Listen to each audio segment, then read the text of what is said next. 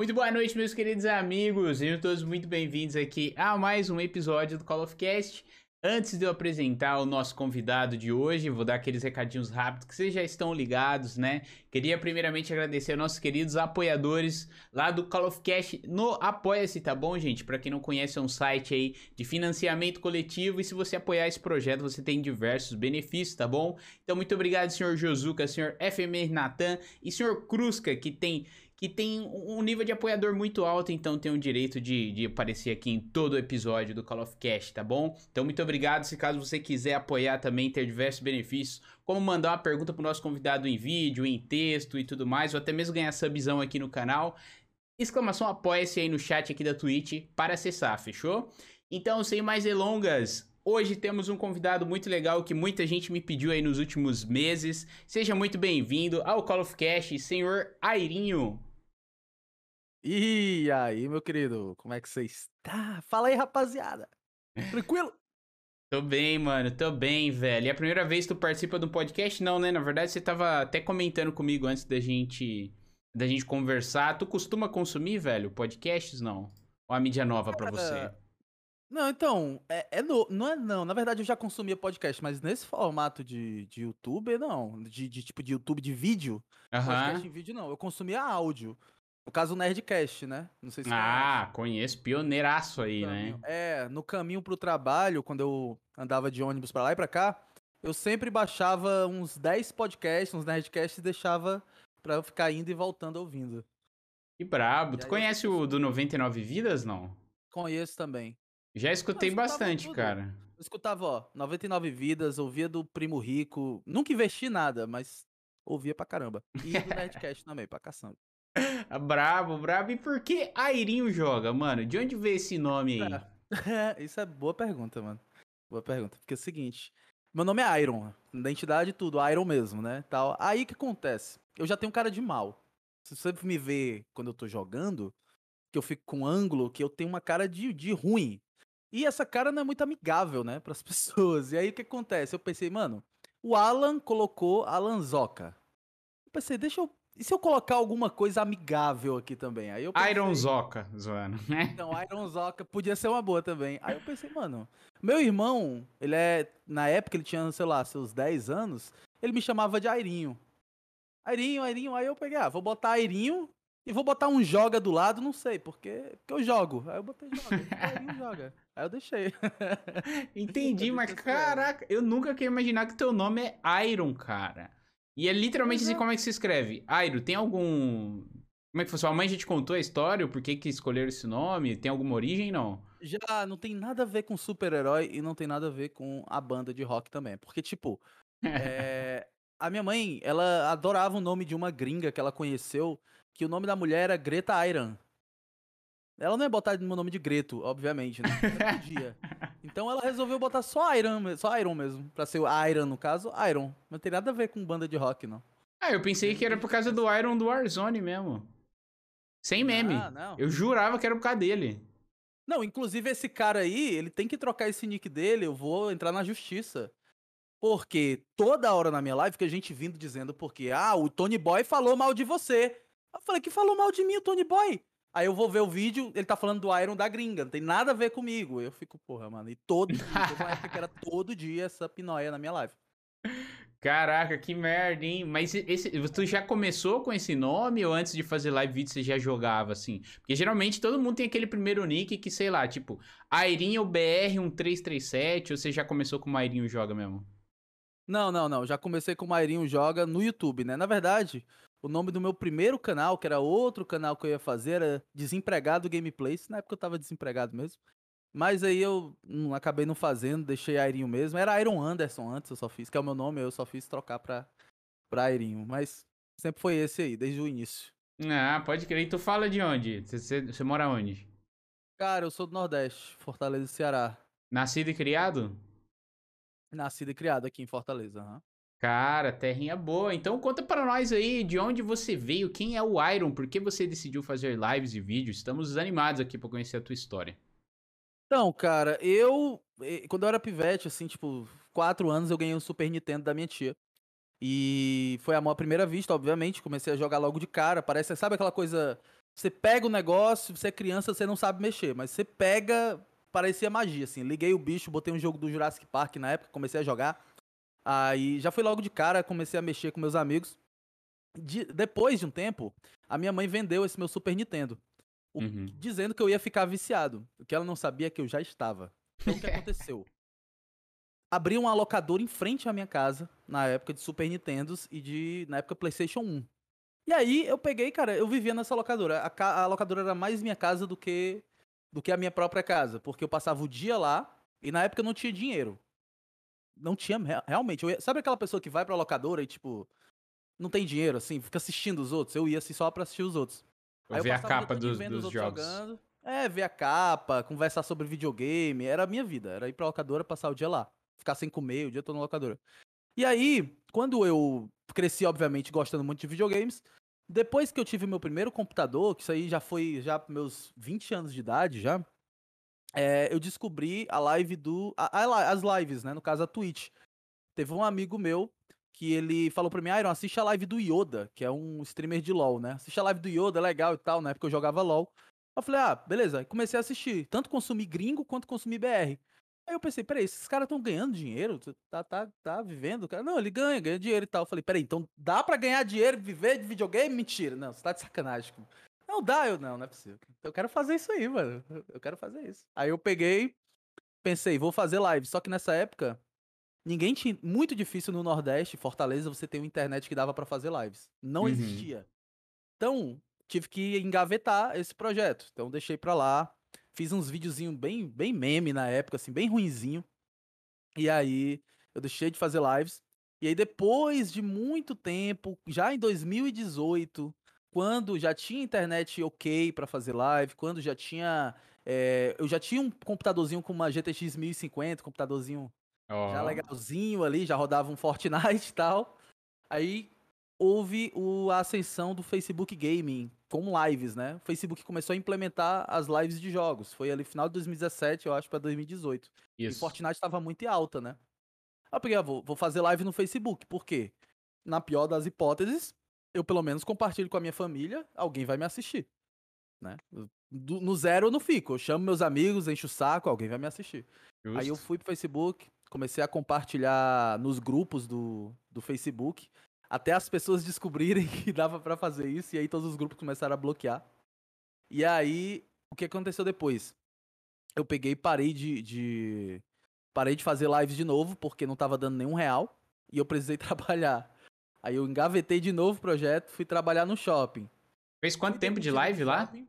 Cara, um ano, quase um ano de live no, no Facebook. Caraca, bastante. Não, e não, eu, eu, eu cheguei a. Eu não cheguei a mil seguidores. Eu, dem- eu fiquei com 700 seguidores, eu acho, na época. Com muita, muita, mu- muita tristeza mesmo, muita força. Aí eu peguei, engavetei esse projeto e fui trabalhar. Depois que eu trabalhei, eu falei, não, agora eu vou pegar meu dinheiro aqui da rescisão, aqui que eu fui demitido de novo. Vou vou pegar meu. É porque eu não sei, tá, eu não sei lidar bem com chefe. Eu tinha que ser streamer, cara. Eu não consigo lidar com chefe. Eu- sempre sou demitido dos meus trabalhos. Aí eu peguei, Mas pera, justa causa não, né? Você batia a boca, alguma não. coisa, não? Assim, cara, eu, eu- mais ou menos. Eu, eu, eu sou um pouco. eu- sabe aquele funcionário que cobra coerência da empresa? Eu sou esse cara. Eu sou esse cara, por Entendi. exemplo, meu horário é de 8 a 6. Se o gerente vier dizer assim, nossa, cara, você não faz nada mais pela empresa, todo dia você vai embora às 6, eu sou o cara que bate o pé e digo, mas meu horário não é 6? Eu não sou- Eu não sou esse cara que fica, ah, vou fazer mais pela. Não, mano, vocês estão me pagando salário mínimo, eu faço o mínimo. É assim que eu sou. Simples. É, justo até, porque se você faz além do que você é contratado, você não tá fazendo mais sua obrigação aos olhos dele. Mas se você Uhum. deixa de fazer, então sempre a empresa bota no seu rabo. Então você tá certo. Mas pode continuar. É, exatamente. Não, é, aí eu peguei, fui demitido na época, sim, mas é porque houve confusões e tal no meu trabalho, eu saí. E eu peguei, aproveitei esse dinheiro, comprei uma placa de vídeo melhor na época, usada, de um amigo meu. Não, isso aí é no saque, amor. Isso é no saque. Aí eu peguei e comecei a fazer mais lives nessa época, né? Comecei a fazer live, papapá, live. Aí eu pensei, agora vai dar certo, porque agora, agora, agora eu vou ganhar dinheiro, vou conseguir viver disso e vou me focar nisso aqui. 100%. Não rolou. Não rolou, acabou o dinheiro de novo, não, não ganhei um real. Isso aí, mais um tempão de live, ó. Pá, Caraca. nada. Mas nem um real. Mentira, ganhei, sei lá, uns 20 reais. Isso com vários meses fazendo Mas live. isso era na Twitch já? Não, ainda era Face. Não, Facebook. Twitch, cara, Twitch não tem crescimento pra, pra quem é pequeno. Entendeu? Twitch não tem crescimento. Eu, eu, eu olhei pra Twitch e falei, mano, eu nunca vou ficar conhecido aqui. Eu gosto da Twitch, adoro o, o ambiente, mas se você é desconhecido, você permanece desconhecido. Não, não- tem como você sair do zero. É muito difícil você sair do zero. É, eles não divulgam tanto, né? Eles não divulgam, pra você ser recomendado, você já tem que ter um certo engajamento. Watch time, que é pra eles olhar e dizer assim: "Ah, essa live aqui é legal, ó, vou dar uma recomendada ali e tal". Mas se você não tem nada, você continua com nada. Uhum. Aí eu continuei no Facebook. Não deu certo, ganhei nada na época. Aí eu precisei arrumar outro trampo. Foi quando eu comecei a trabalhar de garçom. Aí passei um ano trabalhando de garçom, um quase um ano e meio. E aí, quando chegou a pandemia, eu fui demitido por conta da pandemia. Peguei meu, minha rescisão, peguei meu dinheiro e falei assim, cara, é agora ou nunca. Tava com um PC bem melhor, já conseguia streamar Warzone. Porque na- no começo, eu não conseguia streamar outros jogos. Eu tinha que ficar no LoL, porque meu PC era muito ruim. Então, ou eu Hum, streamava LOL, ou era LOL, não tinha outra coisa. Ou jogo 8 bits, sei lá. Meu PC não rodava, o Warzone nem a pau. E aí, depois da, da pandemia, eu já tinha comprado um PCzinho um pouco melhor, né? Um processadorzinho melhor. Aí eu, ah, vou streamar Warzone. Comecei a fazer vídeos de Warzone. Nessa época, eu não streamava mais, eu parei de streamar. E aí eu falei, cara, eu não vou mais streamar, eu vou só fazer vídeo. Vou só fazer vídeo. E eu peguei, abri meu canal no YouTube e comecei a fazer vídeo. Vídeo, vídeo, vídeo, vídeo, vídeo, vídeo, direto, direto, direto, direto. Isso no não início da fazia live. pandemia. Isso no início da pandemia. Fui demitido, acho que em março de 2020, creio eu. Por aí. E aí foi quando eu me dediquei só pro YouTube. Falei, eu vou ficar fazendo vídeo disso aqui e pronto. Na época eu tava jogando mais Warzone mesmo, fazer só vídeo de Warzone. Aí fiquei fazendo, fiquei fazendo. Até que. Que um dia deu certo. Um dia começou a aparecer pessoas. Caraca, mas você teve até que um início, um início não, vai, um bom entre aspas, até que relativamente rápido, por mais que você já tinha feito é, lives antes e tal, porque eu, eu gostei da sua estratégia de, de focar nos vídeos. Porque diferentemente da Twitch, o YouTube é uma baita de uma vitrine, né? Querendo ou não, eles recomendam mais. É difícil ainda crescer no YouTube? É, mas eu acho que é mais fácil crescer no YouTube do que na Twitch, né? Até porque Twitch é conteúdo ao vivo, né? O YouTube é on demand Uhum. ali, ó. A pessoa assiste a hora que ela quiser e se tiver Exato. dando eh, comentário, visualização, vai recomendando, vai recomendando e vai recomendando Exato. outros. Uma boa Exatamente. estratégia. É, é o que eu pensei também, porque na época eu, eu via muito vídeos de gringos de estratégias de divulgação de lives. Eu queria saber, né? Na época eu não entendia nada de marketing. Só que eu estudei muito. Quem me conhece, quem conhece a minha história, sabe que eu passei muito tempo da minha vida, passava horas vendo podcast gringo sobre marketing, estratégia de divulgação, YouTube, Twitch, quem cresce, qual plataforma streamar, qual plataforma não streamar. Então é uma coisa que eu via constantemente, né? E aí, eu comecei a fazer vídeos no YouTube porque eu percebi que a Twitch não ia me levar a lugar nenhum. A quantidade de horas, você passa 10 horas streamando na Twitch pra você conseguir é, 3, 4, 5 seguidores, né? E eu lembro de um gringo que eu vi um podcast que ele falava assim: ele falava, você só vai crescer numa plataforma quando você estiver ganhando seguidor até dormindo. Enquanto você não estiver ganhando seguidor, mesmo quando você tá off, mesmo quando você tá dormindo, tem alguma coisa errada na sua estratégia. E aí Justo. foi isso que eu botei na minha mente, né? Eu falei, o, o, o vídeo no YouTube ele vai ficar lá. E se eu fizer um vídeo bom, pode ser que as pessoas vão atrás daquele vídeo depois. Ele vai ficar lá pra sempre, entendeu? Ele vai ficar muito tempo lá. Então, eu posso estar aqui dormindo, a pessoa vê meu vídeo, sei lá, duas da manhã. Pô, gostei desse cara, vou seguir ele aqui, vou seguir ele na Twitch. Era o meu, Uhum. meu pensamento na época, né? E eu comecei a fazer. E pense num cara pra fazer vídeo, Fast. Pense num homem pra fazer vídeo. Cara, teve. Nossa. Muita vergonha ou eu o quê? comecei, cara. Não, pra fazer vídeo mesmo, pra fazer grandes quantidades de vídeo. Entendeu? Ah, tá, de quantidade, não pra começo ruim e tal. Não, não. Entendi, Mesmo entendi. começo ruim, era todo dia, todo dia, todo dia, todo dia fazendo. E ainda tô na mesma rotina, assim. né? Eu não parei. Ainda tá a mesma rotina. E você aí, que, que cara- edita tudo ainda, faz thumbnail, tudo você, você que é o cara eu do que canal. editei tudo. Eu que tive, eu que fui evoluindo assim na parte de edição, na parte de de aprender a editar o vídeo, aprender a editar a thumbnail. Uma coisa que você. Quando você faz o seu próprio vídeo, quando você faz sua própria. Quando você faz, né? Você cuida direitinho do seu canal, como se fosse, pai, como se fosse o paizinho ali do meu canal, né? É, você cria uma sensibilidade a para certas coisas, entendeu? Uma sensibilidade que às vezes quando você paga uma pessoa de fora para editar ou você paga uma pessoa de fora para fazer uma thumb, ela não tem aquela sensibilidade que você Verdade. tem de uma palavra estar tá posicionada num certo local que tem que ser aquele local, numa cor que tem que ser aquela cor, numa, sabe, num, um tamanho de rosto, tudo tem um, um porquê de fazer. Hoje em dia eu já tenho essa certa sensibilidade. Uhum. É por isso que eu mesmo faço minhas thumbs, eu mesmo edito meus vídeos, descrição. Cara, sempre que eu faço um vídeo, pode, pode olhar. Eu, você tem espaço para colocar tag, você tem 500 caracteres, se eu não me engano, para botar Isso tags mesmo. nos vídeos. Eu uso 500 de 500 em todos os meus vídeos. Eu também, nos do Call of Cash. Então, descrição, eu escrevo tudo. O que é o quadro, o meu vídeo, o que é que o vídeo propõe, o que é que tá acontecendo, do que é, tudo eu escrevo na descrição. E ainda divido tudo em capítulos. Todos os meus vídeos eu faço isso. Por isso que demora bastante para às vezes para eu quando eu vou soltar um vídeo é muita coisa, porque além da ideia, além de gravar, editar, fazer a thumb, é, descrição, tag e tudo isso se repete todo dia. Caraca, não, mas tá certo. Eu acho que tá, tá vendo? Ainda tem gente que acha que é sorte, né, cara? Tá vendo? É tudo isso. Eu acho que um pouco que tu falou aí eu até apliquei essa ideia no canal de cortes do Call of Cast, que tá, tá vindo bem e tal, tá dando um, uhum. um, alcance legal. E é bem isso que tu falou, porque eu dei uma estudada em SEO de, de YouTube, né? YouTube. E, cara, YouTube só perde pro Google em, em questão de, de pesquisa, né? Quando a pessoa. Ou a pessoa pesquisa no YouTube ou no Google, né? A maior parte das pessoas. Então, assim, é, olha o tanto uhum. de gente que tá procurando conteúdo, né? E, e assim, para você, assim, qual que o vídeo que tu postou que tu acha que deu um boom no teu canal e falar, hum. pô, isso hum. aqui deu certo? esse, esse é bom, porque é o seguinte, eu tive alguns booms.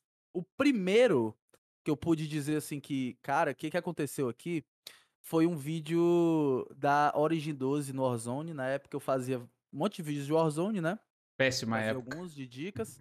Então, a Season 5 chegou e tal, tava Aí o Tony Boy jogava muito com a Origin 12 na época, né? Aí, eu, nessa época eu já entendia um pouco o, o, o contexto de que eu não sou conhecido. Ninguém sabe quem é Iron. Nessa época, ninguém sabe quem é Iron. Do que, que adianta eu colocar eu fiz tal coisa, eu encontrei tal coisa, eu não sei o que. Ninguém sabe quem é eu. Então esquece eu. Quando você tá começando, esquece você. Você não é ninguém para ninguém, pro pessoal da internet. Aí eu peguei e coloquei assim no título: Testei a 12 do Tony Boy. E é um absurdo. Então eu pensei, Tony Boy é famoso. Colocou o nome do cara, GG. Coloquei o nome do Tony Boy no, no título. Testei a 12 do Tony Boy e é um absurdo. E aí eu realmente testei a 12 e tal, não sei o quê. Esse vídeo, ele foi ganhando view aos poucos. Mas foi o meu primeiro vídeo a bater, se eu não me engano, 15 mil views. E na época eu olhei assim e falei, cara, o que que tá acontecendo? O que que tá acontecendo? Eu não entendia. E o que que era? Basicamente, as pessoas iam no YouTube e pesquisavam 12 do Tony Boy. Caia no meu hum... vídeo. Porque na época ninguém tinha feito o vídeo da Origin 12 ainda. E as pessoas só viam o Tony jogando. Então eles pesquisavam 12 do Tony Boy. Ia direto pro meu vídeo. E a pesquisa fez com que as pessoas ficassem vendo meu vídeo. Foi o primeiro boom que eu tive, né? Mas isso tudo você pensou nos detalhes, não? Ou você não sabia que as pessoas não pesquisavam por isso? Ninguém tava não, postando? Eu já sabia eu já sabia que as pessoas iam pesquisar, eu já sabia, só que nessa época eu não tinha visibilidade nenhuma. Então, uhum. ao mesmo tempo que eu meio que sabia que eu tava meio que certo fazendo aquele tipo de vídeo, eu não, sabia, eu não fazia ideia de que ele ia de fato dar certo. Foi meio que uma aposta só. Uhum. E aí, nessa aposta, né, eu fiz esse vídeo. E aí depois eu comecei a fazer alguns vídeos de opinião sobre coisas de Warzone, algumas coisas assim. Eu fiz um vídeo sobre os brasileiros serem é, os melhores do mundo, se, é, se são ou se não são, na época, que era um vídeo só opinativo. E eu comecei a usar certas coisas que as pessoas queriam muito ver, né? Tipo, ah, todo mundo fala que o brasileiro é o melhor do mundo no Warzone, então deixa eu fazer um vídeo sobre isso. Pode ser que as pessoas queiram escutar uma opinião. E comecei a fazer alguns vídeos que deram certa visibilidade. Uhum. Mas o boom mesmo, que eu digo assim, cara, realmente esse vídeo fez uma diferença absurda. Foi um vídeo de antes antes desse vídeo do Tony Boy. Esse vídeo ele começou a ganhar view do nada, que era um vídeo como ser pro no Warzone. Era um vídeo onde eu passava 15 minutos explicando sobre é, o slide cancel, o jump shot, o drop shot e tal. Era, dividia dicas de movimentação e eu começava a explicar cada um. E esse vídeo, do nada, o YouTube começou a recomendar. Simplesmente do nada, não sei porquê. Todo dia ele tava ganhando muita visibilidade. E era um vídeo que ganhava, dava muito inscrito. Muita gente se inscrevia e gostava muito. Uhum. E aí esse vídeo foi o primeiro vídeo a bater 50 mil views, né? E logo depois teve o vídeo do. Isso com quanto tempo de canal? Cara, uns. Uh, seis meses de canal, acho. Postando todo dia. Postando todo dia. Postando todo dia. Porque o YouTube, ele, ele tem esse lance, né? De você ser uma pessoa esforçada, sei lá, você vai postando, vai postando. E depende muito. O algoritmo do YouTube é muito estranho, depende muito. E aí, o que acontece foi que ele começou a recomendar o, o vídeo e as pessoas estavam gostando. E eu não entendo por que aquilo aconteceu. O vídeo foi recomendado, sei lá, 3 mil, para 3 milhões de pessoas. Eu não, eu não entendi o que aconteceu. E não era um vídeo tão, tão satisfatório, tão bom, assim, na minha opinião, né? Uhum. Mas muita gente gostou, muita gente se inscreveu. E aí foi que eu percebi que o Warzone ele necessitava de, eu não sei, de mais criador de conteúdo focado em, em dicas na, na, na né, que, a, que a galera conseguisse se identificar e menos em gameplay. Aí eu comecei a fazer mais conteúdo assim. Foi quando eu fiz também o meu Spectando Randoms, né? E aí já uhum. é bem uhum. depois, já, já é outra. Mas desde o início você já pensava assim em criar conteúdo mais voltado para performance no Warzone, não mais conteúdo casual, engraçado, era sempre mais indica. Você sempre jogou bem assim, tipo, sempre não, focou cara, em gameplay não? Não, eu era, cara, você é louco. Eu ainda não acho que eu sou esse jogador todo hoje em dia, ainda não acho que eu sou. Mas uhum. quando eu comecei a gravar pro Warzone, eu era um pereba, eu era muito ruim, cara. Uhum. Tem gente que chega pra mim e fala assim, Iron, eu queria muito fazer um canal, cara, mas eu jogo muito mal. Eu só digo, faz, mano. Eu comecei a jogar Warzone, Oi, eu era muito ruim, cara. Eu era muito ruim, tá ligado? Tipo, à medida que existe uma coisa que é quando você pega para ensinar algo a alguém, você aprende. Verdade. Você, você, aprende mais ensinando do que procurando aprender, porque você, você vai ensinar, então você se propõe a ensinar o melhor. Para você ensinar o melhor, você tem que saber muito, tem que saber de cabo a rabo. Então, para ensinar, eu estudo muito mais do que as pessoas que veem meus vídeos, entendeu? Uhum. Eu, eu, reparo, eu fico analisando, eu fico vendo. Até outro dia desse eu tava em live, eu esqueci minha live aberta. Eu esqueci a minha live aberta e e eu fiquei, que se alguém visse a live aberta, o pessoal ia ver que eu tava vendo um vídeo do Ninext em 1. em 0.25 em algumas cenas. Eu ficava vendo o vídeo do Nine, ele vindo ele fazendo as coisas, aí eu parava, botava em zero em câmera lenta, aí eu via de novo a mesma coisa, para ver se aquilo que ele tava fazendo era realmente eficiente, se ele poderia ter feito de outra forma, por que que aquilo ali deu certo, se ele tinha ouvido os passos, se a qual distância o cara conseguiu ouvir os passos dele. Então, são detalhes que eu fico de novo, de novo, de novo revendo para poder ensinar, né? E muita gente já me falava antigamente que eu tinha uma boa oratória. Sempre, a minha vida toda eu ouvi isso. Iron, tu tem uma boa oratória, tu ensina muito bem. E o que tu ensina, as pessoas conseguem aprender muito bem. E aí eu pensei, cara, é, eu tenho que usar o que eu tenho de bom. Não adianta eu forçar a barra e tentar ser o pro player. Cara, eu, eu sempre uso esse exemplo nas minhas lives. Eu penso assim: por que, que o herói mais amado, um dos mais amados, é o Homem-Aranha? Né? Se você pensar, o Homem-Aranha, ele é um fudido. Verdade. Entrega pizza. Ele apanha pra cacete, ele entrega pizza. Tá ligado? Só que ele, ele é um herói que as pessoas se identificam. É um cara que trabalha, tem problema de aluguel, tem isso e aquilo. Então, por mais que ver o Superman é legal, pô, é o Superman, mas as pessoas se identificam mesmo é com o Homem-Aranha, que é fudido, entendeu? Então eu sempre tentei ser esse cara que traz mais a realidade do, do jogo, né? Do Warzone, tanto em live quanto em vídeo. E eu sempre foco nas pessoas que são menos dotadas, assim. Uhum. Porque não adianta nada eu mostrar uma gameplay super. Nossa, olha, olha só, todo vídeo meu eu pego 40 kills. E nenhum vídeo eu explicando como é que eu fiz pra pegar 40 kills, eu, eu não consigo fazer assim. Eu, se eu pegar 40 kills, o meu vídeo vai ser, mano, a gameplay inteira comentada de que eu fiz isso. Explicando. Porque eu quero que as pessoas saibam como é. Cara, gost... Gostei muito dessa analogia do super-herói. Confesso que eu nunca tinha pensado nisso.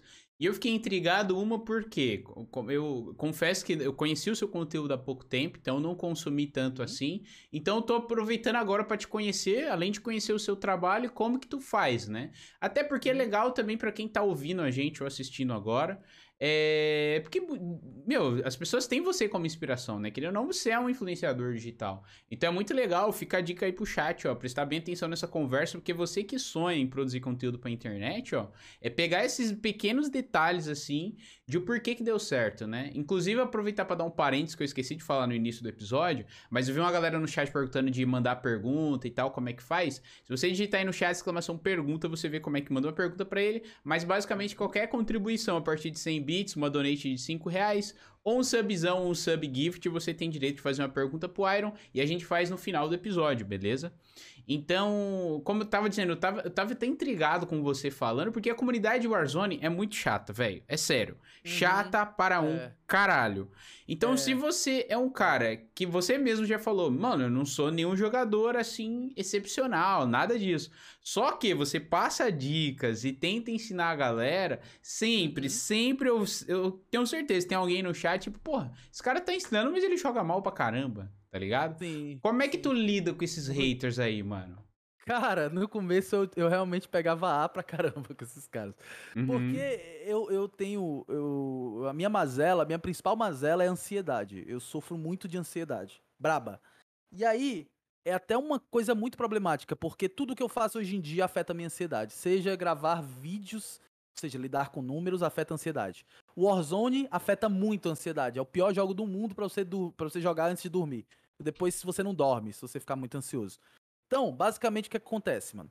Eu, é, no, no começo eu pegava muito A, porque eu pensava, mano, em algum momento as pessoas vão perceber que eu sou uma farsa, síndrome do impostor batendo forte. Se uhum. vão perceber que eu sou uma farsa, eu não sei jogar tudo isso, por que, que eu tô ensinando os caras o que eu não sei? Eu pensava nisso. Só que aí, depois, eu fui percebendo aos poucos que por mais que eu não seja o Nine Next, eu tenho uma certa habilidade e melhor, eu tenho uma autoridade e habilidade para ensinar, uma autoridade que eu estudei para aprender. De tanto falar daquilo, de tanto explicar, de tanto estudar aquilo, eu tenho uma certa autoridade. E eu pensei, pô, mano, nem todo professor de educação física que tem conhecimento bom teórico precisa ser um fisiculturista. Entendeu? Então eu comecei a parar de pegar com isso e eu comecei a pensar mais no seguinte, cara, tem muita gente que vem me agradecer, tem muita gente que tem resultado nas dicas que eu dou, tem muita gente que vem falar isso. Por que, que eu vou pegar com um cara que fala que eu não jogo, que eu não jogo isso tudo? E mesmo assim, quando alguém chegava e falava, Iron, é, tu precisa melhorar na tua gameplay, isso e aquilo, eu só dizia, beleza, eu ia lá, treinava, tentava melhorar aquilo. Então, uma coisa que eu fui parando aos poucos de prestar atenção nesses caras, nesses haters, até porque o pior hater, cara, não é esse cara que chega e fala, como é que tu tá dando dicas se tu nem sabe? Porque eu olho o argumento dessa pessoa e eu digo assim, esse cara nem sabe direito o que ele tá falando. Esse cara não sabe. Se você pensar um pouquinho na parte lógica, você vai entender que uma pessoa que é melhor em análise, uma pessoa que é melhor em prestar atenção, por mais que ele possa não conseguir reproduzir é, aquilo ali fielmente, ele consegue explicar melhor do que a pessoa que sabe fazer, às vezes. Então, isso aí é um argumento furado. Hoje em dia, a única coisa que eu faço é me aprimorar o máximo que eu posso para continuar trazendo novidades, continuar trazendo dicas e esquecer esses caras que dão hate. Quanto mais o canal vai crescendo, cara, mais hater tem. É até a dica que eu dou, e o Savitz me deu essa dica. Cara, só leia os comentários do seu vídeo no YouTube na primeira hora. Depois esquece. Por quê? Se o vídeo for bom, o vídeo vai ganhar muita view, muita visibilidade. E vai vir uma galera que nem te conhece. Ou que te conhece, mas não é inscrito e só vai lá para te hatear. Então você vai ler muita, muita merda. Então eu simplesmente comecei a me engajar com as pessoas que chegam primeiro e depois de um tempo eu só fui deixando pra lá. Inclusive eu fiz um vídeo. Eu, eu usei os haters para fazer um vídeo e ganhar visibilidade em cima deles. Chupa. eu peguei um comentário, dois comentários de uns caras falando exatamente isso que você falou.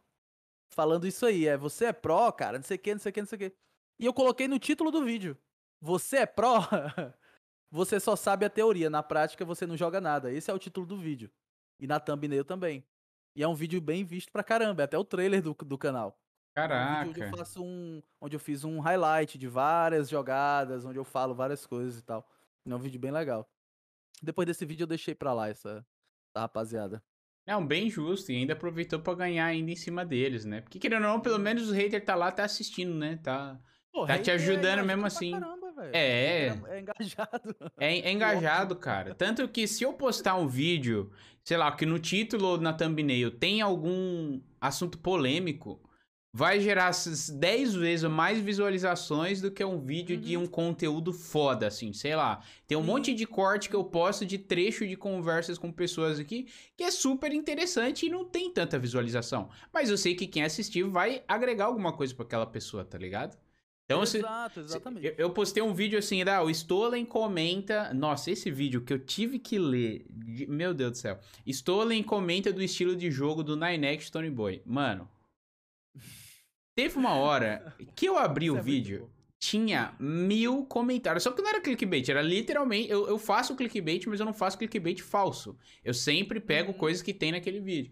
O que tinha de comentário, mano, de gente xingando, gente hateando. Porque o que mais acontece, ainda mais é o que eu vejo na comunidade Warzone, de pro player, de chat, de comentário, meu amigo, não tá escrito. Tipo assim, vocês que consomem live, assistindo a live e tal, é muito mais fácil pra quem tá de fora você enxergar múltiplas coisas que podia fazer naquele exato momento. Tipo assim, ah, morri numa gunfight. Pô, mas quem tá de fora vê melhor, né? Aquilo. Se eu tivesse. Pô, se eu tivesse pegado ali a esquerda, daria bom. Poderia dar bom ou não, mas, velho, o que tem de gente em comentário, em, em chat de live, que são os player, ah, se eu tô usando Ah, a MP de chat, aham. é o próprio chat. Se eu tô usando uma sniper, é, sei lá, com a mira 3x, tá ligado? Pô, por que que tu tá usando sendo que isso é é tudo mais, é, pô, eu sempre eu Aham. tento usar armas que estão no meta pra eu não sair na desvantagem, tá ligado? Mas isso é uma coisa até que eu conversei com o Stolen aqui, ele falou uma parada que foi muito da hora. Que agora, por mais que ele jogue bastante Hanset e tal, ele tá buscando mais a variedade, buscando, tipo assim, meu, se eu tiver a fim de jogar de Scar hoje, eu vou jogar de Scar e dane-se, tá ligado? Mas, mano, Sim. sempre tem alguém no chat. Pô, mas por que, que tu não, Por não que tá que eu tô usando jogando Sky- a nova É, LMG que tá OP, tá ligado? Então, assim, eu acabo usando muito não. Eu acabo usando pra não sair em desvantagem. Mas eu acho isso um, um ponto extremamente negativo do Warzone. Cara, eu, eu quando eu tô em live também, acontece muito a galera perguntar, já tem gente que falou assim pra mim, Iron, por que, que tu tá usando essa arma? E às vezes eu tô sem paciência, eu falo, mano, porque eu quero. Eu só faço isso e acabou, velho. Mano, porque os caras falam, Iron, as- o pior, né, nem só isso, quando eu vou streamar outro jogo, Iron, por que, que tu não tá jogando Warzone? Eu fico, ô meu filho, por que será? Eu não tô afim, né, mano? É meio óbvio. Mas a- a- o que acontece? Eu tento, mano. é, eu tento sempre, por mais que eu esteja puto, puto, eu tento sempre nunca despejar isso no meu chat. Por quê? é, eu também. Primeiro porque se eu criar um ambiente ruim ali, se eu despejar tudo, as pessoas que vão se identificar com isso são as mesmas pessoas que fazem isso, né? Em algum momento, o meu chat vai se tornar um monstro que eu não vou conseguir controlar. Então, o que, que eu Verdade. faço? Mesmo que eu esteja puto, mesmo que eu esteja tiltado, eu nunca despejo isso no meu chat. Por quê? Primeiro, porque muitos deles que estão ali não merecem, muitos estão ali, é, gosta muito de mim, gosta muito de ver o meu conteúdo.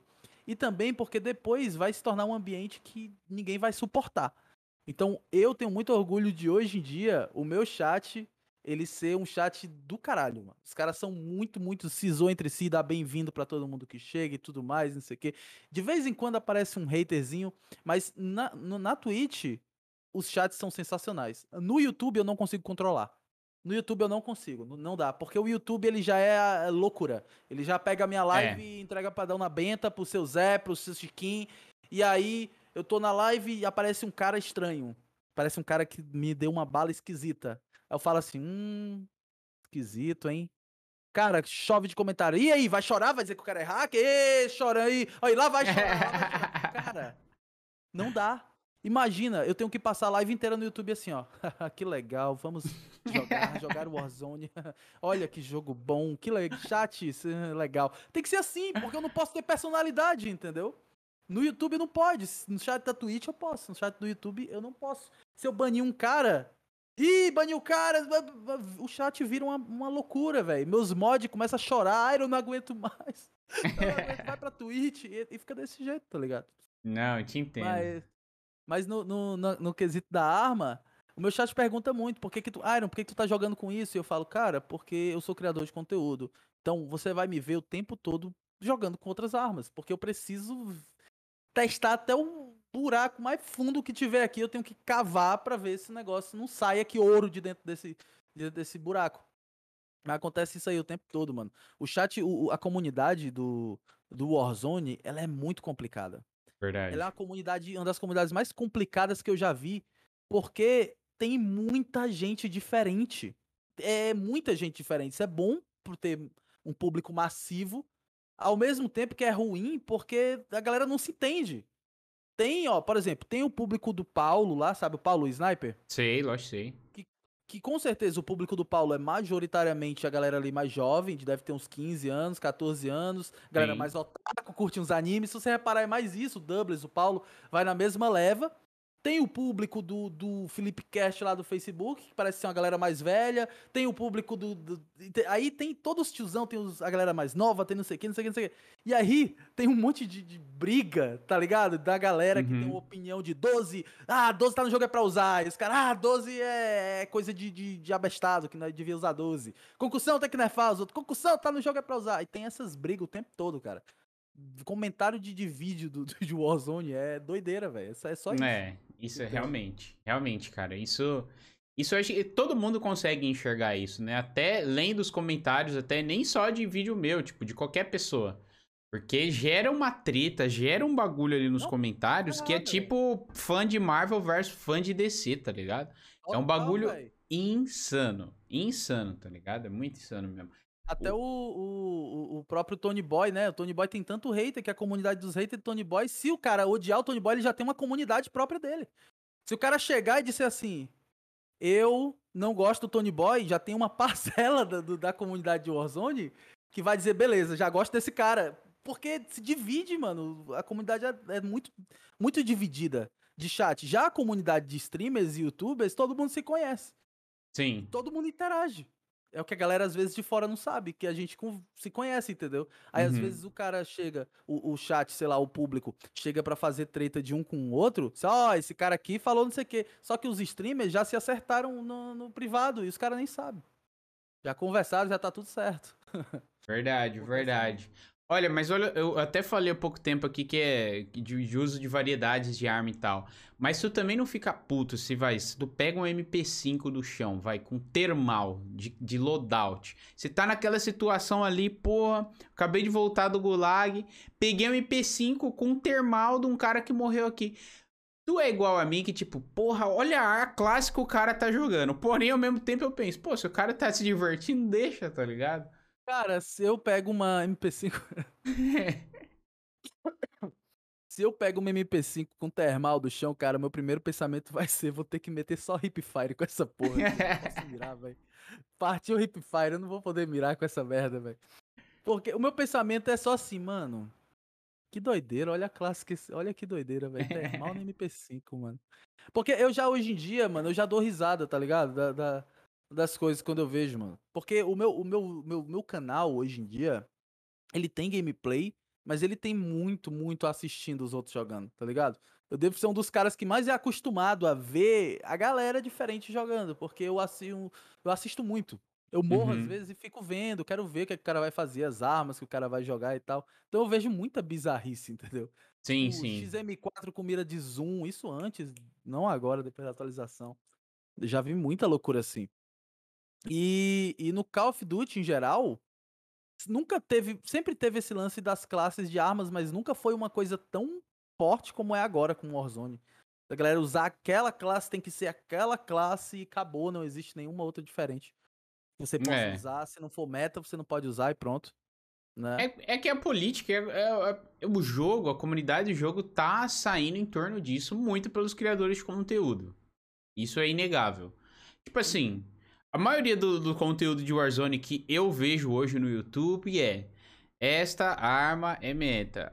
Olha só eu Uhum. matando 30, 40 pessoas com esta arma desse jeito. Tipo assim, Meta. Quer arma matar. Isso, quer matar assim também? Assiste o vídeo, vê o loadout e, e tenta fazer o que eu tô fazendo, tá ligado?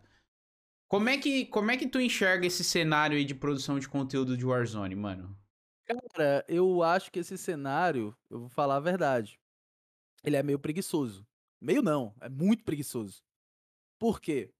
Porque as pessoas, elas perceberam que...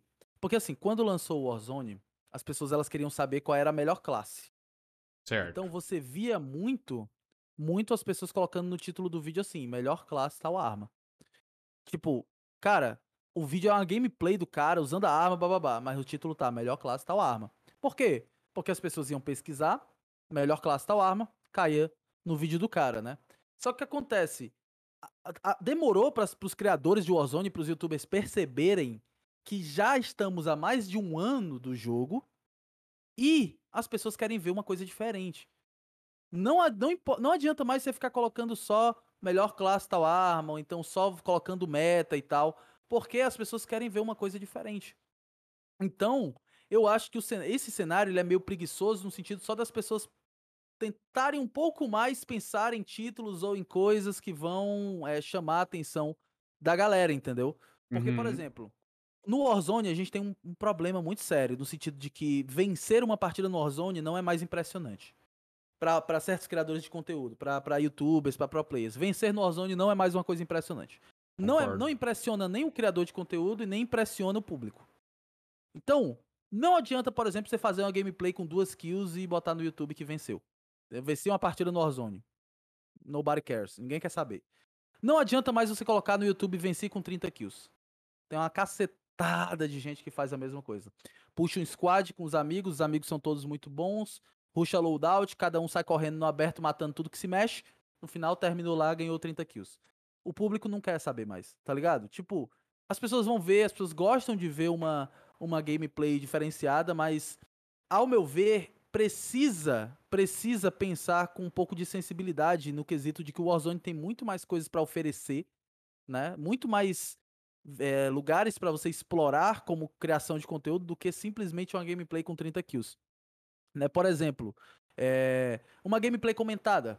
Uma coisa, um quadro que eu fiz no meu canal até um tempo atrás, meu primeiro vídeo faz muito tempo, que era escrito assim: as solos são fáceis.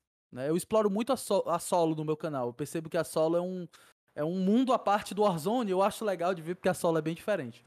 Muito. E aí, é um vídeo onde eu estou jogando solo, eu não boto só a gameplay de fundo, eu gravo, eu regravei a partida inteira, mas comigo falando cada centímetro do que eu tô falando. Isso não é durante a partida. Isso não é eu jogando e falando, isso é depois. É eu analisando as minhas jogadas.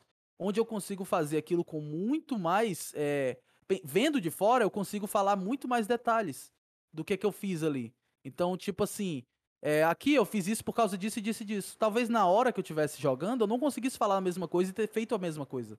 Porque a minha cabeça ia estar tá dividida, eu não ia ter a mesma concentração, né? Então, falta isso, falta esse cenário de meta e não sei o que, meta e não sei o que. É por isso que se você for olhar em questão de views, em questão de números, você vai ver que essas gameplays com high kills, né? Elas nem sempre realmente estouram hoje em dia. Estouraram na época do Ninext, porque na época do Ninext foi um dos primeiros a fazer. Então, realmente, o cara chegou no Warzone, foi um dos primeiros. Ninguém estava acostumado a ver aquele tipo de gameplay, ninguém estava acostumado a ver o cara fazendo, batendo recordes, 30, 40 kills. Bum, o cara estourou. E hoje, até hoje em dia, o Ninext tem muita visibilidade. A mesma coisa foi o Phase Swag. Todo mundo fala, Iron, o swag não é tudo isso. E não é, de fato. Tem lá na Green, tem cara que joga com ele, o Buia, o, o Buia não. É o Buia? Acho que é Buia. O, o Biffle, o Biffle é demente. O cara é absurdo. O Biffle é muito absurdo. Joga muito mais que o Swag, mas o Swag continua sendo o mais popular. O Nick Merckx nem chega nem perto do, do nem do Swag, se pá. Talvez o Swag. E mesmo assim, o Nick Merckx é um dos maiores streamers. Por quê? Porque todos esses caras bateram recordes e ficaram muito famosos no início do jogo. Quando você chega depois e você não é o pioneiro, você vai ter que rebolar, vai ter que se virar para você realmente trazer alguma coisa nova. Você tem que ser pioneiro de alguma maneira. E aí o que a galera vê? Pô, o Ninext pegou 30 kills, é, batendo, fez partida com 30 kills, ficou famoso. Eu vou fazer a mesma coisa vou ficar famoso. Desculpa, mas não vai. Ele fez isso no momento certo, na hora certa, na época certa, da maneira certa. Porque o Ninext, ele tem outro detalhe. ele joga de um jeito estiloso. Que ninguém Sim. percebe. Ele joga de uma maneira estilosa, um jeito legal dele de se movimentar. Só da sensibilidade net- já al- extremamente alta, né? É, só daquela maneira que ele flica de um lado pro outro, você gosta, eu gosto de ver a gameplay do Next porque eu gosto de ver o jeito que ele se movimenta. Não importa se ele pegar, se ele pega 30 ou 15 kills, eu vou ver ele jogando porque eu gosto do jeito que ele joga, do jeito que ele se movimenta no jogo. E isso é, serve pra mim como serve pra vários outros, é, várias outras pessoas que estão por aí vendo vídeos, né? Então, a- o que falta às vezes pros youtubers de Warzone é isso, é só pensar, mano, Até porque, cara, existe uma cultura de tirar os vídeos direto da live e botar no YouTube sem nenhum tipo de. Sei lá, sem nenhum A partida tipo de, bruta, né? É, a partida bruta, botam uns edições pra ficar engraçado, uns comentários e tudo mais. E não existe um engajamento do, do streamer com o público do YouTube. É quase jogado, entendeu? Ah, eu peguei um vídeo aqui, o meu editor. Paguei pro cara, o cara editou, paguei outro cara, o cara fez a thumb, joguei no YouTube, vai dar view. Pode até dar view, entendeu? Mas a, a plataforma, o YouTube e as pessoas que consomem YouTube, elas meio que percebem quando você faz um conteúdo pra elas e quando você tá só reciclando o conteúdo o tempo todo. Todo dia reciclando conteúdo. Entendeu? De vez em quando, eu, eu pego umas gameplays minhas do, do- da Twitch e boto. Mas se você reparar, a maioria dos meus conteúdos é gravado próprio pro YouTube, pensado pra eu falar com as pessoas que estão vendo lá no YouTube. Então é mais ou menos isso que eu tenho a pensar sobre essa, esse cenário de, de vídeos e tal.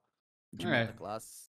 Tu, tu resumiu muito bem, até porque, como você faz parte aí de- desse cenário e faz parte dessa galera aí que tá tentando inovar de alguma forma, é interessante porque eu sou um desses caras que eu não tô tendo vontade nenhuma de criar conteúdo específicos pro YouTube que não é retirado da live, justamente porque, cara, eu, não, eu não tenho vontade, tipo assim, eu amo COD, é uma franquia que eu jogo há mais de 10 anos. Só Uhum. que o multiplayer do Cold War pra mim não tá divertido, por exemplo. Eu sou focado totalmente em público casual. O Warzone, eu também uh, me irrita. A comunidade me irrita. O tipo de conteúdo que que tá que estão gerando em cima é totalmente como tu falou, voltado pra meta, pra high kills, tá ligado? É. Então, assim, cara, eu já até tenho uma. Eu, ti, eu, eu tive uma ideia, assim, que eu nunca vi isso é, na- no, no YouTube. Era tipo um show. Eu vou até falar isso aqui em primeira mão, que era uma parada que eu, fui, que eu ia lançar há meses atrás, mas eu não tive coragem com medo da aceitação da galera do chat, tá? Só pra você ter uma Uhum. noção. Eu ia fazer. Ainda tá aqui no papel, posso soltar um dia. Como se fosse. Sabe o, o programa Choque de Cultura? Sei, sei. Então, o que, que eu ia fazer? Ia ser um, um vídeo de análise barra react de jogadas e jogadores, mas, cara, totalmente focada no humor. Tipo, nada. Só pra zoar, entendeu? Tipo, vai zoar Tony Boy? Vamos zoar Tony Boy. Vamos zoar o Airinho? Vamos zoar o Airinho. Vamos falar, so- eh, elogiar o Airinho também? Vamos. Quem que é melhor, Airinho ou o Savitz? Mas a gente vai fazer essas análises, mas totalmente focado na zoeira, tá ligado? Uhum. Só que o Warzone é, um, como eu te falei, na minha visão, é um público tão.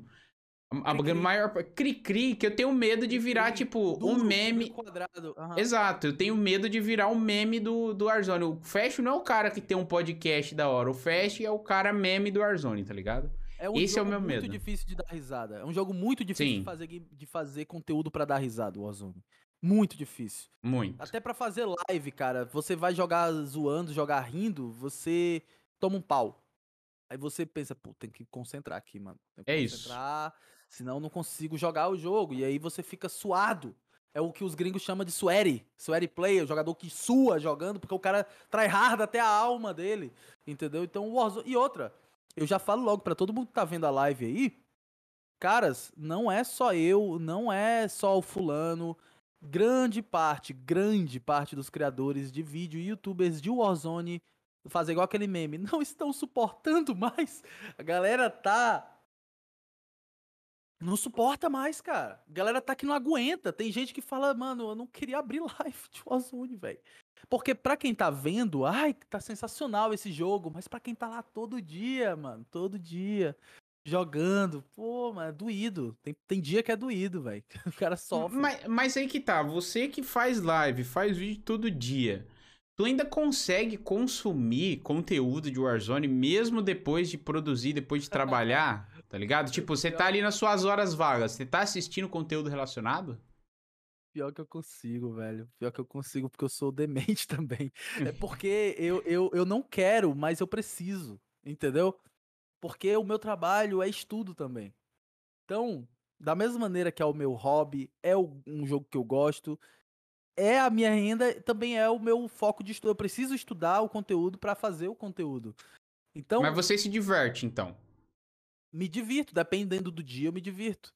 Tem dia que não dá, tem dia que você não, não tá para jogar Warzone, entendeu? Sim. Só que o problema é que um dos maiores problemas quando se trata de, de, de aqui de público aqui no Brasil é que o público do Brasil, em quesito de lives, ele é muito unidimensional. O, o brasileiro, ele é muito bitolado em uma só coisa. E se ele gosta de uma coisa, ele vai consumir aquilo ali até morrer. E isso é muito ruim para quem é eclético, para quem quer fazer conteúdo de outros jogos. Tudo que alguns streamers queriam era poder dizer, cara, hoje eu vou fazer live de outro jogo, mano. Hoje eu vou fazer vídeo de outro jogo, entendeu? Live até vai, vídeo não. Repara, tem, tem youtuber que faz vídeo de Warzone, até o próprio Hayashi comentou. Ele fez outro canal para soltar vídeos de, de, Live de outras coisas. De lives e tal. Por quê? Porque o canal dele tem que ser só Warzone. Porque é, é, a galera não clica, a galera não vê, a galera não tem interesse em ver uma coisa diferente que o cara. Por exemplo, eu gosto do, do Fast, porque o Fast faz vídeos, faz podcast, né? Eu gosto do Fast. Mas na hora que o Fast postar um vídeo chegar jogando Fall Guys, eu não vou ver. Porque eu não gosto do Fast jogando Fall Guys. Eu gosto do Fast com os. Então, entendeu? Você não gosta do Fast. Você gosta, Você gosta do, do jogo. que ele te propõe. Você gosta do entretenimento que ele lhe traz naquele programa. Você não gosta dele de verdade. E por mais que tenham algumas pessoas que realmente gostam do criador de conteúdo, infelizmente, para você que é criador de conteúdo, você não pode só contar com aquelas pessoas, porque o volume não é o suficiente para você se manter. Entendeu? Então você tem que contar com o, com a massa. E aí para você contar com a massa, você precisa se manter no foco que você iniciou, que é aquilo que você faz sempre, porque as pessoas vão consumir sempre. Se você variar, pessoal não vai, não vai atrás de você, não vai ver. Eu acho justo. Não, concordo com tudo que tu falou. Isso é uma, até uma parada que sempre me preocupou de ser conhecido pelo cara daquela tal coisa, tá ligado? Tipo o ator do Harry Potter que sempre vai ser conhecido por ser o Harry, Harry Potter. Potter. Exatamente. Não importa o filme que ele vai fazer, ele sempre vai ser o Harry Potter. Então, uhum. tipo assim, eu, eu, como eu falei, eu jogo Call of Duty há mais de 10 anos. Um cara que chegou ontem no COD, começou a jogar no Warzone, cara, ele acha que o Warzone é o melhor COD do mundo, fica assim, pronto. Beleza, a verdade dele é absoluta de disso. Uhum. Fica por isso mesmo. Então, assim, uma, uma, uma parada que eu tenho é que muita gente surgiu por causa do Warzone. Mas se o Warzone morresse de um dia pro outro, eu não sei, cara. Eu não sei se uma galera aí, obviamente eu não vou citar nomes, pelo amor de Deus, e também isso aqui não é indireta para ninguém, tá? Mas eu vejo. Ó, o Fest tá farpando aí a galera aí, viu? Já Corte do Call of Fest manda em direta para fulano. Manda em direta para pro players de Tipo assim, o cara pode migrar de jogo e se dar bem em outro jogo também, tá ligado? Mas se ele for pro produzir conteúdo de outro jogo, a chance da galera não acompanhar mais ele porque ele era bom no Warzone é muito grande. Isso é uma coisa que, voltado pro teu conteúdo, te preocupa, te assusta ou não? Não, não, não. O, o fato do Warzone morrer não me assusta em nenhum momento, porque. Porque eu vim de baixo, né? Eu vim, eu vim, de, eu vim do nada, do zero. Então, eu fiz uma vez, eu consigo fazer de novo.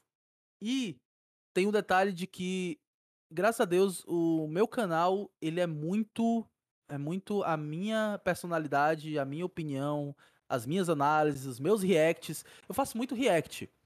Então, Sim. chega num ponto de fazer react, chega num ponto onde as pessoas querem ver a minha reação. Isso serve tanto para conteúdo de Warzone quanto serve para outros conteúdos também.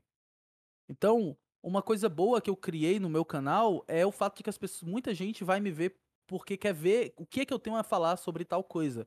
Por mais que os números caiam, enfim, é, não importa. Se o Warzone morresse da noite pro dia, amanhã eu encontrava outra coisa para para suprir, para fazer que eu gostasse e eu ia dar um jeito de fazer as pessoas gostarem também.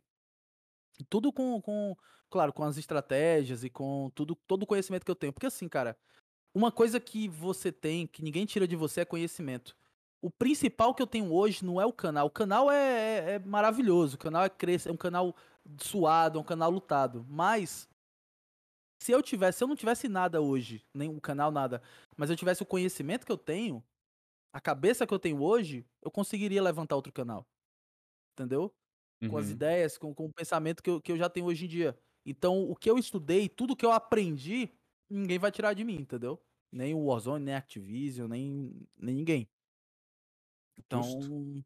mas eu entendo que algumas pessoas realmente teriam problemas, porque são pessoas que que o foco delas é somente o desempenho delas, Sim. é somente a gameplay, é somente o desempenho. Então essas pessoas realmente, talvez sem Warzone elas não tivessem mais aquele público, porque as pessoas só querem ver o desempenho dela. Então, se você posta todo dia gameplay com mais de 30 kills, quando você postar com 20 kills, alguém vai olhar e vai dizer, Ih, só 20 kills? Nossa, faz 30 kills todo dia? Por que, que só fez 20 kills? Se uma é passar uma semana sem conseguir fazer mais de 15 kills, vão falar, ih, cara, não gostava dele quando ele fazia 30 kills. Tá, tá ficando fraco, tá ficando ruim, não, não é mais relevante, não é mais a melhor, o melhor. Então, você tem que, que pensar que se você não for uma personalidade, se você não for uma pessoa que interage, que se engaja com as pessoas, as pessoas não vão se engajar com você de volta. Muita gente que me acompanha, me acompanha porque sabe que eu me engajo com ela, sabe que eu respondo DM no, no Instagram, respondo no Twitter, que eu converso no WhatsApp, que eu converso no Discord, que eu brinco, que isso aquilo, que eu foco muito em responder as pessoas no chat da minha live. Então, as pessoas se identificam comigo, né? Viram a Uhum. minha dificuldade. Quando eu comecei a fazer lives, comecei no YouTube, é, as pessoas viram a minha dificuldade, eu tava ficando com torcicolo porque eu ia ler os comentários da live, eu lia no celular, só que meu celular tem a bateria viciada. Então, chegava um momento da live, umas duas horas de live, que eu chegava e falava, chat, desculpa, mas eu não vou mais conseguir ler os comentários de vocês daqui pra frente na live, porque o celular descarregou. E eu não Caraca. outra tela. É, eu não tinha outra tela, entendeu? Aí o celular era bateria viciada, e aí eu avisava. E aí o pessoal ficava de boa. E aí o pessoal juntou uma grana, me ajudou a comprar o segundo monitor. Que foda, mano. Tive alguns patrocinadores, mas sempre focado nessa interação, sempre focado em dar dica, em conversar com a galera do chat. O que fez com que aconteceu o Loganzito, que é um cara que me ajudou pra caramba, não faz ideia, tem um patrocinador, cara, nossa, Loganzito, gente boa demais. E aí o que acontece? É, chegou num ponto da minha live que teve um, um dia. Você sabe que lançou o Resident Evil Village, né? Sim. E foi um evento, porque todo Resident Evil é um evento. E aí as pessoas. é, as pessoas falaram, ah, você vai fazer live? Eu falei, cara, eu vou fazer live. Só que eu sabia que os números iam diminuir. Eu sabia que teria menos pessoas assistindo. Não seria o que é no Warzone. Mas, cara, ficou numa média ali em live, ficou numa média de 400 a 500 pessoas me assistindo no YouTube. E eu lembro que quando eu finalizei o jogo, eu comecei a chorar, velho. Eu me emocionei pra caramba, velho. Por quê? Porque eu, desde criança, gostava da série, gostava da franquia, e eu tava me sentindo muito preso no Warzone, muito preso. Só posso fazer conteúdo de Warzone. Será que as pessoas vão me ver? Será que as pessoas vão querer que- me ver se eu fizer outra coisa? E aí, quando eu finalizei o Resident Evil, que eu vi a aceitação das pessoas e a quantidade de pessoas que gostam de mim e que assistiram porque era eu, que não era a mesma quantidade do Warzone, mas era a galera que eu sei que gostava de mim de verdade, nossa, eu fiquei muito emocionado, velho. Esse dia eu falei, nossa, caçamba, mano. A galera é muito foda. Cara, eu, eu eu acho muito que agradecido a eles. é, é esse o sentimento, tá ligado? Eu acho que se eu pudesse ter um. Se eu pudesse falar assim, uma meta. Pô, tem gente que tá aqui agora, inclusive meus dois mods. O Mercury tá mais tempo aqui. Mas a galera sabe que eu, eu já assumo pra todo mundo, ó, gente, eu não sou o cara da gameplay. Às vezes eu acho que as pessoas gostam de me assistir porque eu sou burro.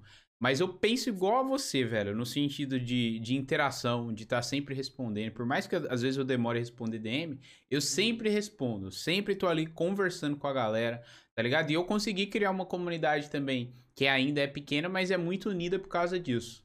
Então, assim, o, Uhum. pouco, o pouco que eu conversei contigo aqui, eu já me identifiquei muito e já sou fã do teu trampo, velho. Então, eu acho Valeu. que é muito foda é, ver onde você tá, ainda mais com, com tantas dificuldades assim. Inclusive, eu queria te perguntar, depois de tudo isso que tu falou agora, de criadores e tal, cara, quem que você acredita, assim, e quem que tu mais gosta de assistir nas horas vagas que você se inspira, assim, na comunidade brasileira? Cara, na comunidade brasileira, né? Tá, no caso do Brasil, quem eu gosto muito de assistir, que eu adoro assistir os vídeos, é... recentemente eu comecei a gostar muito de ver o Rafield, né?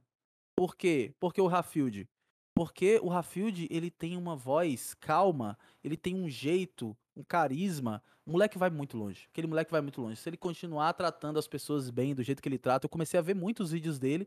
Eu gosto muito do jeito que ele fala, do jeito que ele joga. Então, sempre se ele postar um vídeo, eu sempre vou estar tá vendo os vídeos dele. Mas das minhas maiores inspirações, que eu sempre assisto, sempre acompanho, é o Funk Black Cat. Sempre eu acompanho, porque o, o funk ele faz parte da minha da, do meu crescimento, da minha identidade como streamer. Quantos anos você tem? Desculpa, pergunta do nada. Tenho 28. Ah, ok. 28. Quando eu, é, quando eu era mais jovem, eu acompanhava séries do Funk Black Cat desde Resident Evil. Desde sempre, né? E ele sempre jogou muito COD também e tal. E eu sempre gostei muito da, da calma dele quando ele tá gravando, quando ele tá jogando. Sempre de boa, sempre calmo. E também da busca dele por qualidade. É tanto que se, se as pessoas que me conhecem desde o começo da live sabem que eu sempre fui chateado com qualidade ruim. Eu não gosto de qualidade de imagem, qualidade de vídeo ruim, de áudio, nada. Então, eu sempre me inspirei nele nessa busca para trazer a melhor qualidade, o melhor equipamento para as pessoas verem uma coisa realmente profissional. E um outro streamer, um, um, outro cara que eu acompanho, tem que ser de Warzone? Tem que ser de COD? Não, pode ser qualquer nicho. É o Alanzoca. Por que que eu gosto? Inclusive eu comentei ele no início, né? O Alan Zoc eu acompanhava ele desde o início também, na época que ele começou no, no YouTube fazendo um outro canal, que o nome era Electronic DZRG. Eu assistia muito o Alan Zoca na época. E eu sempre gostei muito da maneira como ele tá sempre calmo, sempre dando risada, sempre conversando com o chat. A live dele, pra mim, é modelo, live modelo, assim. Eu olho e falo, ah, qual é a live que tu quer parecida? Eu quero que a minha live seja parecida com a do Alan Zoca naquela vibe, naquele mesmo estilo e tudo mais. Então, você vê que quando eu tenho tô com tempo livre, eu assisto é, vídeo deles, né? Ou então acompanho algum um pouco da live deles, mas eu não acompanho muito conteúdo de pro player. Eu, eu acompanho muito conteúdo de gente, sei lá, engraçada, gente legal, e muito pouco de realmente de pro player, entendeu? Eu busco mais as pessoas que que eu vejo que tem um jeito mais legal, um engajamento, uma maneira de falar mais da hora com o público. Eu não sei, é mais, é mais o meu jeito. É por isso que as minhas. Que, que também tem o Gaulês, né? Minhas inspirações Sim. são mais esses caras mesmo. Justíssimo, justíssimo. Eu acho que até, pô, tu falou do funk, o funk também, para mim, é um cara que eu assisto desde moleque. É uma baita inspiração como. Como, mano, o jeito que ele fala, se sai vídeo novo do funk é vlog, eu já fico feliz, tá ligado? Também, eu até prefiro, eu, eu até prefiro assistir. Isso, eu prefiro os vlogs do que vídeo de gameplay até. Não que eu não goste de gameplay, mas eu gosto do contato, o jeito dele falar. Não sei explicar, mas ele é muito foda, né, velho? Ele é muito, muito foda. Não, ele é o contato dele, o jeito dele de falar, você passa uma ideia de que ele é gente boa, entendeu? Exato. E às vezes, às vezes é só isso que falta para algumas pessoas, mano. Que as pessoas te acham gente boa. É, é só isso. Não precisa de muita coisa. Inclusive, eu comentei, eu, citei o Rafield, né? Ele tava no, no Twitter um dia, um tempo atrás, ele tava no Twitter falando, pô, tô, tô tentando gravar gameplay com mais de 20 kills, não tô conseguindo e tal, não sei o quê. E eu falei, cara, esquece essa merda aí, velho. Isso é igual o meme do. do Todo dia é isso. Esquece essa merda aí, Aspira, tá ligado? Esquece essa uhum. merda. Porque eu falei, mano, só foca e faz uma gameplayzinha, conversa um pouco, fala, fala alguma coisa, bota um lo-fi de fundo, que você, a cara do, dos highlights é o lo-fi uhum. de fundo. Bota ali de fundo, acabou, as pessoas vão gostar, velho. Porque as pessoas gostam, vão gostar de você, tá ligado? Do jeito que você fala e tudo mais. O Paulo, o Doubles vão na mesma vibe. Eu gosto de assistir o Doubles. O Doubles me passa uma ideia de ser um moleque gente boa também. Entendeu? Ele é. Então eu, eu sou suspeito galera... pra falar, mas ele é pra caralho. Então, a galera vai nessa, nessa rapaziada, entendeu? E, e, é isso, mano. Essa galera que eu assisto, brasileiro, é essa galera que eu assisto. Da hora, não, só, só gente, só conteúdo de qualidade. Tu falou do Alanzoca, para mim também é o modelo ideal de live, porque eu sempre tive na minha cabeça isso, tipo assim, independente do jogo que eu vou jogar, se eu vou jogar Warzone, vai ter uma galera. Se eu for jogar Red Dead Redemption 2, essa galera vai estar tá lá. Se eu for jogar uhum. Bomberman, a galera tá lá, tá ligado? Meu é essa sonho, a minha meta. Sonho, O sonho de todo streamer. É o sonho de todo streamer, exatamente. É porque tem dois caminhos, né? É que quando eu comecei a fazer live, eu sempre tive isso dentro de mim, tipo assim, ou o cara precisa ser bom, ou o cara precisa ser é, engraçado. Eu falei, pô, eu não sou nenhum nem outro. Nenhum nem outro. eu sou um cara gente também. boa. Eu sou um cara gente boa. Eu, eu, eu, eu, gosto de conversar com as pessoas. Assim como as pessoas falam de você, sempre falaram isso muito de mim, de de ah, você se comunica muito bem, tá ligado? Você. Isso é uma parada que eu sempre gostei de fazer, de conversar, tá ligado? Pô, igual hoje. Uhum. Falei, pô, vou conversar com o Airo. Cara, eu separei uma pautinha, mas como eu falei para você, é tudo muito espontâneo. Eu nem toquei na minha uhum. pauta ainda. Então, assim, o que eu gosto, o que eu quero pro Call of Cast também, não só como streamer, é, é isso. É trocar ideia, conhecer a pessoa, tá ligado? Por que que tu faz o que tu faz? Tá ligado? Uhum. É, eu fiz, inclusive, eu fiz um mini podcast, entre aspas, no, no meu canal, que deu muito bom, foi com o NG Vieira, sabe, do Bença. Sei, sei, conheço. E, e foi um mini podcast, eu entrei com ele no Discord e falei, cara, vamos gravar? Vamos? O que, que a gente vai gravar? Eu, não, mano, vamos só conversar. Eu vou conversar aqui contigo sobre gameplay. A gente fala sobre gameplay. E a gente começou a conversar e eu fiquei perguntando coisas sobre controle, sobre pegada no controle, sobre não sei o que, coisas que eu tinha interesse em saber coisa que eu tinha interesse em saber. Uhum. E, e ele conversou e tudo mais, e pô, deu uns 30 minutos de vídeo, e a galera curtiu pra caramba, tá ligado? Tipo, tem view pra cacete lá. A galera curtiu pra caramba essa conversa que a gente teve e tal. E até uma coisa que, que é interessante, que eu acho que tem um, um diferencial, não modéstia à parte, obviamente, né?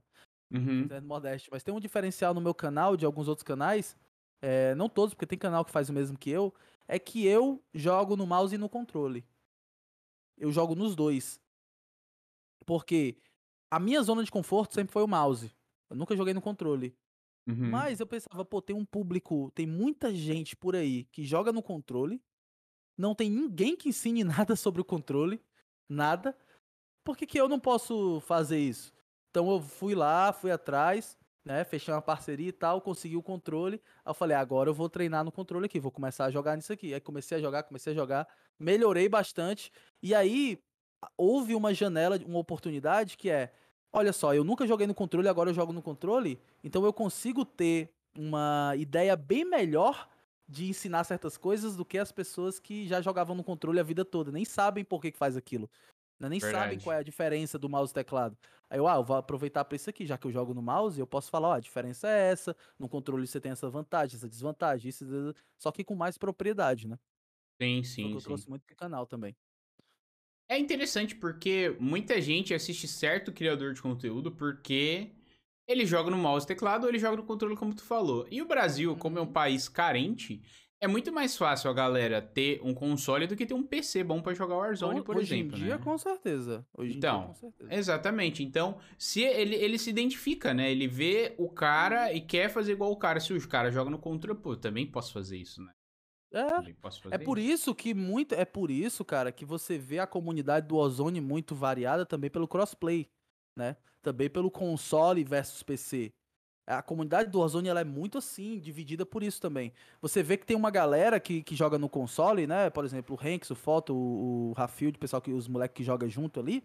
Sim. Eles jogam no console, se destacam muito por ser bons jogadores de console.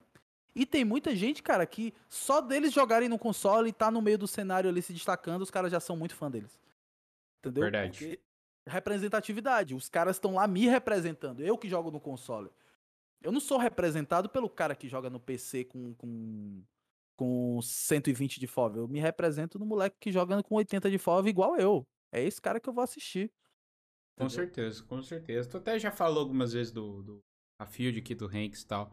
Uhum. É, até o Rafield, ele até deu uma explodida naquela jogada contra o Tony Boy, né? Que o Tony Boy é... chama ele de, de hacker e tal, deu aquela treta Sim, toda. deu aquela tretinha, aham. Uhum. Exatamente. E isso é uma parada também que. Que é meio foda na comunidade de o hate que eu vejo em cima desses moleques, eu não tô defendendo nem nada e nem passando pano, pelo amor de Deus, porque hoje também, qualquer coisa que tu falou, você passa pano, você é obrigado a, a hatear, né? Mas enfim, uhum. e é uma galera que joga no console e os streamers que são top tiers, assim, cara, é, eles se sentem deuses. Não pode ser morto por tal jogador que esse cara aí já é conhecido por usar hack, é conhecido por ter uma mira Tá ligado? E muitas das vezes é uma galera que não tem condição de ter um PC que roda 200 FPS Warzone, tá lá jogando todo dia igual um retardado para conseguir melhorar na gameplay e é desmerecido pela comunidade justamente por causa de fulano e ciclano que falou tal coisa. Tu se envolve é. em polêmica, você ouve muita coisa no sentido, não? Ou você é mais tranquilo em relação a isso? Cara, eu não sou uma pessoa que corre da polêmica, não, entendeu? Eu tento não me envolver e tal, mas eu não sou um cara que corre muito da polêmica, não, porque eu sou um cara que eu. Se a pessoa chegar pra pedir minha opinião, normalmente eu vou dar, entendeu? A minha opinião. Então, é, esse lance de. de é, existe uma coisa, mano, que tem muita gente que tá, tá no, não vou dizer que tá no topo, mas tem muita gente que tem uma certa fama, mas que tem medo, constante medo de ser colocado para trás. É um medo constante, assombrado com o medo de ser colocado para trás, com a ideia de que o sucesso da outra pessoa é o fracasso dela. O sucesso da outra pessoa vai derrubar ela, entendeu? Ah, eu não vou ser mais o cara tal. Se eu morrer para tal fulano, não vou ser mais é, o cara que eu sou e tudo mais. E isso demonstra uma insegurança, né? Uma insegurança muito grande do cara. E o que acontece é que o, algumas, alguns criadores que já são grandes, algumas pessoas que já são famosas, elas tendem sempre a pensar que o cara que é menor ali é, não pode chegar onde ela tá. E se acontecer alguma coisa que a pessoa vá chegar onde ela tá, ele vai tentar derrubar essa pessoa. Entendeu? Ele vai tentar derrubar esse novo criador, esse novo jogador, enfim. Isso é uma das paradas mais ridículas que existe. Muito ridícula. Porque o sucesso da outra pessoa não é o seu fracasso. Não é. O seu fracasso é por sua causa, entendeu? Não é por causa do sucesso de outra pessoa. Então, eu, por exemplo, sou um cara que eu gosto muito de ver a molecada nova cre crescendo, né? Ali aparecendo e tudo mais. Assim como eu vim do zero, eu acho legal a, a galera que veio do zero. E quando eu vejo qualquer tentativa de retalhar isso, eu me imponho, entendeu? Eu falo, não, então vou fazer por esses caras. Porque uhum eu, eu troco ideia, eu converso com todo mundo. Eu converso com todo mundo. Eu posso conversar com, com o Nano, eu posso conversar com o Slash, eu posso conversar com, com, sei lá, com o Nine, eu posso conversar com o moleque que é desconhecido, que tá, que tá não sei aonde. Mas quando se trata de opinião sobre atitudes, eu sou imparcial. Então, por exemplo, vamos supor, isso, isso é só uma suposição, é só uma hipótese, tá? Uhum. Vamos supor que, sei lá, o fulano que é famoso, que troca ideia comigo, eu gosto dele, acho o cara legal, só que aí ele vai e tem uma atitude ruim ou faz alguma coisa contra o cara que tá iniciando, o cara que é iniciante e tudo mais. Eu, como eu disse, eu vim do nada, eu cresci o meu canal meio que sozinho, entre aspas, então eu vou lá e converso com. e dou a minha opinião sem colocar o cara que é grande ah, não, esse cara aqui, ele é meu amigo, ele é grande, a gente tem, a gente tem 100 mil inscritos dois, então eu tenho que ficar do lado dele. O cara que é o, o pequeno ali, não, deixa o... Mas é o que mais rola, né? Isso que é tá foda. Tá não, o cara é desconhecido, não vou dar, não vou dar... Não, eu não sou assim, velho. Eu pego o cara que falou 100 mil inscritos, 200, 1 milhão de inscritos e falo, não, mano, sei que você tá falando é besteira e o moleque lá tá, tá certo, sei que tá errado. Eu sou esse cara, entendeu? Eu não tenho essa coisa de panelinha, de amizadezinha é, super. que vai acima das minhas opiniões com um ou com outro. Eu não tenho isso. Entendeu? Então... Caraca, mano. Pessoas então, do Warzone precisam de mais pessoas como você, velho. De verdade. Essa comunidade precisa de mais gente pensando assim, velho.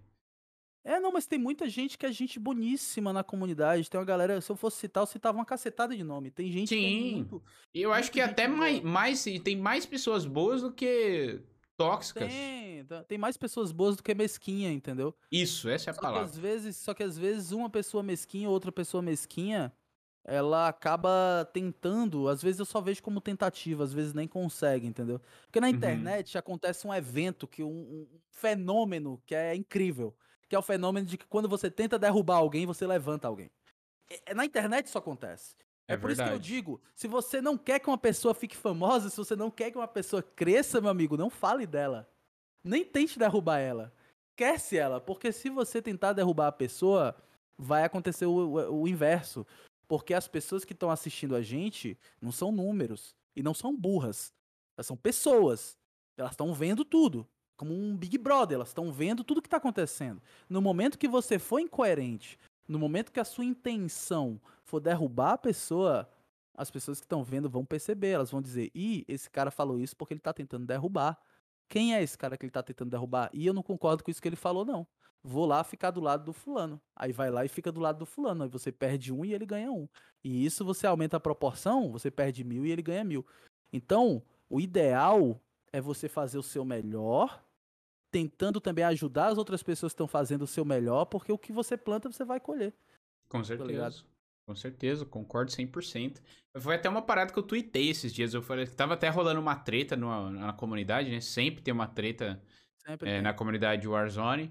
Eu também eu não busco treta, mas também se vier pro meu lado eu não fujo. Mas eu sou mais do cara de tipo, mano, ao invés de ficar com indiretinha na internet e tal, ficando postando isso, chamando um ADM, tá ligado? Vamos conversar, Uhum. vamos marcar uma call no Discord. Fiz alguma coisa, falei alguma coisa que não, não te agradou, te prejudicou, ou prejudicou a outra pessoa, não precisa nem ser necessariamente a pessoa, tá ligado? Fala, mano, então Sim. vamos conversar. Vamos conversar, velho. Porque a gente tem que agir como adulto, né? E muitas vezes o que eu vejo na internet, a galera não age e não pensa da mesma forma que um adulto deveria pensar naquela situação, tá ligado? Ao invés de Isso. sentar e resolver, fica gerando mídia, é o que tu falou. Aí às vezes ele perde mil, o outro ganha mil justamente por causa disso. Não, então, e na internet hoje em dia tudo é mídia, entendeu? Tudo é mídia. Sim. Os caras, os caras preferem resolver uma treta é, aparecendo, né, ao vivo, pra poder, porque vai ter, vai ter mídia de qualquer jeito, vai ter gente lá pra ver, vai ter gente querendo saber, entendeu? O problema Sim. é o seguinte, o problema, cara, é que se você só faz mídia em cima de polêmica, você só atrai abutre. Você vai atrair público abutre. E aí depende de você. Você quer esse público abutre? Você quer essa fama só por fama mesmo? É uma coisa que eu falo muito pra rapaziada, que é tipo, você que tá começando. Ah, eu queria fazer um vídeo tal, mas esse vídeo aqui é muito polêmico. Eu faço? Eu falo, cara, o principal que você pode fazer é você busca só visibilidade ou você busca reputação? Porque o principal é reputação. Reputação é melhor do que visibilidade. Você precisa de um equilíbrio entre os dois. Não adianta só você ter visibilidade e não ter nada de reputação. Porque isso vai te cobrar depois. Você vai ser cobrado por isso. Mesmo você pensando que não, vai ficar apagado, na internet não se apaga. Em algum momento, você pode estar com seus 30 milhões de inscritos. Em algum momento, alguém vai buscar no seu passado alguma coisa e você pode cair por causa daquilo. Então, a dica que eu dou sempre pro pessoal é buscar sempre reputação, entendeu? Sempre ser uma pessoa íntegra. Porque aí depois você não tem mais nada pra, né? Ninguém pode te cobrar nada. Você tá Sim, sim. E até até entrando nesse assunto de, sei lá, de, de cancelamento por passado, por exemplo. A gente já viu muito isso. Não, Uhum. não falando até na nossa comunidade de jogos e tal, muito mais com famosos, enfim, é, Júlio Cocielo, Cauê Moura, caras que falaram merda no passado e foram cobrados lá na frente. Sim. O foda é que isso, assim, dependendo do que o cara falou, é meio foda. Porque, assim, a gente tem que entender que todo mundo já fez e falou merda um dia na vida. Não tem como. Não É, tem como. claro, claro, óbvio. E as óbvio. pessoas mudam, né? Só que a galera da internet tem uma política de cancelamento que é assim: ou você é do time que ataca, ou você é do time do passapano. Entendeu? Uhum. Então, assim, no Brasil, quem tem opinião morre. Basicamente. Então. Não pode, não pode. Exato, existe, exato. um- existe também o, o fenômeno de que você, quando você fala algo pro seu público, o seu público vai lhe defender. Mas se Sim. você falar a mesma coisa no público do outro, o público do outro vai cair matando em cima de você. Então, os youtubers, os streamers, as pessoas, às vezes, quando elas ganham certa fama, elas se enfiam dentro da própria bolha e tudo que elas falam é lei pro Sim. público delas. Então, elas não têm mais é, discernimento, não tem mais crítica, elas não sabem se o que ela tá falando realmente faz sentido. Ou se o que ela tá falando. Ela, ela cria, gera. Vira uma coisa mágica. Um terreno onde todas as opiniões dela são verdade. Porque o público dela, obviamente, assiste ela, gosta dela, vai, vai concordar com ela. Sim. Só que isso é muito nocivo.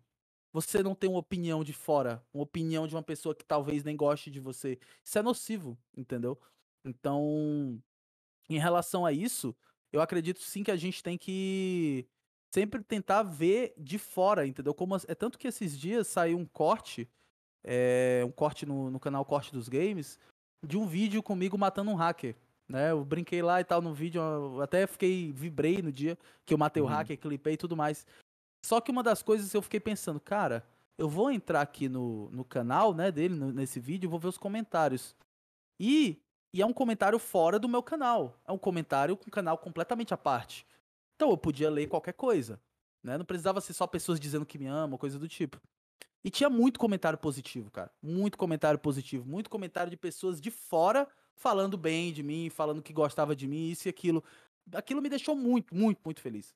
Porque eu pensei, pronto, mano, se, se, se as pessoas que não estão dentro do meu, da minha bolha estão falando isso, então, graças a Deus, eu tô no caminho certo.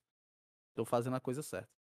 É, essa, é, esse sentimento, essa sensação é muito boa, né, cara? É muito foda. Uhum. Esses dias eu. eu- Uma parada que eu até falo que, que a gente não fala de uma coisa no Call of Cast, que é sobre política, né? Uhum. Mas eu, nem me sinto. Falar comigo, eu sou É. leigo, leigo, leigo em política. Eu também, eu sei, eu sei coisas específicas de coisas que a gente vive no dia a dia e precisa saber, mas a fundo eu não tenho propriedade. Só que eu fiz uns stories e às vezes eu faço um tweet ou outro também criticando a presidência, criticando as atitudes e tal. E, velho, Aham. foi uma série de história. 90%, 99% das pessoas me apoiaram, mas teve um ou dois gato pingado, três ali que já vinha, ah, não sei o que, não sei o que. Tipo assim, eu tava na minha rede social, tá ligado? E eu me sinto, às vezes, no direito de falar pras pessoas que me seguem, porque a gente tem influência sobre essas pessoas, tá ligado? Se a gente vê Sim, sim. a merda que a gente tá vivendo hoje, porra, é tanta coisa que poderia ter sido evitada, sabe? E eu só fui mostrar esse lado da, da- a minha opinião por esse lado. Só que tem duas diferenças, né? Tem, tem a diferença de fato e opinião. Tá ligado? Eu fui dar a minha opinião em cima dos fatos. Só que é uma galera que, mano, é, é muito difícil você conseguir debater sobre certos assuntos na internet, tá ligado? Justamente por causa disso que tu comentou. Pô, às vezes tu vai falar pra, pra uma galera. Teve gente que até falou, pô, eu te sigo, não é pra tu falar isso, é pra. o que Eu te sigo pra me, sabe, me divertir, não sei o quê, pra, eu gosto do seu conteúdo, tá ligado? Sim, Pô, eu sim. fiquei boladaço, velho. Fiquei boladaço. Não, esses dias, cara, esses dias, olha como as coisas são. Eu sou um cara completamente, em relação à sexualidade, eu sou um cara completamente é, confiante. A, a palavra me fugiu agora, mas sou muito confiante em relação a isso. Sou muito certo em relação a isso. Aí eu postei Uhum. no Twitter assim, eu postei no Twitter assim. Pô, saudades de uma festa e tal, queria rebolar. Cara, acho que eu perdi uns três seguidores, ou quatro, né? Uma hora assim. Alguém comentou assim, como assim, cara? Não sei o quê. Aí desseguiu. Aí eu fui lá e comentei depois, mano, que palhaçada é essa, velho? Quer dizer que eu não posso falar isso aqui. Eu falar rebolar, eu tô mexendo com a sexualidade de vocês. Se eu não for um machão tal, eu vou perder seguidor. Então, tipo, tanto no YouTube, quanto no Twitter, quanto no Instagram, se você se posiciona de alguma forma, você vai. é, algumas pessoas vão gostar e algumas pessoas vão, vão desgostar daquilo. Não adianta. Então tem gente que fala pra mim, por exemplo, ah, é melhor você não se posicionar em relação à opinião sobre tal coisa. Já tem gente que fala, ah, eu quero mesmo, o ideal é que tu se posicione mesmo e tal. O que eu faço hoje em dia é tentar pensar no, no contexto geral do meu público, né? Por exemplo, cara, vamos falar de, por exemplo, falando de palavrão. Palavrão é um excelente, excelente divisor de Exemplo. águas. Um excelente exemplo. Muitos criadores de conteúdo falam palavrão nos vídeos do YouTube, né?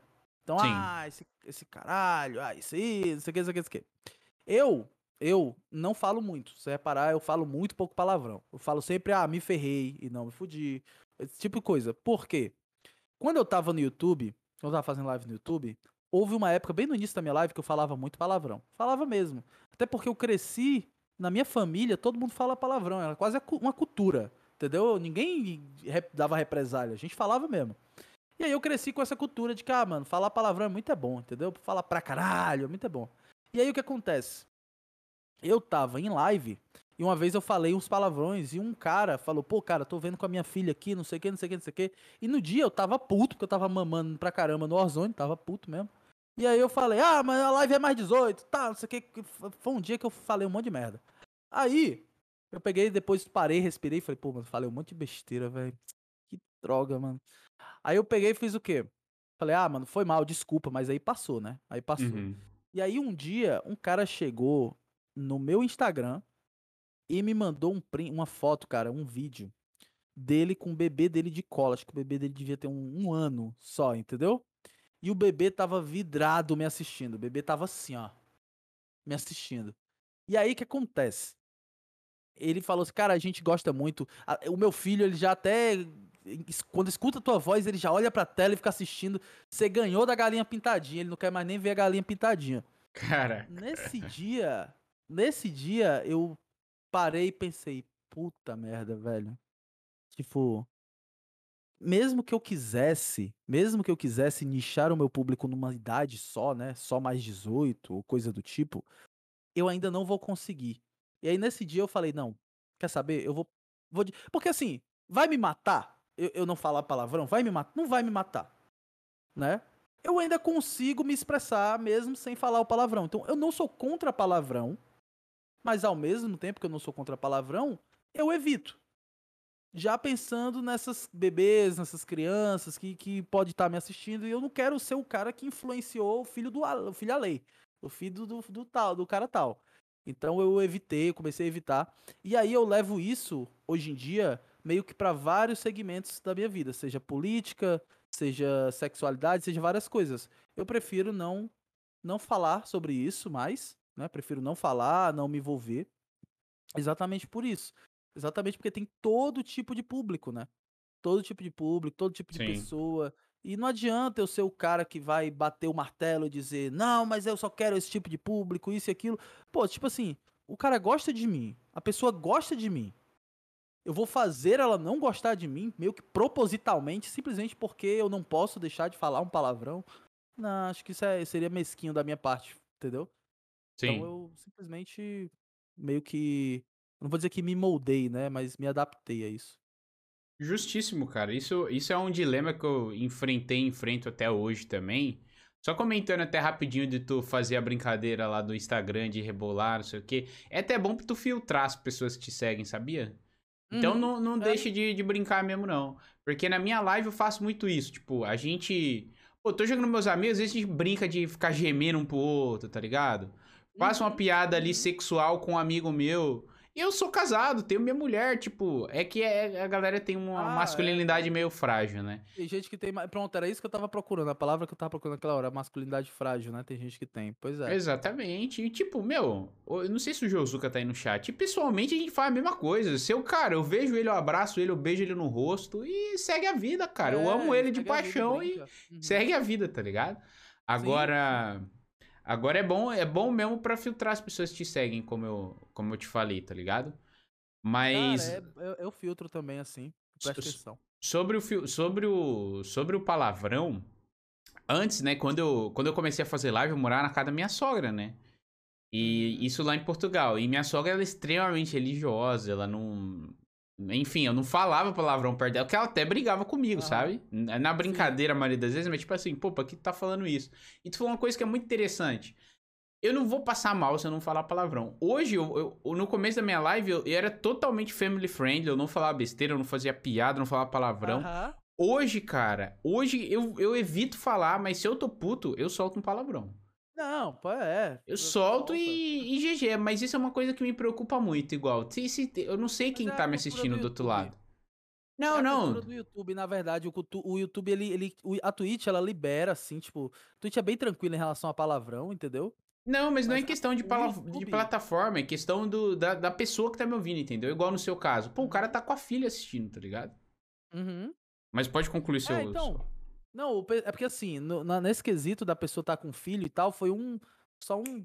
Acendeu a lâmpadazinha do meu lado, entendeu? Sim, pensei, sim. Melhor parar e tudo mais. Mas o YouTube.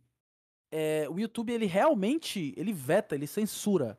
Entendeu? Uhum. Não só. O, o, YouTube, ele não só censura lives, é, vídeos com palavrão, como ele diminui o alcance de vídeo com palavrão, como ele também.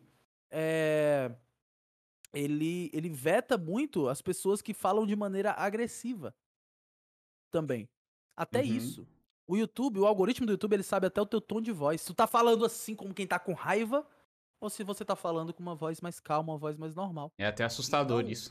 Isso é assustador. Isso é assustador.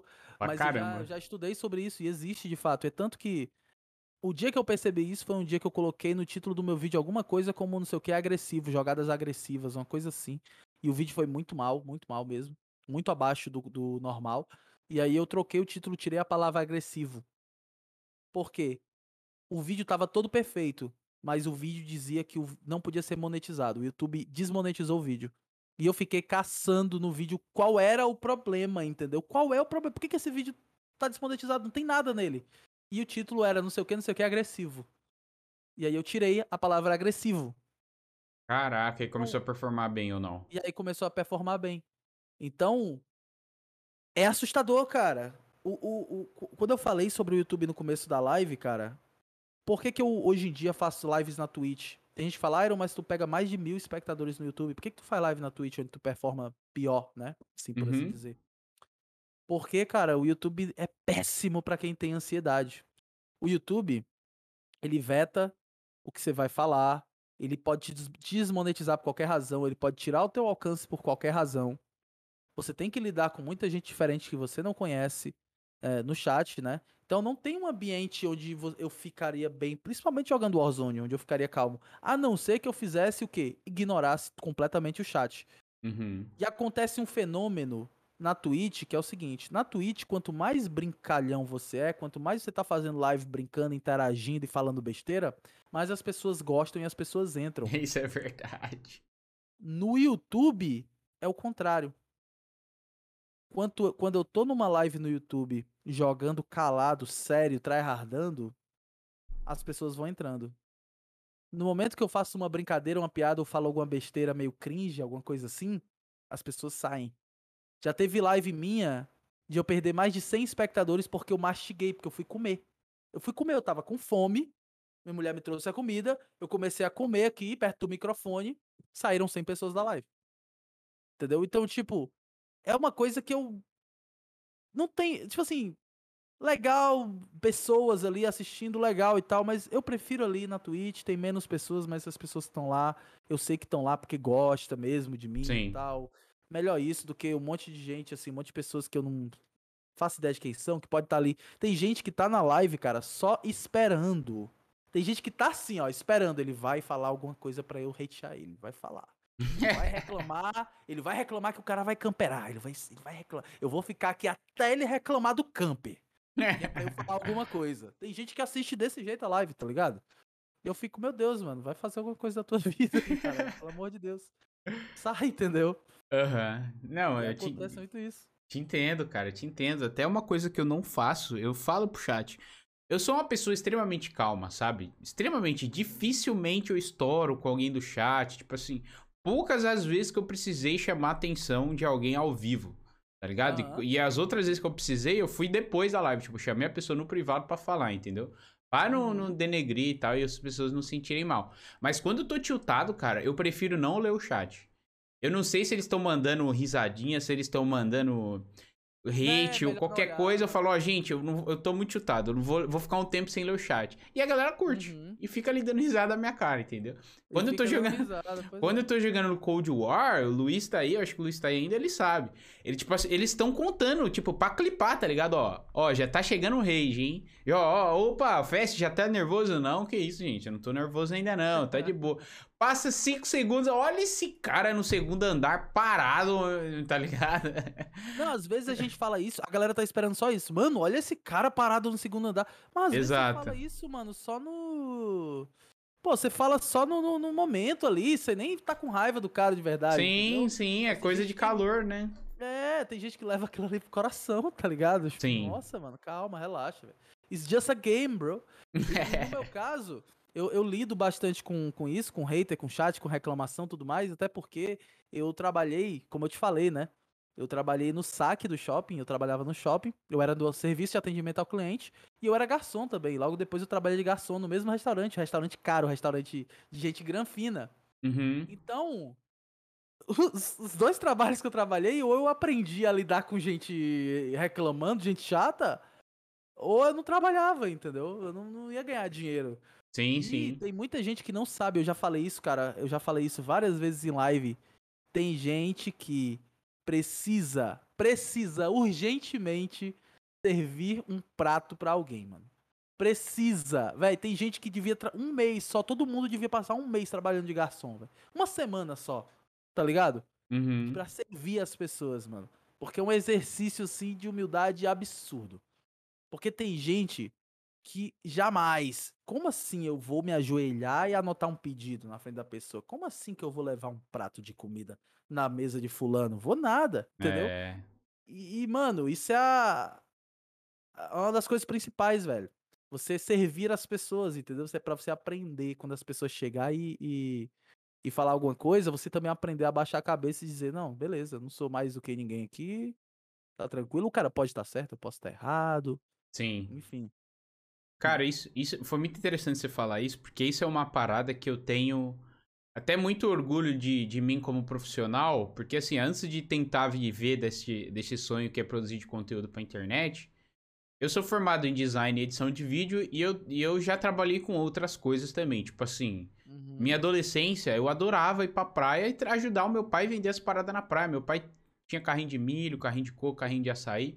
Cara, a minha alegria É era ir bom. pra lá pra eu poder ganhar o meu dinheiro. Não só na minha adolescência, depois da vida adulta eu já fiz isso também. Só que como eu sou um cara muito caseiro, sou, hoje eu sou mais sedentário, então eu acabo não, não aguentando. Mas eu, eu não tenho tempo ruim pra isso. Já vendi geladinho, já vendi espetinho, já... Hum, Cara, já fiz muita coisa, é tá bom, ligado? velho. E meu É primeiro trampo é muito bom, te cresce muito como pessoa. E tu falou isso, Uhum. me lembrou do meu primeiro trampo, que eu trampei como auxiliar de atendimento ao cliente. Era exatamente assim que estava escrito na minha carteira de trabalho. E eu dava suporte para para clientes da, da empresa que eu trabalhava, que eram representantes médicos, sabe? Aqueles caras que vai vender o remédio pro, ou vai levar o remédio lá, mostra grátis pro, pros médicos, enfim. E eu dava auxílio para esse, pra esses representantes que usavam o aplicativo da empresa. Então, às vezes eu pegava, cara, li- literalmente eu pegava um senhor de idade, sei lá, de uns 60 anos, 65 anos, e eu falava, senhor, agora tu vai ali e clica com o botão direito e esquerdo do mouse nessa opção. Aí ele, Uhum. Tá, mas qual, qual, qual- o mouse, o botão é o direito, mouse? tipo, exatamente isso, cara. Era literalmente isso. Então eu aprendi a ter uma paciência muito grande. Tanto que no, no processo seletivo, eles perguntam, eles perguntavam assim: "Você se considera uma pessoa paciente?" Cara, ali eu testei, eu aprendi a ser paciente. ser muito, né? Eu te- então, assim, hoje, quando, sei lá, eu tô puto com a minha internet, eu tô puto com alguma coisa, eu vou ligar no atendimento, eu falo, eu falo, eu falo, eu falo. Pô, essa empresa é uma merda, não sei o quê. Mas no final eu sempre pego e falo assim: olha, eu sei que você não tem culpa, que você só tá aqui pra, pra me auxiliar, eu sei que não é você, eu já trabalhei em atendimento. E eu sempre, nossa, quando eu via minha mãe brigando com o atendente da net, eu sempre falava, mãe, relaxa. Não, que relaxa o quê? Não sei o que, mãe. Então, assim, é só pra tu sentir na pele, tá ligado? É só você sentindo na pele pra tu ver, igual tu falou. Pô, por isso todo mundo tem que servir um prato, todo mundo tem que. Então, É, assim, eu cara. sinto muito, eu me sinto muito realizado, velho, de ter tido empregos convencionais, entre aspas, antes de trabalhar nisso aqui, porque eu aprendi bastante. Não, eu, eu demais. Hoje em dia tem gente que fala, sério, por que, que você trata tão bem o. Por que, que você tem tanta calma com as pessoas? Tu é o rei da paciência com certas pessoas e tudo mais. Eu falo, mano, porque o trabalho que eu tenho hoje, velho, é o melhor trabalho que eu já tive na minha vida, tá ligado? Eu não posso nem chamar assim de trabalho. É trabalho, porque, enfim, né, eu tenho que me dedicar e tal. Mas, cara, a- na minha vida inteira, eu posso falar, assim, com propriedade, que eu sofri para um caralho, mano. Assim, tipo, muito, muita coisa na minha vida mesmo, assim. Tipo, por exemplo, quando eu, quando eu fiz 11, an- 12 anos, é, a minha mãe, quando eu fiz 12 anos, a gente tinha uma casa própria numa rua aqui de Messejana, aqui do- de Fortaleza, e foi vendida. A minha família vendeu e dividiu tudo pros, pra, pro restante das famílias. Uhum. E aí, eu e a minha mãe, a gente ficou sem casa, né? Ficamos só com dinheiro que supostamente deveria ser pra investir em alguma casa, comprar alguma casa, algum lugar pra gente. Só que não foi o que aconteceu. E aí, eu comecei a morar de aluguel com ela. Só que o que acontece? A minha mãe, ela não tinha muito controle financeiro e eu era só uma criança, eu não tinha como fazer nada, nem trabalhar, nem nada. E aí a minha mãe gastou o dinheiro inteiro, assim, tipo, se acabou, o dinheiro se acabou. E aí começou uma fase muito difícil da minha vida, que foi uma, das, uma fase onde eu aprendi o real significado da palavra humildade. Que foi, eu passei, cara, eu passei vários anos morando de favor. Morando de favor. E morar de favor é a pior coisa. Eu não desejo pra ninguém morar de favor, porque até o seu melhor amigo, até a pessoa que mais gosta de você, é, quando você mora de favor, em algum momento ele vai falar alguma coisa que vai te magoar. Por quê? É, eu morava de favor e eu comecei morando com a minha mãe. É, ela se envolveu com uma pessoa e tudo mais, e aí eu, eu fiquei, comecei a ser jogado na, pela minha família, de lado para lado. Então, tipo, eu morava com uma parte da minha família, e aí deu três dias depois, eu ouvi alguém falando no quartinho assim, tipo, não dá, não dá pra ficar com ele, o gasto, não sei o que, ele come muito, não sei o que, papapá. E aí, no outro dia, eles me jogavam para outra casa, e aí eu ia morar com outra parte da família, e aí eu tinha que ouvir mais coisas de esse menino vem pra cá morar aqui, faz dois dias ele não lavou uma louça, ele não fez não sei o quê, ele tá comendo arroz demais, ele, ele quer assistir TV de manhã, a conta de energia é, vai vir alta, não sei o quê. Então, a minha infância inteira, eu a minha juventude, do meu, minha pré-adolescência, eu tive que ouvir coisas de que eu não era bem-vindo em lugar nenhum, porque eu não podia abrir uma geladeira. Tem gente que tem gente que abre a própria geladeira, mano, e não entende que tá abrindo a própria geladeira, entendeu? Que, pô, eu posso abrir a minha geladeira. Você imagina você não poder abrir a geladeira de alguém porque você tá morando na casa dos outros. Imagina você não poder ligar uma TV para assistir um desenho quando você é criança porque você tá morando na casa dos outros. Então, eu fui crescendo e por muitos anos eu tive que ver a minha mãe pedindo coisas para os outros, pedindo pra gente morar de favor. Morei na casa de um monte de gente é, diferente, né? Um monte de gente. Morei em casa de pastor de igreja, morei em casa de muita gente. E uma das coisas que que fez com que eu é, sofresse menos, assim, na minha, na minha infância, foi porque todo bairro que a gente se mudava, todo bairro que a gente morava, a primeira coisa que eu fazia era procurar uma locadora de videogame ou uma lan house. E eu me enfurnava nesse lugar e eu ficava o dia todo. Eu podia estar tá pesando 30 quilos, eu era só o palito. Eu tinha 1,80 de altura, pesava, sei lá, 50 quilos. Eu, é, e eu era bem desnutrido porque eu, eu, não tinha muita condição financeira. Mas eu ficava dentro das lan houses, assim, dentro da locadora, o dia todo fazendo amizade com os caras e o, jogando, ou então olhando os outros jogando e tudo mais, né? E nessa época, nessa época da minha vida, que eu sofri muito porque porque eu morava, cheguei a morar de favor no lugar, depois morei em outro. Depois teve época, cara, teve época da minha vida que eu eu, porque assim, quando você entra numa casa, né, como eu falei da, do exemplo da geladeira, você vai lá tomar um banho de chuveiro, você liga um chuveiro. Beleza, você assim que você ligou o seu chuveiro, cai água encanada na sua cabeça. Que maravilha. Ninguém percebe que você ligou um chuveiro e que caiu água na sua cabeça, né? A maravilha da engenharia. Mas quando você tem que passar anos tomando banho de cuia, quando você tem que encher o balde, levar para o banheiro, pegar uma cuia, botar lá e jogar na sua cabeça, é que você percebe, cara, como seria bom se eu tivesse um chuveiro, né, mano? Pô, um chuveiro seria muito bom aqui. Então, eu fico muito feliz, na realidade, que eu tenha passado por um monte de coisa na minha vida, porque hoje em dia, com tudo que eu tenho, com o canal que eu tenho, com a casa que eu tenho, que eu moro com a minha mulher, que eu consigo viver bem, que eu tenho o meu setup, que eu consigo comer, que eu consigo fazer tudo isso, que, que, que não tá faltando dinheiro para mim, e eu consigo olhar para isso e dizer, nossa, mano, tipo, caralho, isso é muito foda, tá ligado? Muito, muito foda. Porque eu, eu não tive antes. E eu vim do zero. Então eu, eu cresci meio que.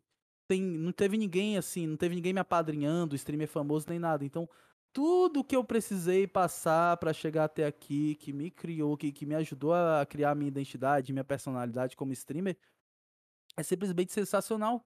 Que agregou o streamer que eu sou hoje. Agregou muito. Então, eu fico é feliz pelas coisas que eu passei. E é uma coisa que eu ouvia. Eu ouvia muita gente falando assim, Iron, não se preocupa com isso aí que tu tá passando, não. Porque isso vai ser bom para ti no futuro. Entendeu? Isso, isso vai ser melhor para ti. Porque quando tu tiver as tuas coisas, tu vai dar valor de verdade. Eu achava que era bullshit, eu achava que era besteira. Não, mano, isso aí eu queria era ter mesmo fácil. Porque se eu tivesse fácil, eu ia dar valor do mesmo jeito. Só que não, quando você tem de fácil, realmente você não dá valor do mesmo. Não é do mesmo jeito. Não. Você pensa que é, mas não é. Também, eu também concordo plenamente com o que tu falou. Quem já nasce num berço de ouro, tá acostumado com berço de ouro. Tá ligado? Não tá, não quer ir pra rua. Cara, vou, vou até, sendo bem sincero, até acabei ficando meio emocionado ouvindo tudo isso que tu falou. É... E é legal ver que tu. Porque assim, eu, eu encaro a vida muito como tu falou agora. Tipo, por mais que na época você não enxergava isso, mas você ouvia isso de outras pessoas. De tudo na vida é um ciclo, tá ligado? Tudo são fases. Uhum. Se aconteceu uma merda. Isso por experiência própria também. Se aconteceu uma merda na tua vida naquele dia, porque era para acontecer e aquilo vai influenciar na tua vida pro resto da sua vida, de alguma forma, tá ligado? Uhum. E sempre dá para você tirar uma, uma lição daquilo que tu tá vivendo. Não importa a merda que seja, pode ser a pior coisa. Aquilo vai fazer sentido ou vai influenciar na sua vida, impactar Vai. de alguma forma amanhã, depois, ou daqui a um ano, dois anos, três, dez anos, seja o que for. E tu, tu falando tudo isso de, de morar de favor e tal, quando eu. Como eu falei, eu morava com a minha sogra, isso era lá em Portugal. Quando eu, quando eu fui pra Portugal, isso era uma parada que minha mãe sempre teve muita preocupação comigo. Porque foi a primeira vez que eu saí do Brasil, foi a primeira vez que eu fui morar sozinho. E não. Enfim, eu não tinha. Não tinha. Como é que fala? Experiência nenhuma com casa, com nada, sabe? E quando eu falei pra minha mãe que eu ia morar com a minha sogra, ela já ficou com o pé atrás justamente porque ela passou por, por coisas parecidas com o que tu passou, sabe? De, de apanhar na casa das pessoas Uhum. porque ela tá de favor. De passar fome na casa de outras pessoas porque ela tá morando de favor. De ser o último a comer naquela casa, comer a sobra porque você não faz parte daquele ambiente, sabe? Então, assim, eu, eu, eu entendia o lado dela como mãe, como como sentido de proteção mesmo, né? Mas eu sempre falava, tipo assim, ah, mas relaxa, mãe, aqui as coisas são diferentes. Graças a Deus, realmente as coisas foram diferentes pra mim. Mas. Cara, isso que tu me falou aqui agora, imagina tu falar pros seus filhos, por exemplo, sabe? Sim, Lá na sim. frente. Então, isso é uma Na parada frente, não. que. Tu, Meu- tu já, meu, no é, tu já é tiver um pai? filho, Ah, tá, que susto. Não, não, não já- sei não. Não sou não, sou não. No dia que eu tiver um filho, no dia que eu tiver filhos e tal, né? Obviamente que eu vou tentar orientar eles da, da melhor forma possível, mas passar por algumas coisas que eu passei, eu não acho que eu teria coragem de deixar não, entendeu? Até porque Uhum. precisa de discernimento, precisa de uma certa inteligência pra você é, retirar o aprendizado do sofrimento, entendeu? Só Sim, sofrer por não é sofrer fácil. não te traz o aprendizado. Você precisa refletir no que Sim. você passou. Você precisa parar e pensar por que, que eu passei sobre isso, o que, que eu posso tirar disso. E aí vem uma sorte que eu tenho, né, de ter tido na minha infância mesmo uma, um ensino, uma educação boa, porque aí quando eu sofri eu consegui retirar eh, essa parte de aprendizado, né? É, coisas que eu, mano, coisas que tem gente que olha pra mim, tem gente, teve um cara que chegou na minha live e ele falou assim: "Qual é o teu PC?" Aí eu falei: "Cara, eu tenho uma 3070, tenho esse- esse- esse- esse." Aí falou: "Queria ser filhinho de papai pra ter uma também." E o cara olhou pra minha cara, o cara vê, beleza, mano, o Iron branco, sei o quê, carinha de, de, sei lá, cara de, de, de gente que mora em condomínio a vida toda, né, que, que teve as coisas na mão e tudo mais. Eu pensei no dia, mano, esse cara não faz ideia que eu já comi comida escondido no quintal, assim, um biscoito que a minha mãe me deu, que era do, do filho da dona da casa, que ela teve que me dar escondido, porque eu tava morrendo de fome e eu tive que comer no quintal escondido como um filho da empregada da casa, entendeu? Então, tipo, o- as pessoas não fazem ideia do que as outras passam, né, mano? Tipo, Não fazem. E eles nem gente olha buscam pra alguém, saber. cara, eles só querem não- não- atacar e falar. não julga, cara. Tipo, não julga a, a- história de ninguém. Você não sabe o que a pessoa passou. E também não, não é pra ter competição de quem sofreu mais. Eu odeio competição de quem sofreu mais, mano. Eu Sim. odeio, porque todo mundo passa por alguma coisa. E aí vem a pessoa falar assim, eu, mano, a gente fala assim, pô, cara, eu já fiquei, passei fome um dia. O outro fala, eu fiquei foi dois dias passando fome. Aí o outro fala, ah, mano, eu passei foi três. Caralho, para com essa merda, velho.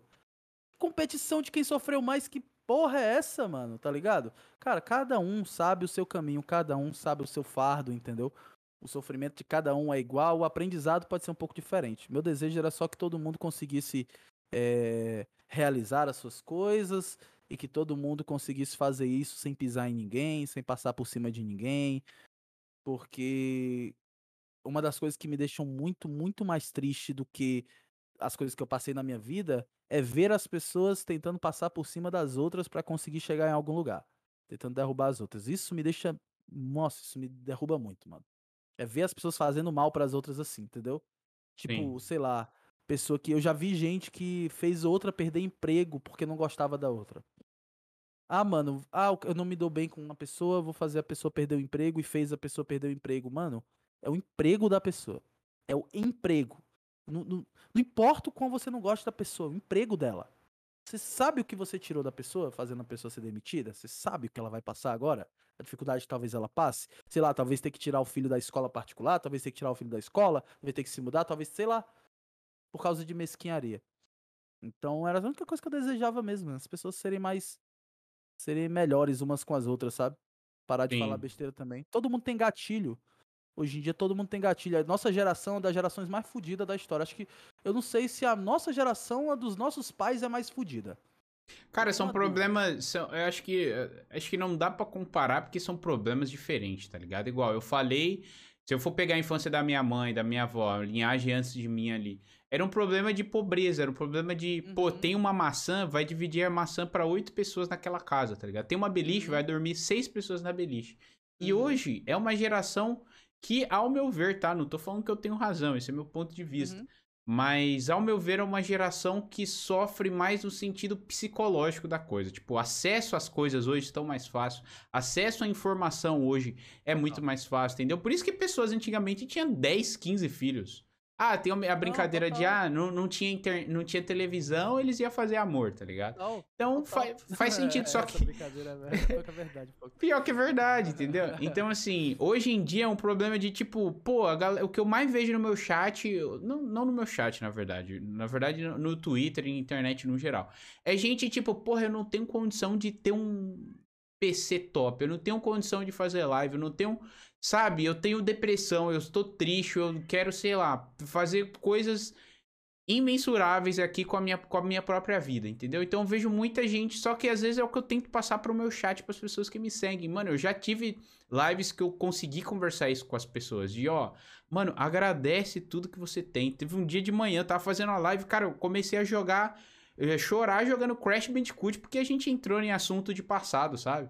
Eu contando da minha infância, eu contando de, de quando eu não tinha é, de, de condição de ter o brinquedo que eu queria, nunca tive uma Beyblade, tá ligado? É, Na minha época, aquilo ali pra mim era o fim do mundo. Mas, Eu porra, fazia de, de tampa de detergente. exatamente, colocava o lápis em cima, girava uma linhazinha É, embaixo, puxava. Uma linhazinha. Cara, hoje já, Gira- eu- gira mais que os comprados. Exato, e eu personalizava essas daí, porque tinha as Beyblade de ferro, tá ligado? O que que eu fazia? Tive uma época, teve uma época que eu tava começando a personalizar. Eu colocava prego do lado, sabe? Pra fazer uma. Beyblade, tipo, eu pintava também pra quando girar ficava...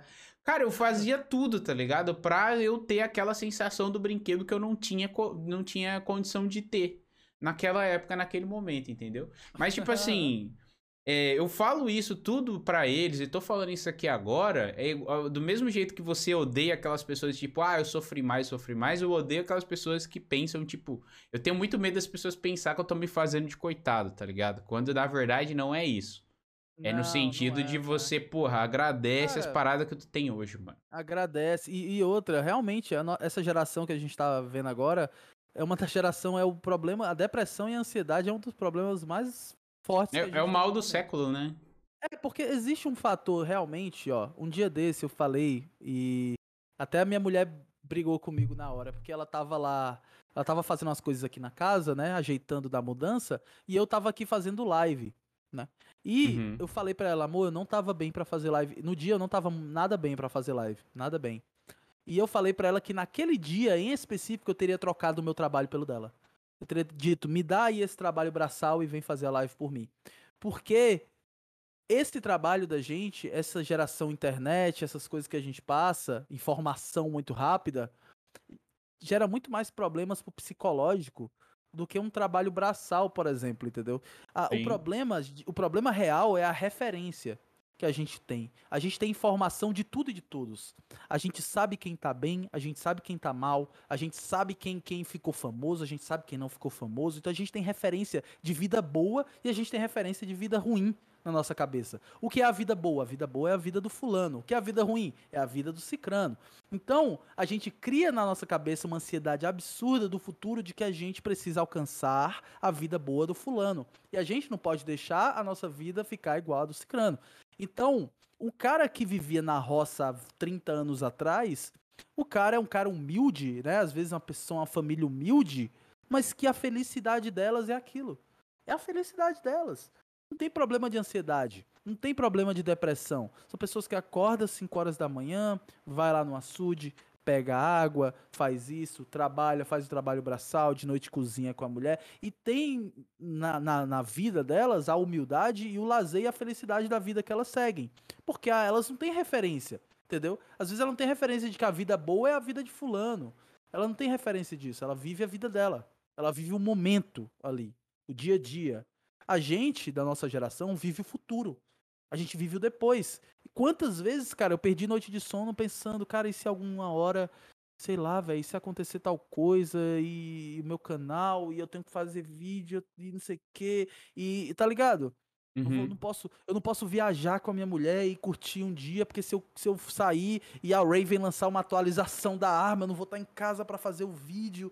E, cara, isso é, é cruel. E vai gerando mais e mais ansiedade, né? Mais e mais, e mais ansiedade. ansiedade. Quanto mais você procura, mais ansiedade, entendeu?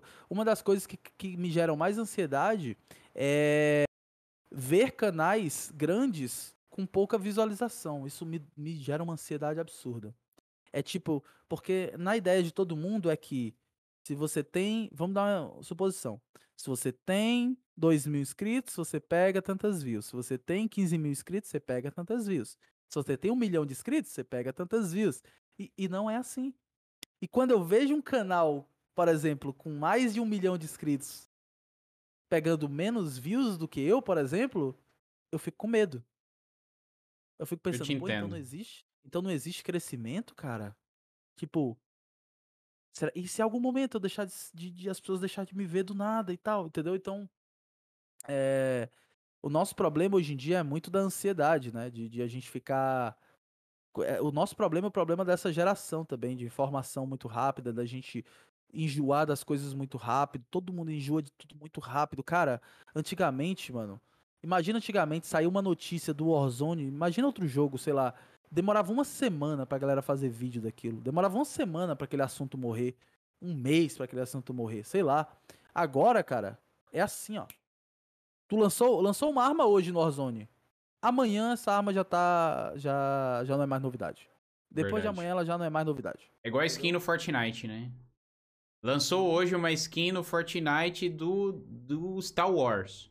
Todo mundo quer. Se três dias depois lança uma coleção do Star Wars, Puta, mano, eu já não me importo mais com aquilo que teve três dias atrás. Eu quero ter a skin Exato. de hoje para poder usar, tá ligado? Para poder usar hoje, ser relevante hoje, exatamente. Então, é um problema muito sério, mano, que a gente tem. E, e o, Warzone, cara, eu vejo muito moleque, muito moleque assim novo que quer tentar a vida sendo pro player e tudo mais. E que, mano, acho que chora, velho, porque não tem um PC. Você Sim. não tem um PC, vai, eu jogo no console pra ser pro player, eu tenho que ter um PC pra poder jogar igual, não sei o que, não sei o que, não sei o que. E eu fico pensando, caraca, mano, moleque, imagina os problemas psicológicos que esse menino não tem, não tá tendo de, de querer crescer, de querer achar que, é, que ele só vai crescer na vida se ele for um streamer, se ele for um pro player, se ele for assim, se ele for assado. E não é bem por aí. Até porque, eu falando isso pra você e falando também pro chat, eu só vim ter meu primeiro. Eu só vim começar a fazer lives, vídeos, realmente trabalhar com isso com meus 26, 27 anos. Então até aí, eu não tive essas coisas. Então tem moleque de 14 anos que vê, sei lá, o Zenon do Fortnite, que o pai comprou a, as coisas pro moleque, entendeu? Que sem demérito nenhum, o pai comprou as coisas pro menino. Beleza, show de bola. Só que não é todo mundo que vai ter isso. Não é todo mundo que vai ter 13 anos, 14 anos e que vai crescer jogando videogame porque a mãe ou o pai pôde bancar aquilo ali. Então, infelizmente, para algumas pessoas, você vai ter que trabalhar é o que eu ouvia na minha infância toda. Se você quer suas coisas, você vai ter que trabalhar. Desculpe, você, não vou comprar para você, não. Você tem dinheiro. Então, eu demorei para ter minhas coisas. Eu tive que trabalhar para comprar e tudo mais. E, e, é ótimo, tá ligado? Mas não é todo mundo que vai ter. E vai ter Sim. que aceitar isso, mano. Vai ter que aceitar, vai ter que estudar. E a melhor. E se eu, se eu, se eu, eu, eu falo isso sem, sem lição de moral nem nada. Mas se eu tivesse 13 anos, 12 anos hoje, e eu não tivesse computador, videogame, nada disso, mano, eu só ia estudar, velho. Eu só ia estudar. Não é falando igual minha mãe o pai, sabe? Você estudar. Não é isso. Não é isso. Mas é porque hoje em dia eu sei o quanto conhecimento, perícia, habilidade, especialização em alguma coisa faz uma diferença absurda. tá ligado? Coisa que eu não sabia quando eu tinha 13, 14 anos. Não importa o que seja, mano. Ah, mas eu vou estudar o quê? Não importa. O que, que você gosta de fazer? Vai, vai, vai fazer aquilo ali até doer, mano. Até você morrer. Vai ficar o melhor que você puder ficar naquela, naquilo que você gosta e pronto, no que você puder fazer. Se eu tivesse 13 anos, eu era assim. É, é, realmente é difícil tu colocar isso na cabeça de um, de um adolescente de 13 anos, justamente porque é tu falou, né? Na, na visão deles é um papo de velho, papo de pai, é papo é, de. Pô, eu não é. quero estudar, eu quero ser pro player, tá ligado? Mas eles não têm essa noção e essa maldade da importância dos estudos. Se eu tá tivesse ligado? um filho, velho, ele falasse assim, mas eu passei de ano. Eu falo, passar de ano é o caralho, você aprendeu? eu tô pouco fudendo se você passou de ano, meu querido. Eu quero saber, não. Passar de ano todo mundo passa. A gente tá em 19, 2019. Depois a gente vai estar em 2020. Eu quero saber se você aprendeu alguma coisa. O importante é a gente aprender. Até porque eu acredito que a educação é o mal aqui do Brasil, velho. O país mal educado. Tem muita gente bem educada, obviamente. Sim, tem sim. Muita gente mal educada, cara. Cara, eu sou de São Paulo, então isso aí que tu falou veio diretamente assim na, na, Sim, tem muita gente ignorante, muita gente bruta. Sabe? É. Tipo, é, é, é uma coisa. É uma coisa até que. Pô, tu vai numa. Isso é uma coisa que eu reparei aqui onde eu tô morando agora, em Joinville, Santa Catarina. Como eu falei, eu vim de São Paulo, sempre morei lá, morei 22 anos lá, depois fui para Portugal, morei dois anos, voltei. Pro Brasil, agora eu tô em, Porto... eu tô... tô em Joinville. Cara, eu sempre comento isso com a minha mulher. Tipo, quando a gente vai numa padaria ou quando a gente vai pegar um iFood que o cara entregou aqui embaixo, eu uhum. sempre falo, poxa, mano, olha que pessoa educada. Porque a política do paulista é de tipo, é a cidade que não para. É todo mundo, cara, não vou trabalhar, vou trabalhar, vou ter carro, vou ter casa uhum. e não vou nem almoçar. Não vou nem almoçar. Aqui a cidade para duas horas de almoço. Se tu quiser ir meio-dia no mercadinho da esquina ou na padrinha, não tem porque a, a, todo mundo tá almoçando, tá ligado? E já é lá em São Paulo, não. Então isso é um choque muito grande. Muito, muito grande. Tu falou do, de vô, de pessoa do passado, tal, de problemas e tal no e de, de parar, de, de poder parar para fazer uma viagem com a mulher e tal. Isso é uma parada que eu tenho muito medo de, de pensar também. E aconteceu isso no início desse ano. Eu tava num dilema muito grande. Minha mãe me chamou pra, pra ir para Minas Gerais, passar o ano novo. Mas aí já chegou na minha, chegou na minha mente pesar, tipo, pô, vou ficar 20 dias sem fazer live. Ficar 20 dias sumido, tá ligado? Eu não consigo me imaginar hoje em dia isso. E foi a melhor decisão que eu tomei naquele momento, cara. Eu posso ter, podia ter perdido muita coisa, pô, podia ter feito muita coisa. Mas, cara, aquilo pra minha saúde, pro meu psicológico, foi muito importante porque eu voltei dessa viagem muito mais descansado, com muita mais vontade do que se eu ficasse dois anos sem parar, tá ligado? Teve um momento na, na viagem que a gente foi pra uma cidade extremamente pequena de, de Minas Gerais. E tava eu e a Lari conversando com um tio avô meu, ele tem, sei lá, 75 anos.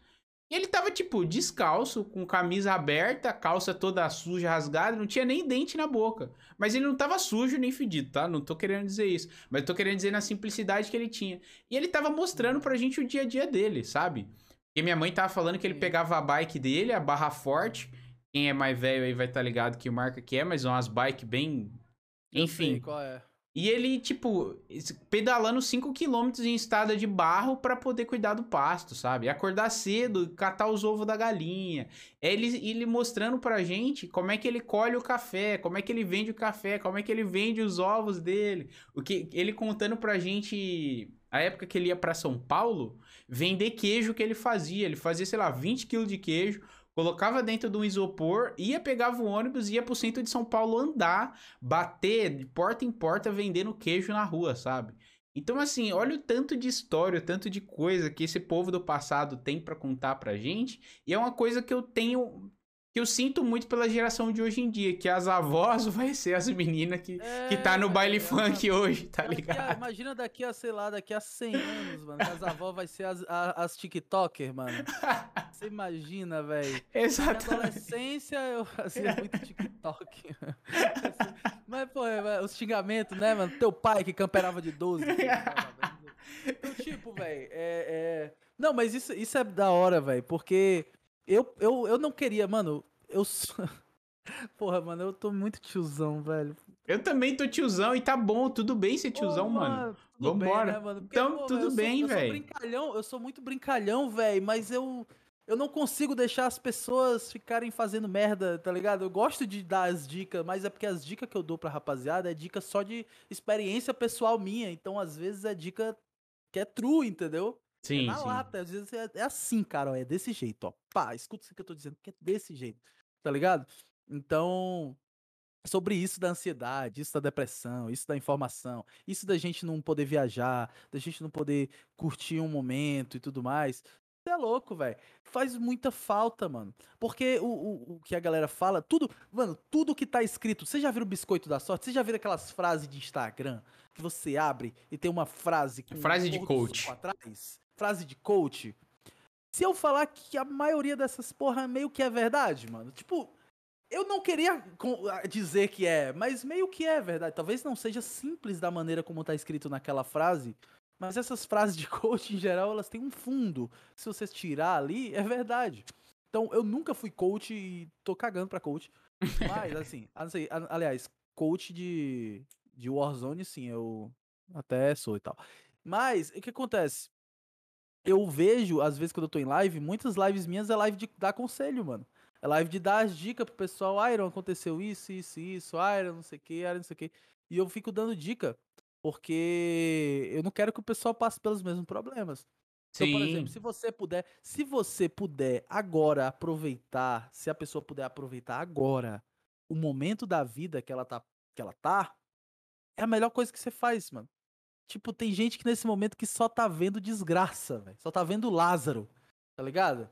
Só tá vendo desgraça na minha Só da vida. Atena. Ai, isso- Só da Atena. Só tá vendo, ai, minha vida assim, ai, minha vida assado, ai, minha vida não sei o quê. Mano, não adianta, você tem que pensar no futuro, obviamente que você tem que pensar no futuro.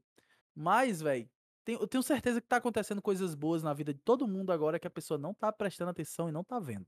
Não tá. eh, não tá sentindo aquele momento ali. E aí, quando passar, sabe o que, que vai acontecer? O que vai acontecer é que no futuro você vai olhar pra trás e vai dizer: Nossa, naquela época era tão bom. Porque era tão bom naquela época que acontecia tal coisa. Não É o famoso quê. antigamente que era bom. Antigamente que era bom, mas por que, que agora você não, não. Tá ligado? Que agora você não aproveita, velho. Tá entendendo? Sim, O cara sim. que é jovem, mano. O cara que é jovem, tem 12, 13 anos e fala, mano. Mas eu, eu meio que entendo também, porque, como eu falei, a nossa geração é meio fodida. Mas é porque, cara, o, o quanto os pais não conseguem estragar uma criança, tá ligado? Isso é foda. Tem muita gente estragada, mano. Sim. se tu Muita gente pegar. tu- tu, é- tu até falou, desculpa te cortar, mas tu até falou Não, do. Lázaro agora, mas até usando ele como exemplo.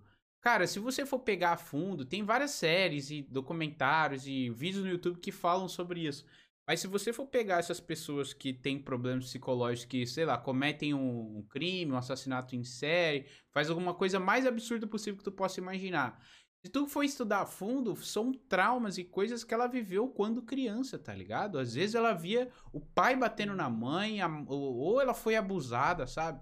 Então aquilo destrói a cabeça da pessoa e ela vai viver o Não. resto da vida da- da- dela com Não aquilo. precisa, não precisa nem ir tão fundo como problemas tão sérios assim, não, tá ligado? Tipo, é óbvio que uma pessoa que, sei lá, sofreu um abuso na infância, ela vai desenvolver algum tipo de problema. Mas, mano, existem abusos que são tão leves, tá ligado? São tão leves, assim, leves, né? Entre aspas, que ninguém dá trela e que dá- faz um problema fudido na cabeça da criança. Você quer ver um abuso que acontece constantemente? Constantemente? A mãe que tem uma filha e ela, ela quer que a filha seja gostosa, seja parruda, e a filha. Opa! Eu acho que a internet dele caiu, gente. Espera lá, acontece, quem sabe faz ao vivo. Vamos esperar novas atualizações. Cara, o papo tá tão profundo. Sério, gente, por um momento eu esqueci que eu tava em live. E eu só tô conversando com o Airo aqui, tá ligado? Então, assim, aproveitar o gancho que não sei o que aconteceu com a internet dele. Mas aproveitar o gancho pra falar pra vocês que eu espero que vocês estejam curtindo o papo. Eu sei que é um papo muito de adulto. É um papo velho, é um papo cabeça, mas é um papo extremamente importante, tá bom, gente? A gente, como criador de conteúdo, a gente, como influenciador, e a gente sendo mais velho que vocês também, é muito importante a gente reservar um tempo Até pra falar, porque gente, às vezes no dia a dia, ontem mesmo perguntaram pra mim, ah, Fesh, quando que vai ter lives de conselhos amorosos, conselhos não sei o que, de novo, conselhos de vida e tal? Pera aí, eu acho que voltou. Alô, alô? Alô? Alô? Aí, voltou. Eu não sei se foi aí ou se foi aqui. É o Discord. É o Discord. Pera aí. É o Discord, mano. O que, que aconteceu? Não sei o que tá acontecendo. O Discord tá conectando e desconectando toda hora e eu achei que foi sua internet que tinha caído. Não, foi não, tá de boa. Ah, então de boa. Caraca. tentou me vetar, rapaziada, não brincadeira. É porque congelou a sua tela, eu falei, meu Deus, o que aconteceu? Mas eu tava trocando ideia com a rapaziada, mas pode. Foi mal, foi mal. Não, que não, isso, eu segue tava falando que. Eu tava falando que, tipo assim. Às vezes a mãe tem uma filha e quer que a filha seja gorda. Gorda não, né? Seja a filha seja mais parruda. E aí fala que a filha é magra. Ou então, o pai que tem um filho e fala que o filho é gay, tá ligado? Esse menino é Sim. muito mole, esse menino é mole, esse menino é mole. E aí você pensa, mas isso aí não é um abuso, isso é só um. Isso é só um pai, mano. É o jeito do meu pai. Jeito caralho. Até, meu amigo, até os 10, 11 anos de uma pessoa, 12 anos de uma pessoa, até um pouco mais velha, mas nessa idade é crucial que a criança seja bem orientada, que a criança seja amada e que a criança seja. É, re- é, é, como é o nome? Que ela seja merecedora de quem ela é. A criança, ela tem que ser aceita como ela é até os 10 anos por aí, é crucial. Porque senão, ela cresce com um monte de problema psicológico. Entendeu? Então, são problemas que a pessoa vai levar pra vida inteira. Você lembra aquele, aquilo que eu falei pra você que eu morei muito de favor, isso e aquilo? Sim. Eu vou, eu vou falar pra vocês qual é o problema que isso me trouxe e que eu, olhando friamente, refletindo friamente, eu consigo saber isso. É o seguinte: eu sou um cara que eu tenho muito medo, eu, eu tenho muita insegurança. Por mais que eu tenha dinheiro, eu não gasto. Tá ligado? Por mais que eu tenha dinheiro, eu não seguro. O, eu, eu não. eu- aliás, eu seguro o dinheiro. Não, eu acabei me tornando uma pessoa muito avarenta.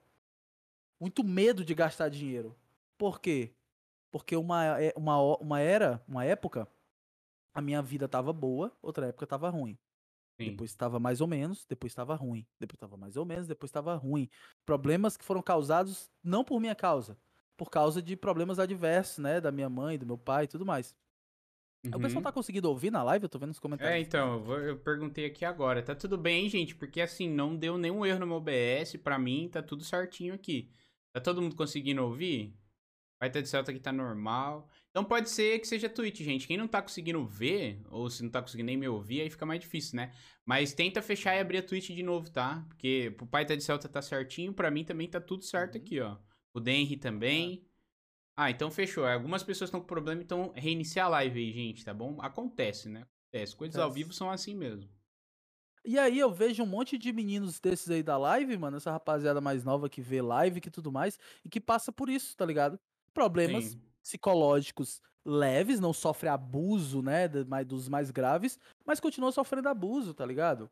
É uma, uma mãe, um pai que não aceita o filho do jeito que é, não aceita a filha do jeito que é, que fala que a criança não vai conseguir, ou que derruba a criança, que cria um monte de problemas e depois que ela tiver mais velha, ela vai desenvolver esses problemas.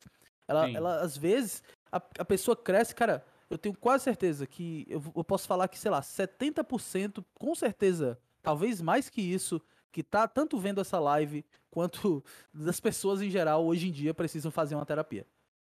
Sim. A pessoa não sabe que precisa. Não sabe. Ela acha que tá tudo bem. Mas no momento que ela fizer, ela vai ver que ela tá toda mazelada. Minha mãe é psicóloga e é uma coisa que entendeu? ela fala. Isso é uma coisa que minha mãe fala. É, tipo, todo mundo, literalmente, todo mundo, sem exceção, deveria fazer terapia. Quando eu tiver mais condição financeira, com certeza é uma coisa que eu quero fazer, sim. Investir. Pois é. Eu nunca Que fiz, vale mas eu tenho certeza que eu preciso fazer. Vários problemas de, de que afetam o meu trabalho, que afetam o fato de que. Se tu vê o meu canal, tu vê que é difícil não ter vídeo no dia. Difícil. Tem quase todo dia tem vídeo. E uma das razões é que eu me pressiono demais. Eu me pressiono até mais do que eu deveria, entendeu? No nível que a minha mãe, a minha mulher já falaram, amor, calma. Tipo, tu pode passar hoje sem postar vídeo, tu pode passar hoje sem fazer live e tudo mais. Cara, pra tu ter uma ideia, é, eu já tive briga.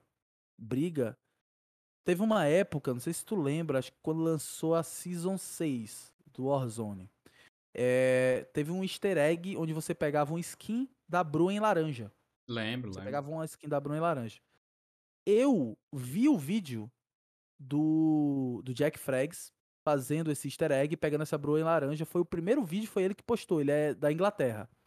E nem o Hayashi, nem nenhum youtuber BR tinha feito. Eu tive a oportunidade de ser o primeiro. Na, na época, o meu canal não tava do jeito que tá hoje em dia, tava bem menor. E eu pensei, isso é uma oportunidade de eu ganhar views, né? De ganhar inscritos e tal. Só que nesse dia eu precisei sair, porque eu precisava ir fazer um negócio.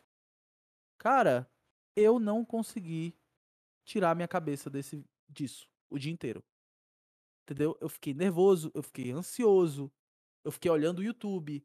Quando deu três horas depois, eu abri o YouTube, tinha um vídeo do Hayashi que ele tinha feito. E eu fiquei triste porque eu poderia ter sido o primeiro a fazer.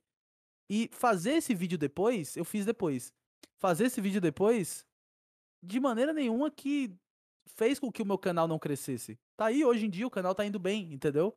Sim. Mas no dia, parecia que era o fim do mundo, mano. Parecia que eu que, que nunca mais ia dar certo o canal por causa de um vídeo que eu não tinha feito no dia, porque eu tinha tido a. Então, mano, tudo problema psicológico, tudo ansiedade, entendeu? Sim, tudo Que a ansiedade. gente tem, que não deixa a gente dormir, que não deixa a gente aproveitar as coisas. Né? Cara, é, eu acho que, pô, tô até voltando um pouquinho na questão de, de dinheiro e tal. Talvez isso seria uma coisa legal de você investir também, num, numa ajuda psicológica, sabe? É porque tem, o- tem todo um preconceito em volta disso, não tô falando, obviamente, isso pra você, mas pra quem tá ouvindo a gente, é que tem todo um preconceito em cima disso de é louco, né? Antigamente, quando a gente era moleque, se um amigo meu Era, falava era. que ia no psicólogo, ai, olha lá, é louco, não sei o que, é doidão, tá ligado? E Isso É, ainda permanece assim. hoje em dia. E muita E é gente eu ainda acha. E não é por isso que eu falei que a nossa geração é fodida, porque os nossos Sim. pais e os nossos avós eram brucutus. Mas eram, eles são. Podem até ser pessoas boas, mas são brucutus. Entendeu? Eram pessoas muito menos tolerantes pra diversidades e pra outras coisas e pra conhecimento como a gente é hoje em dia. Uhum. Nós, eu, eu tenho fé de que a próxima geração, que os filhos da gente já, vai, já vão ser pessoas melhores orientadas. Uhum. Talvez não seja ainda o ideal, mas com certeza já vai ser uma, uma, uma geração melhor orientada, porque a gente, a gente, é, agora nessa idade, com essa, com essa informação que a gente tem, né, internet e tudo mais, a gente tá mais, a gente tá melhor orientado. Com certeza vai, vai, vai ser melhor. Ah, vamos, oremos. Antes, antes da gente seguir no nosso papo aqui, você quer dar uma pausa, pegar uma água, ir no banheiro, alguma coisa? Ou você tá de boa? Não, eu tô de boa. Eu tô de boa. Eu, daqui a pouco eu pego uma aguinha. Deixa eu pegar uma água aqui, peraí. Vai lá, vai lá. Eu também vou precisar lá de uma aguinha. Gente, eu vou colocar na tela de descanso rapidinho. Um minutinho de pausa, a gente já volta. Vou pegar uma água ali também e a gente já continua o papo, tá bom? Eu sei que já tem, ó, 2 horas e 20 de programa, mas tanta coisa gente, pra gente falar que eu acho que o Airinho vai precisar de vir aqui de novo. Então a gente já volta, tá bom? Um minutinho.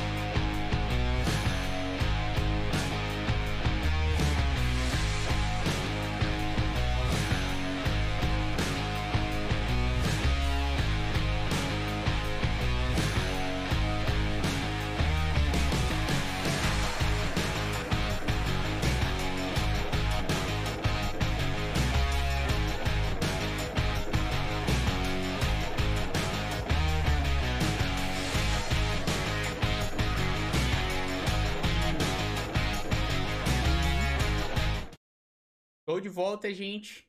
Airinho? Ah, já tá aí também. frangão frito, brabo. Nossa, comeria um frango frito agora de boaça, velho, de boaça.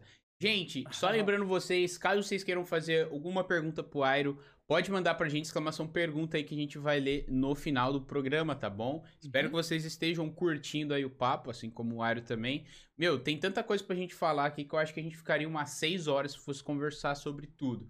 Mas, cara, voltando aí um pouquinho pro mundo dos games, cara, eu queria que você contasse pra gente, fora de Warzone, assim, quais são os seus jogos favoritos, assim, da sua vida, velho? Ah, que porra, delícia.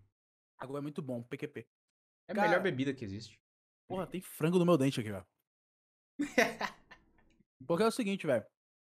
Eu sou louco por videogame, apaixonado, né? Sim. E aí, eu gosto de tudo que é gênero. Eu jogo puzzle, eu jogo. Quebra, é... Puzzle é quebra-cabeça. Eu jogo Metroidvania, jogo RPG, eu jogo tudo, velho. Agora, os jogos da minha vida, se eu pudesse ser assim, se eu, que, eu, que eu lembro e, dá, é, e emociona, tá ligado? Sabe aquele jogo Sim. que você lembra e, e você já fica assim, ó, cara de, de pasmo, assim, cara. O tá The ligado? Last of Us pra mim. É, pra mim, sem dúvida, é o, o Final Fantasy Tactics. É um dos jogos da minha vida. E o outro é o Castlevania Symphony of the Night. Na época, né, do PlayStation 1 e tal. Jogos do Super Nintendo, obviamente, também. Mas da minha vida, Uhum. eu diria que é esse: o Final Fantasy Tactics e o, e o Castlevania Sym- Symphony of the Night. Ambos jogos que eu zerei em locadora. Que eu zerei com amigos que eu gostava muito. Uma época mágica, descobrindo os jogos. Você é louco, mano. Ô, delícia na época, cara. Cara, é pra muito locadora. bom, né? Passava por 10 reais, que não tinha 10 reais. Não, não- pegava em 10 reais. Mas quando pegava, uma ra- uma vez no ano, era 10 horas na locadora. Era 10 horas jogando. Nossa. Deixava de comer pra jogar, né? Se fosse, se Hum. fosse preciso. Uma vez a minha mãe, ela viajou com um namorado dela e me deu, na época era dinheiro, me deu 20 reais pra eu comer. Uhum. Né? Só que sendo uma criança abestada e que não sentia fome, eu dei na mão do, do dono da Lan House. E Eu passei dois, dois dias jogando. Dois dias jogando direto na Lan House. E comer, Iron? Comia nada. Acho que passei dois dias sem comer. Mas só jogava, só jogava. Dois dias jogando. Eu comia.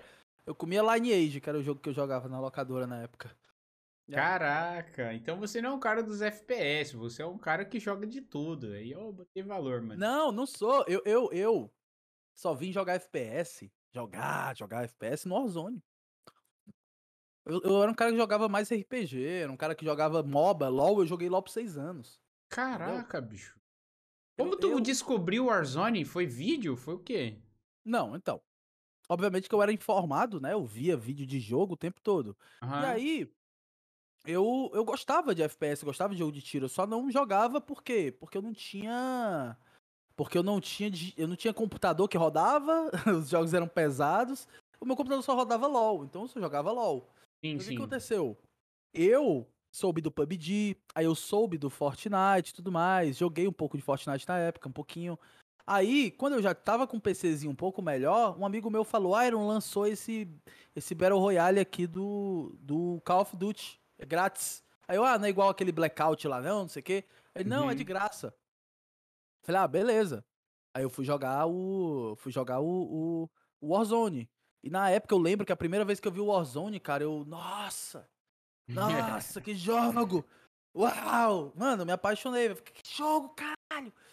E na, é- eu, eu queria ter essa visão, tipo, olhar pro Warzone pela primeira vez de novo, entendeu? Porque a gente já não olha mais pela primeira vez pro Tem Warzone. tanta coisa Ninguém que eu queria mais. fazer isso, mas o Warzone é a principal delas mesmo, cara.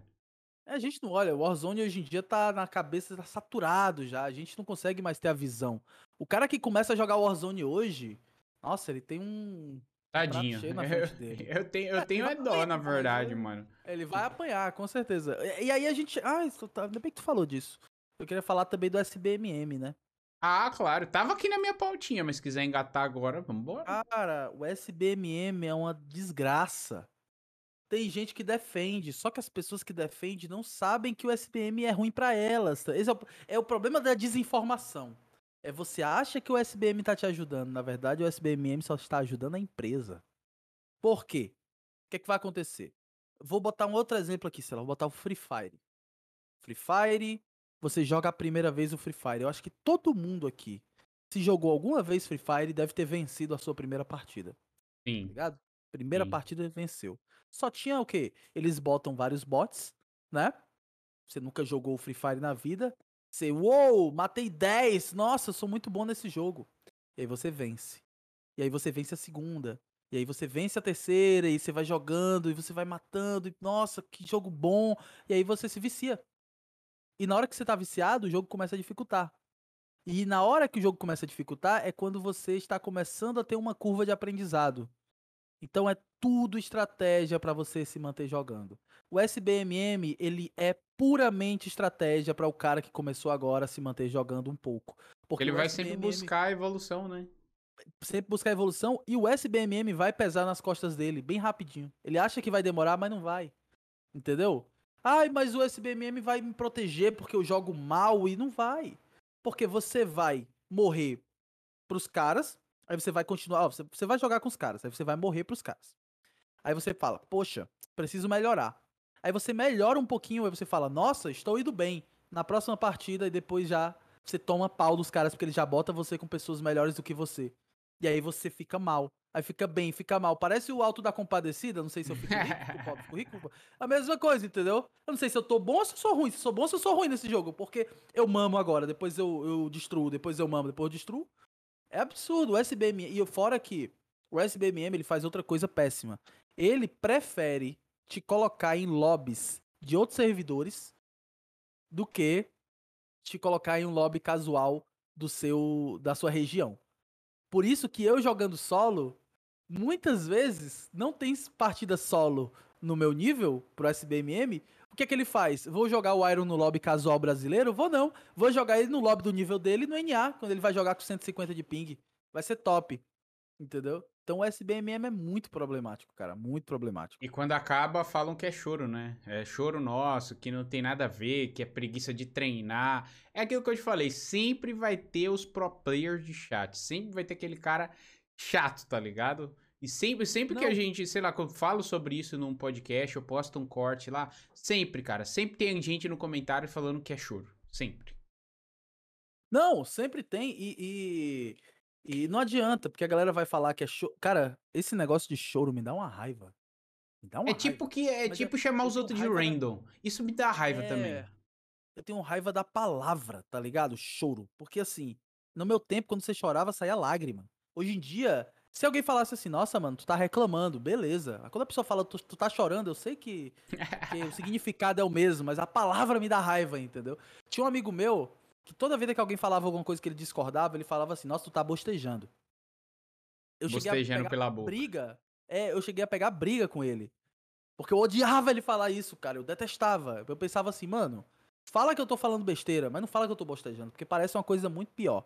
Mas Sim. enfim, só, só fugir um pouquinho aqui do. Desculpa. Não, não, não tem Bom. problema. então, mas esse lance aí do, do, do- da galera falar que é choro e tudo mais, porque vocês, os caras jogam casualmente, mano. O cara que joga casualmente, ele nunca vai entender o o estresse do cara que joga pra criar, para fazer vídeo ou pra, pra gravar. Você não vai entender.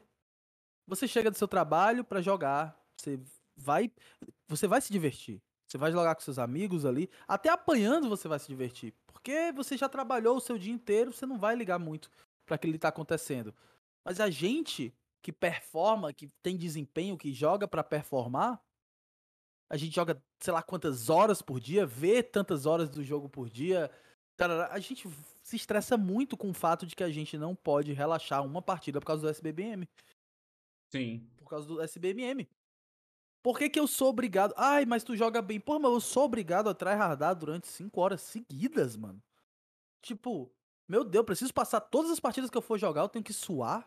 Mas esse sentimento que eu tenho com o Warzone, não só pelo skill based, mas pelo jogo em si, tá ligado?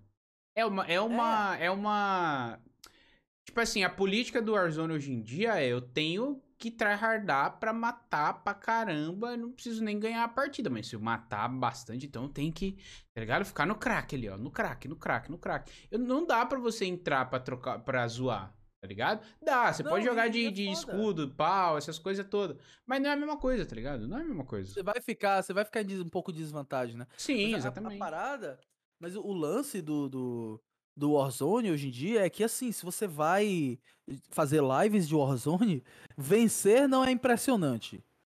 Pegar muitas kills é impressionante se você vencer. Então a gente tem que vencer pegando muitas kills. É o que o pessoal pensa. Tem que vencer pegando muitas kills. Caralho, é difícil fazer os dois juntos, caramba. Se você pega 20 kills e morre e termina em segundo, vai ter gente que vai olhar e vai dizer assim: Ah, que droga. Não ganhou. Não ganhou chegou em segundo e pegou 20 kills, é óbvio que ele ganhou. Sei lá, pensa que ele ganhou, tá ligado? Moralmente ele ganhou, né? É, velho, moralmente você ganhou, velho, tá ligado? E pra, e pra você, mano, quais, quais, quais são os jogadores mais top, assim, de Warzone? Na sua opinião. Cara, na minha opinião, melhor jogador de Warzone, Ninex. Na minha opinião, Nine. É... Depois, eu penso em algo entre o Legacyzinho e o Tony Boy. Depois eu tenho ali o Snarf e outros caras assim.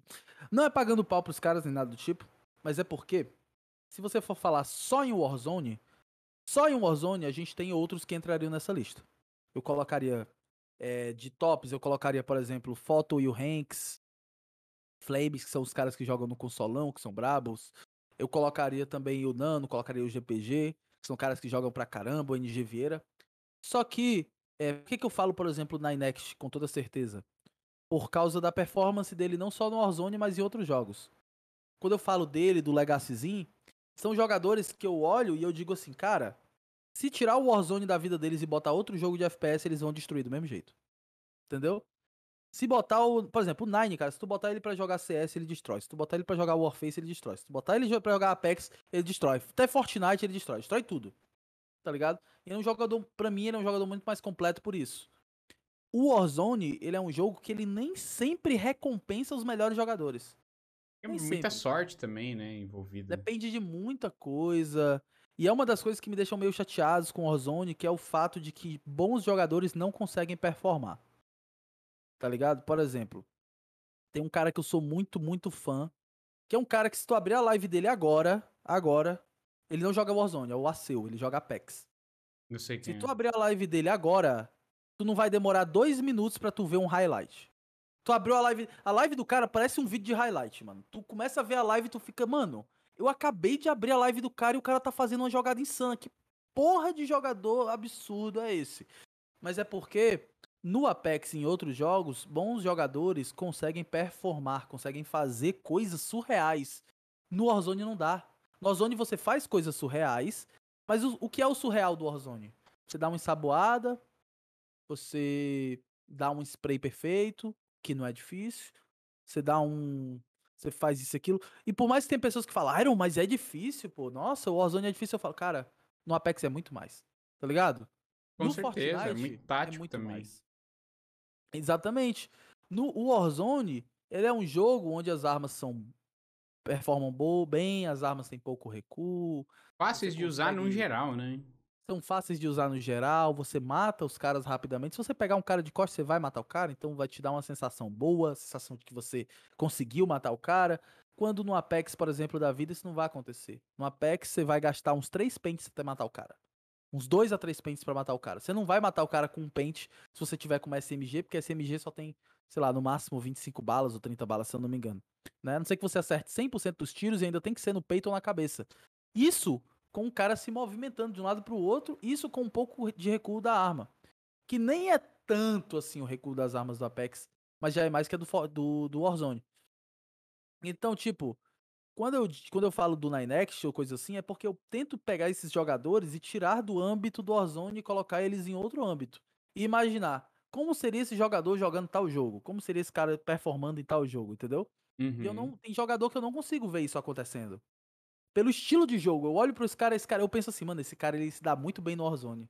Mas o jeito dele de jogar, eu acho que não encaixaria jogando em tal jogo, ele não encaixaria. Eu acho que Pela até maneira como ele se movimenta. Volta até naquilo que a gente comentou no início do, do nosso papo aqui, né? De tipo, ah, e se o Warzone morrer hoje, tá ligado?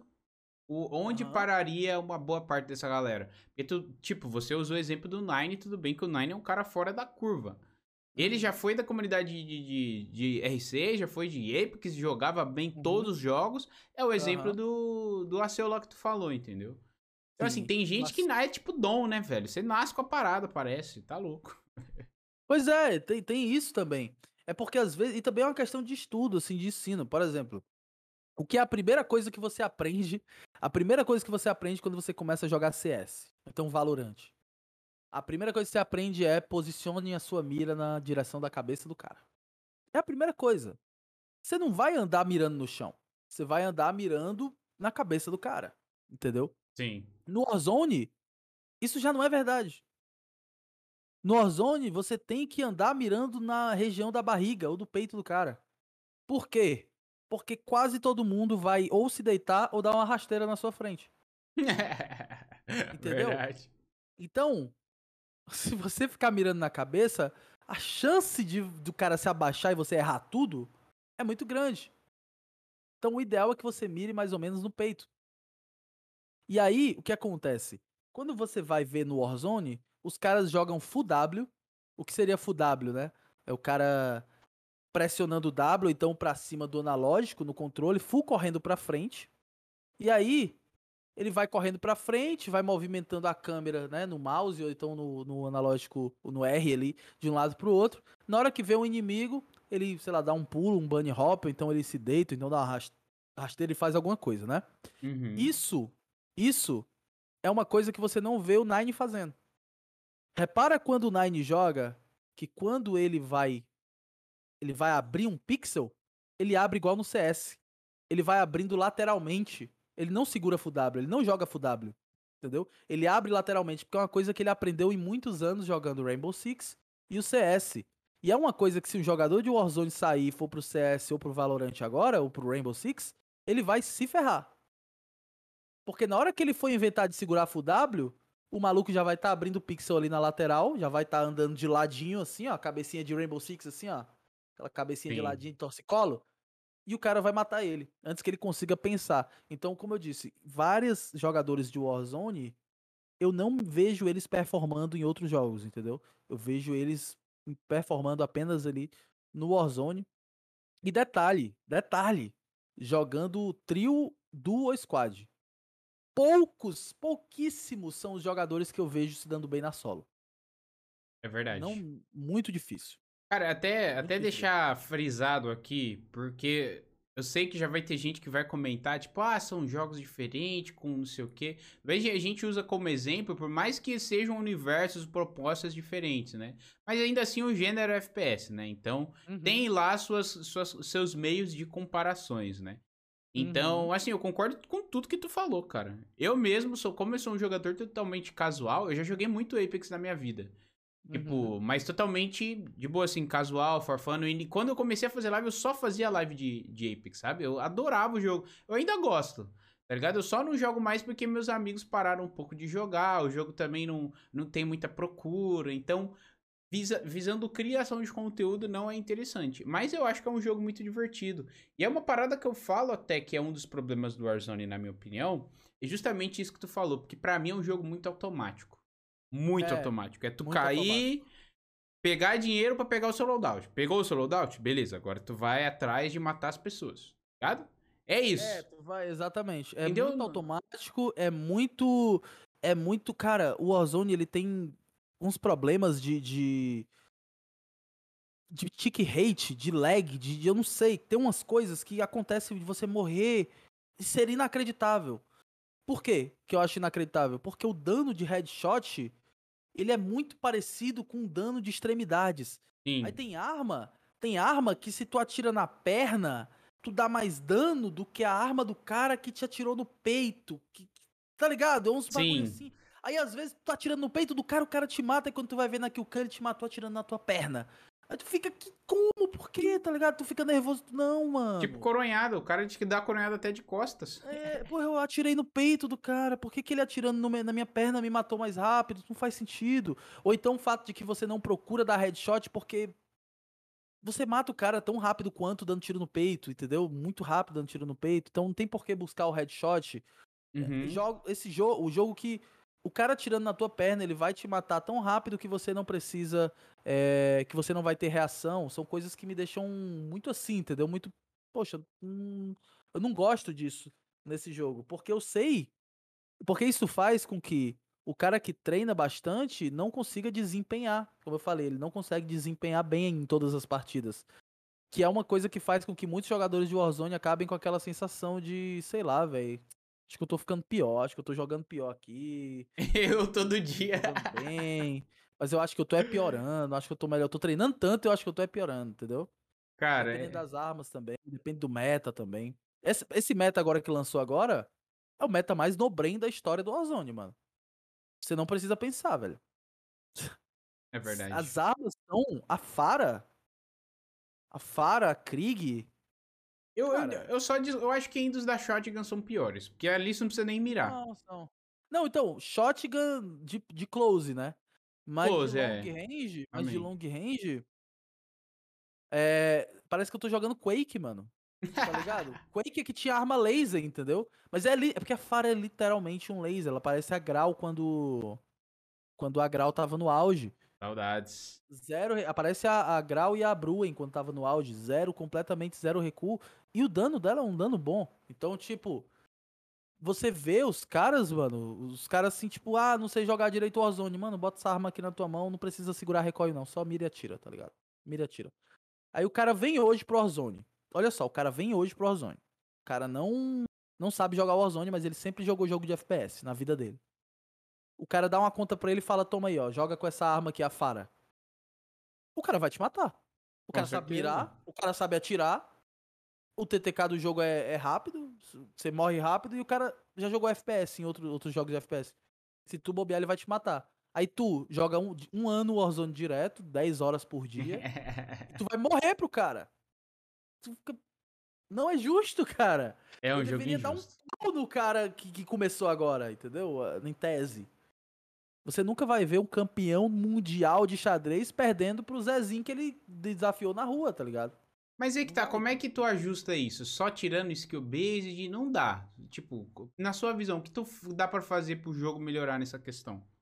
Então, caso o objetivo da Activision, caso o objetivo fosse esse, que eu não acredito, eu acredito que o objetivo vai continuar sendo que o jogo seja bom para os iniciantes, continuando fazendo os iniciantes se sentirem bem no, no game.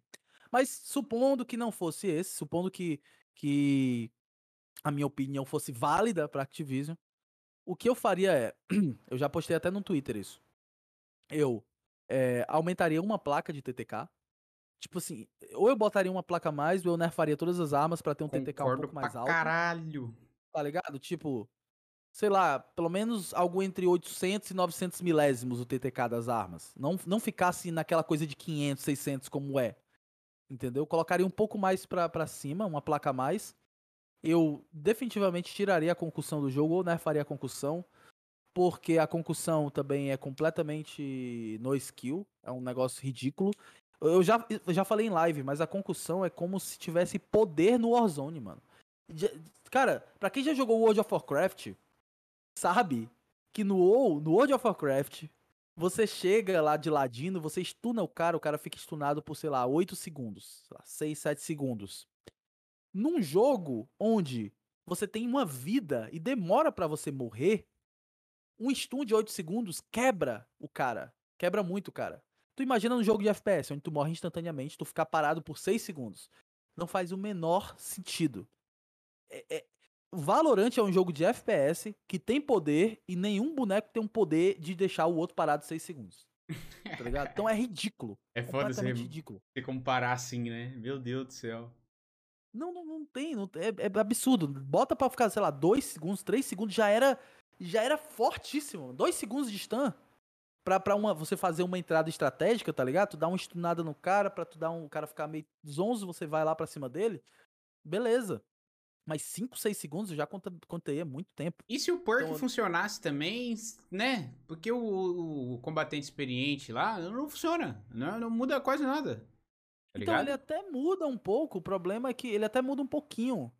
O problema é que não não dá certo você jogar de combatente experiente e ficar sem amplificado no Warzone. Você ficar sem Exato. amplificado no Warzone hoje em dia, você fica numa desvantagem absurda. Absurda. O time de trocar de armas não, não dá certo. Então, tipo, até dá pra jogar de combatente experiente, mas ainda é, a concussão ainda é forte e você fica sem um amplificado. Então, o custo-benefício é, um, é horroroso. Uhum. Né? Então, eu nerfaria a concussão, aumentaria uma placa, eu nerfaria cons consistentemente o alcance de dano das shotguns para ser uma coisa que tem que ser completamente close. E detalhe, eu retiraria qualquer shotgun semi-automática e automática do jogo. Eu deixaria só pump. Pra mim, não faz sentido no Ozone ter shotgun automática e semi-automática. Pra mim, teria que ser tudo. Aliás, as pumps são semi-automáticas, mas teria que ser tudo pump. Teria que ser tiro, re... tiro. Tem que ser tipo Fortnite, tipo Apex, cara. O Apex, todas as 12 são assim. Tem um tempinho, você dá um tiro, você dá outro tiro. E as pessoas gostam de jogar de 12 com, essas, com esses nesses jogos. Até tem uma funciona. semi lá no Apex, mas ela não é tão boa, né, quanto a quanto a que é essa daí. Eu esqueci os nomes das armas, faz tempo que eu não uso. Mas é, é... Iva, Iva 8, eu é, acho, não. É a Iva, é a Iva. Ela é, ela é, ela é tipo a ela é tipo a, a Galo, só que o negócio dela é que ela dá bem menos dano do que a, a Pump, dá bem menos dano. E para você matar com ela, você tem que dar literalmente, eu acho que uns 5, 6 tiros no cara, mano. Tu imagina se fosse assim no Warzone, se tu tivesse que dar 5, 6 tiros para matar com Era a... um pente, né? Um pente da shotgun pra matar um cara. É. Imagina se tu tivesse que dar 5, 6 tiros para matar com uma coisa, com a galo, entendeu? Uhum. Ninguém ia uhum. jogar de galo, entendeu? Então, no, no, eu faria isso, né? Faria as shotguns, né? Faria a concussão. E, e eu faria uma coisa, mano, que é eu não sei se a galera vai concordaria comigo, mas eu faria a coisa que é o seguinte: quando o cara tá camperando, né, o cara tá parado. Ah, outra coisa que eu faria, eu né, faria o sensor de pulsação. Eu colocaria pro sensor de pulsação aumentar o intervalo entre os ticks. Sabe, uhum. daquele tiquezinho? Eu Sim, de atualização. Pra, tipo assim, sei lá, o cara só pode usar uma vez a cada, sei lá, 20 segundos. Por quê? Isso faria com que o sensor de pulsação ainda continuasse existindo ainda fosse uma alternativa para pessoas mais iniciantes, mas ele teria que usar com cuidado. Ele não podia ficar toda hora puxando aquela porra e olhando. Ele tinha que olhar só quando fosse, entendeu? Só quando ele. Pô, agora eu acho que deve ter um cara por aqui. Agora eu vou olhar. Mas eu só vou poder olhar daqui a tantos segundos. Entendeu? Porque você, é muito quebrado, mano. Tu puxa aquela porra e fica basicamente acompanhando o cara e o cara não faz ideia. Então, eu lembro que a primeira vez que eu joguei o Warzone, eu peguei o sensor de pulsação, eu usei e eu fiquei, não, isso, essa bolinha não deve ser o cara. Porque eu, pra mim era muito absurdo a ideia de eu ter um negócio que me mostrava onde era o cara. Nenhum jogo de FPS eu nunca vi isso na minha vida. E eu demorei para perceber que era. Quando eu vi o cara tava lá, eu, caramba, é o cara. É, é, é, pô, eu vejo onde o cara tá, velho. Que doideira. É um então, Vant tipo, portátil, né? É um Vant portátil. Então eu tiraria o sensor de pulsação, né? Faria, no caso. E eu faria outra coisa. Se o cara tá é, camperando, se o cara tá camperando escondido, eu faria um sistema de que o cara que tá parado, ele ouvisse a própria respiração, tá ligado? Ele Nossa, ouvisse a própria respiração. Pra, tipo, como se fosse simulando nervosismo. Entendeu? Ficasse, tipo, ofegante.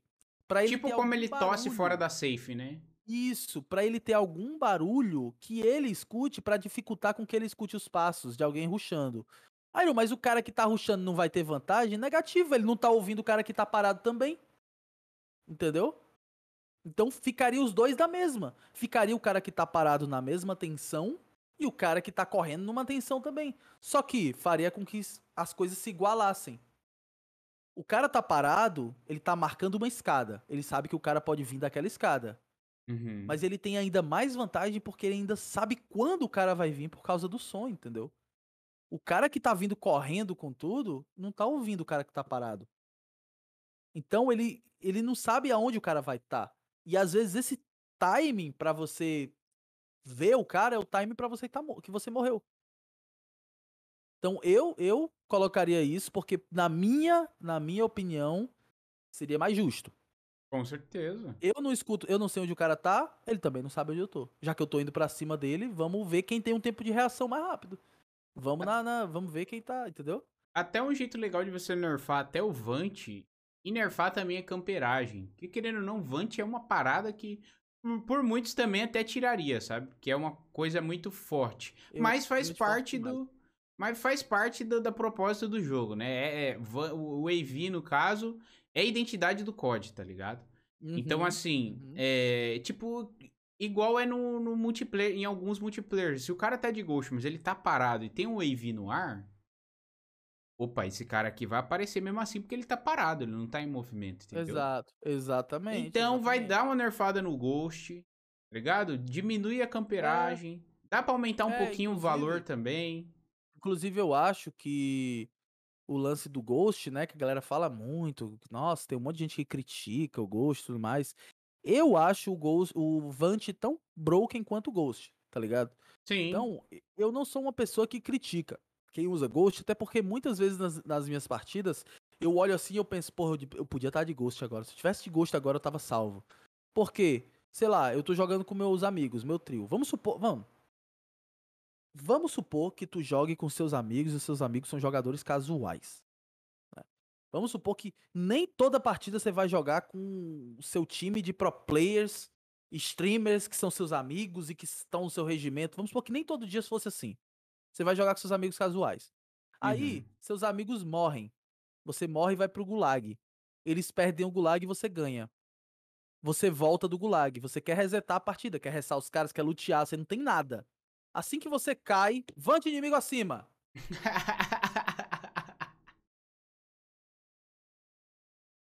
Você se fudeu, meu amigo. Já era.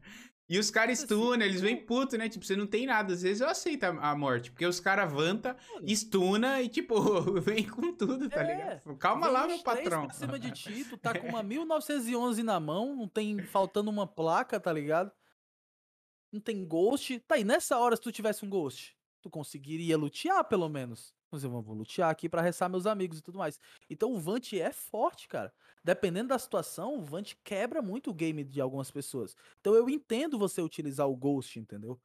Mas, como eu falei, o que eu não gosto é da vantagem do cara que tá parado em cima do cara que tá correndo.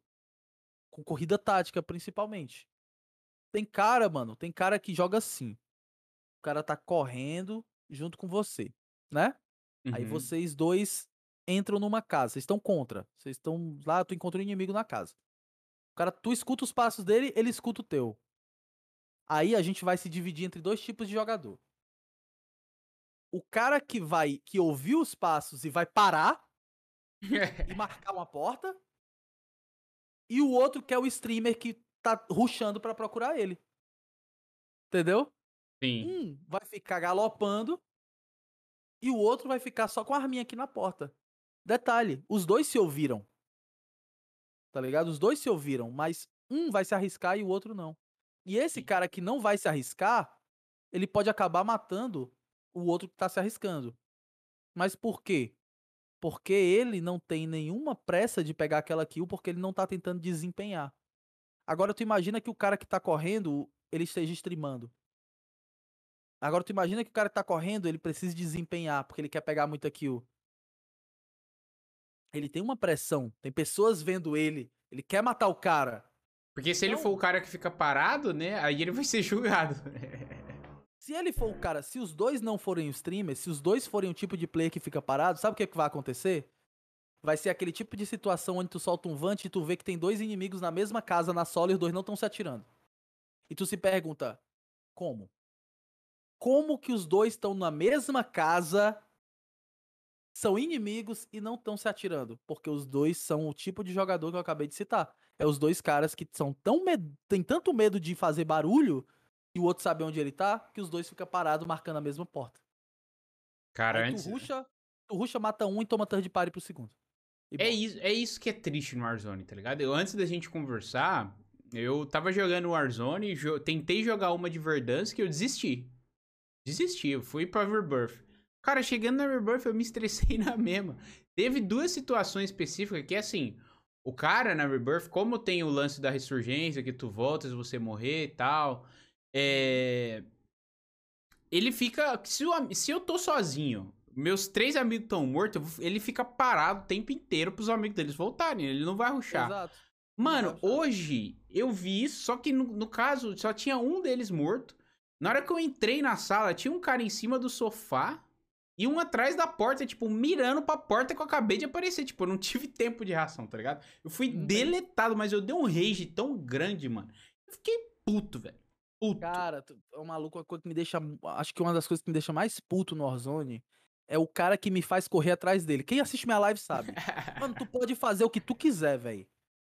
Mas tu quer me deixar, mano, irado, velho. Puto, é tu me fazer correr atrás de ti. Tá ligado? Ou se eu fico. Aquele cara que não troca, ele, ele corre, corre, corre. E aí, tu começa a correr e tu pensa, mano. é- Porque assim, quando tu tá perseguindo o cara, tu pensa em algum momento ele vai virar em mim. Eu tenho que estar preparado pra na hora que ele virar, eu também parar e atirar. Porque se ele virar e eu tiver com a corrida táticazinha, ele vai me matar, né? Então tu fica lá correndo naquela, naquela coisa, mano, ele vai virar, ele vai virar. Só que ele nunca vira. Aí tu nunca alcança ele, porque tu tá sempre correndo, mirando e se preparando pra quando ele for mirar em ti. Aí Ele Sim. fica correndo até Farmland, tu vai correndo até Farmland atrás, e ele vai correndo e, vai, e tu vai correndo, e tem uma hora que tu fica, puta que pariu. E aí eu começo a ficar muito puto, muito puto. Aí chega um momento que eu tô cansado. O cara vira e me mata. matou. Literalmente no cansaço, velho. Ele me cansou até o momento que eu fiquei só correndo atrás dele. Ele não vai parar mesmo. E só correndo. Aí ele para e me mata. Isso aconteceu comigo em live várias vezes. Inclusive Ghost. Teve um cara que me. Tem cara que dá Ghost, mano. E o cara sabe que é você. Aí ele não vai trocar bala. Tá ligado? Ele Uhum. tenta te matar só quando tu tá de costas. Aí ele vai lá, te atira. Aí tu vê ele, aí tu vou atrás dele. Aí ele corre. Aí tu, caramba, velho. Não dá pra matar esse cara, não. Aí tu para e sai e volta. Ah, vou- embora. Aí ele, pum, dá um tiro em ti de novo. Aí tu, ah, desgraçado. Aí tu vira e vai atrás dele. Aí fica nessa merda até ele te matar. Eu morri pra um cara assim, velho. Acho que foi um do maior rage que eu já dei na- na- nas minhas lives. Assim. Eu fiquei muito, muito puto. Cara, não, mas é frustrante, é frustrante pra caramba. Pô, até pensei, só voltando um pouquinho na- nas melhorias, que eu, quando você falava, eu, eu lembrei disso. Se, já que eles querem visar tanto, assim, a ajuda pro iniciante, e tu falou a parada do Gulag, imagine se quando você voltasse do Gulag, talvez seja interessante, tá, isso. Não sei se você e a galera que tá ouvindo vai, vai concordar comigo. Talvez seria interessante se quando você voltasse do Gulag, você teria, sei lá, uns uns dois minutos ali pra você que você não aparece no Vant. Tá? Não, é tipo Uhum. o Spawn Protection que tem no multiplayer. Tipo, você é, não. tem um multiplayer que tem na Rebirth Island quando você cai de PQD também. Exato, tem ali um, um, um Respawn Protection. Talvez seria interessante até pra nerfar. Porque É, se eu, acharia se, eu, se, eu, se eu escuto um cara, tipo, inimigo chegando na hora. Cara, eu já, já tô no alto, tipo, cadê, cadê, cadê, cadê, cadê esse cara que eu quero dar laser nele, tá ligado? É, E muitas É, vezes, é a maioria das vezes, eu sou o cara que tá tomando no cu. E tá muitas caindo. em é você que tá caindo, inimigo chegando na hora. O Warzone, ele é cheio de coisas que você adora usar nos outros, mas é horroroso quando usam em você. O Warzone é lotado disso. Armamento é um maravilhoso de exemplo. cara. Exato. adoro usar a concussão dos outros. Você joga, o cara fica parado, né? Mata o cara fácil, mas quando o cara te taca. 12, ah, é maravilhoso matar o cara de 12. E quando o cara te dá um teco só de 12 tu cai, é horroroso. Puta Então, é cheio merda. O pau coisas. duplo também é a mesma coisa. Eu acho ótimo, dou risada. Agora vem matar de pau duplo pra tu ver. O André É, até.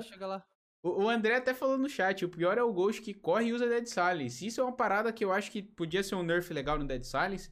Além, obviamente, dele não silenciar 100% de seus passos. Mano, o que, que é aquele boost de velocidade? O boost de velocidade é absurdo. Você fica Mano, muito rápido.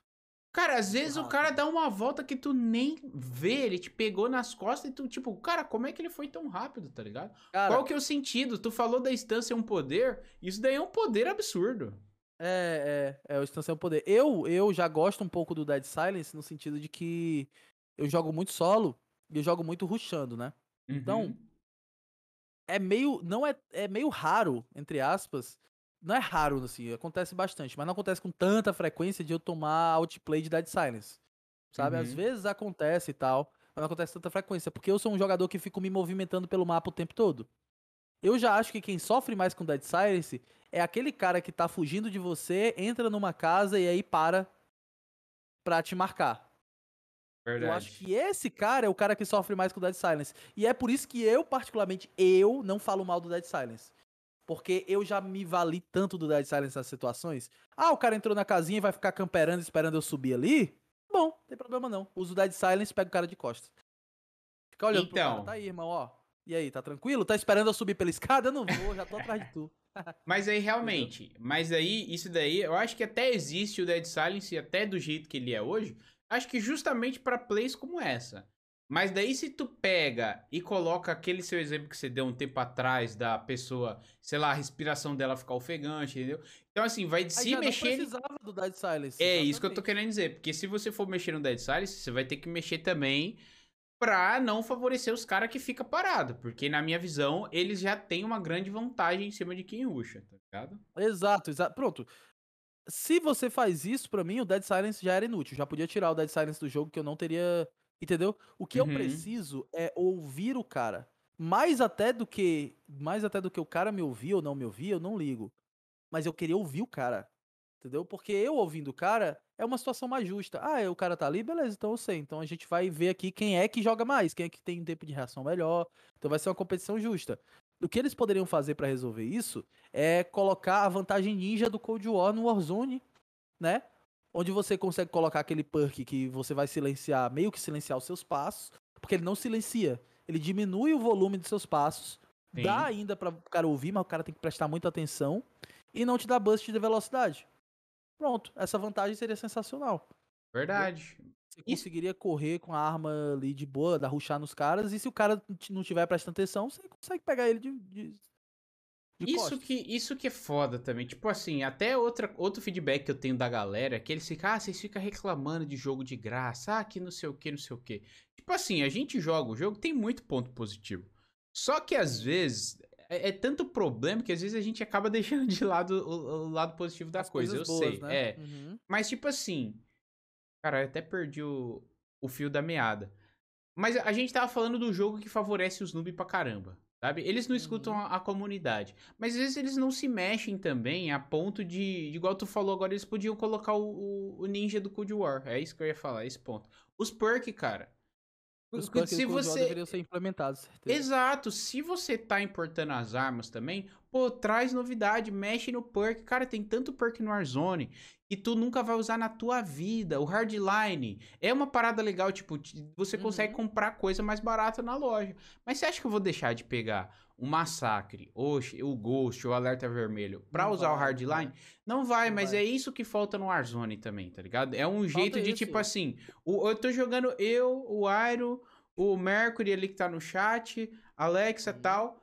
Pô, eu vou jogar de hardline pra comprar as paradas na loja mais barato. O Airo vai jogar com esse perk que dá esse benefício aqui pra ele. Só que ela vai usar uma outra coisa, ou ele, não sei, meu Deus, eu falei ele ou ela, mas eu não sei. Mas aí ele vai usar outra coisa que vai, entendeu? Dar aquele team play, tá ligado? Não tem isso. O bagulho é totalmente. Por isso que os caras conseguem splitar e cada um matar 50, entendeu? Porque é um jogo muito automático, é um jogo muito simples e fácil, entre grandes aspas aqui.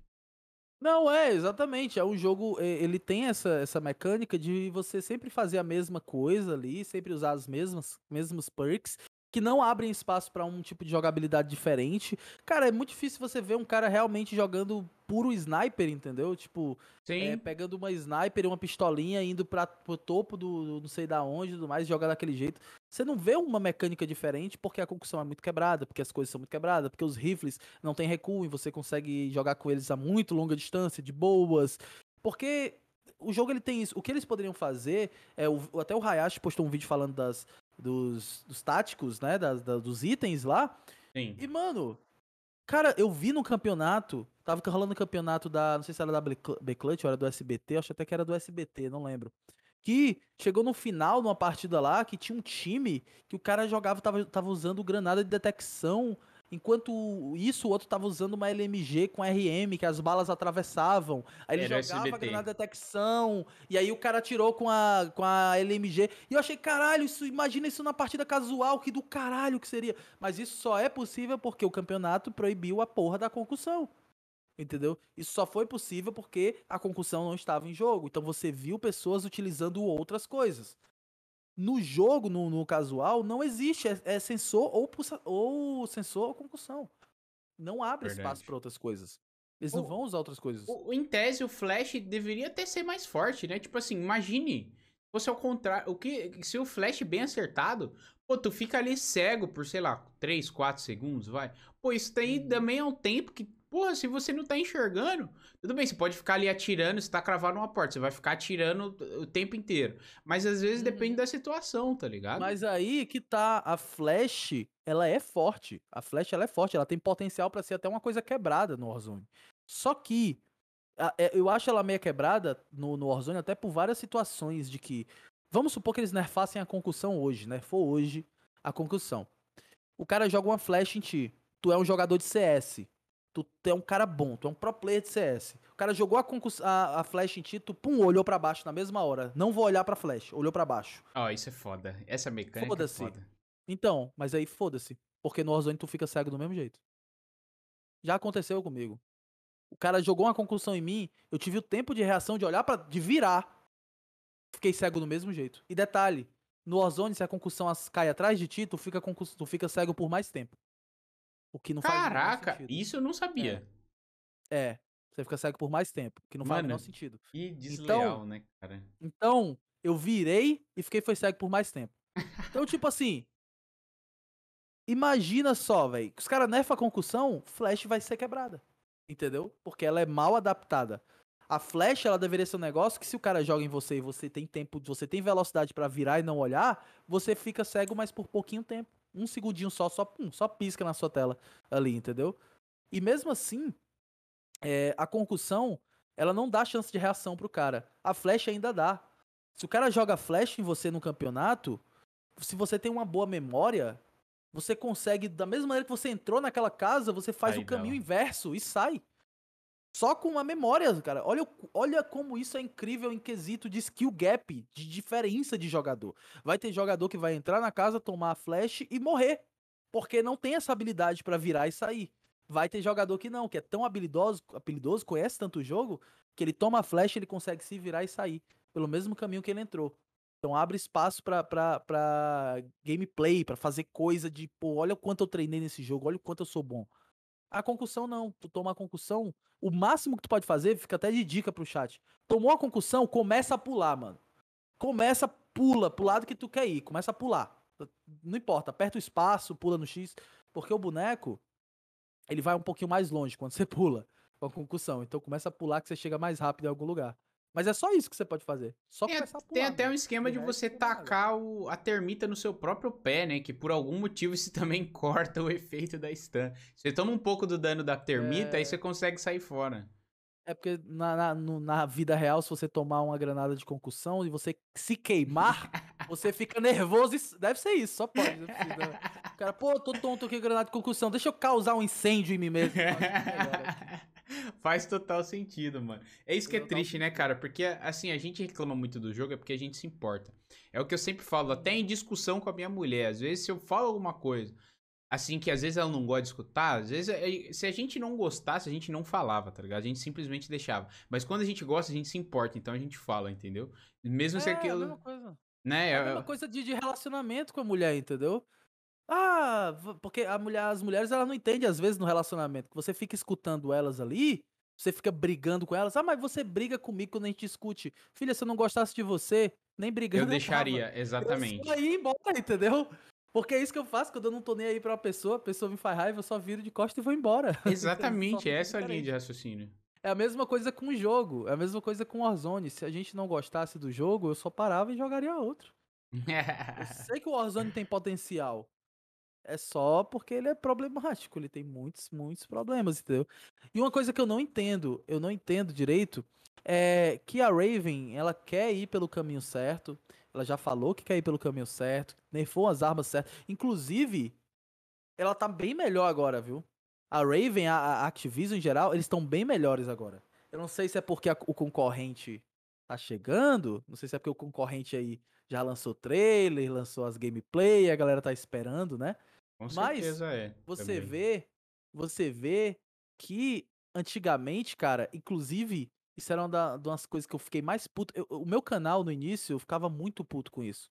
Que era vídeo de buff secreto. Nossa. Puto quando eu via um canal fazendo vídeo de buff secreto. Porque podia ser verdade, podia não ser.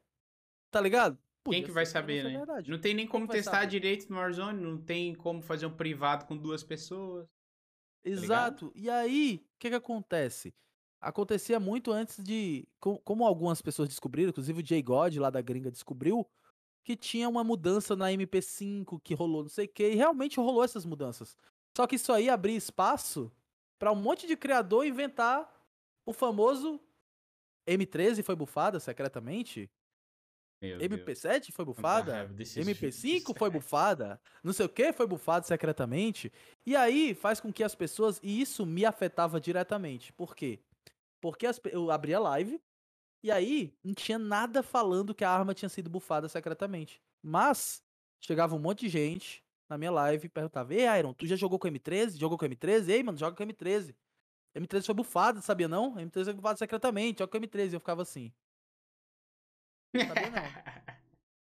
Coloca aquele meme de colocar na máscara de palhaço, tá ligado? é, eu não vou citar nomes, eu não vou citar nomes, mas aconteceu de uma pessoa fazer tanto vídeo assim que alguém chegava e dizia, ah, Iron, tal arma foi bufada secretamente. Eu olhava assim e perguntava, foi tal pessoa que disse?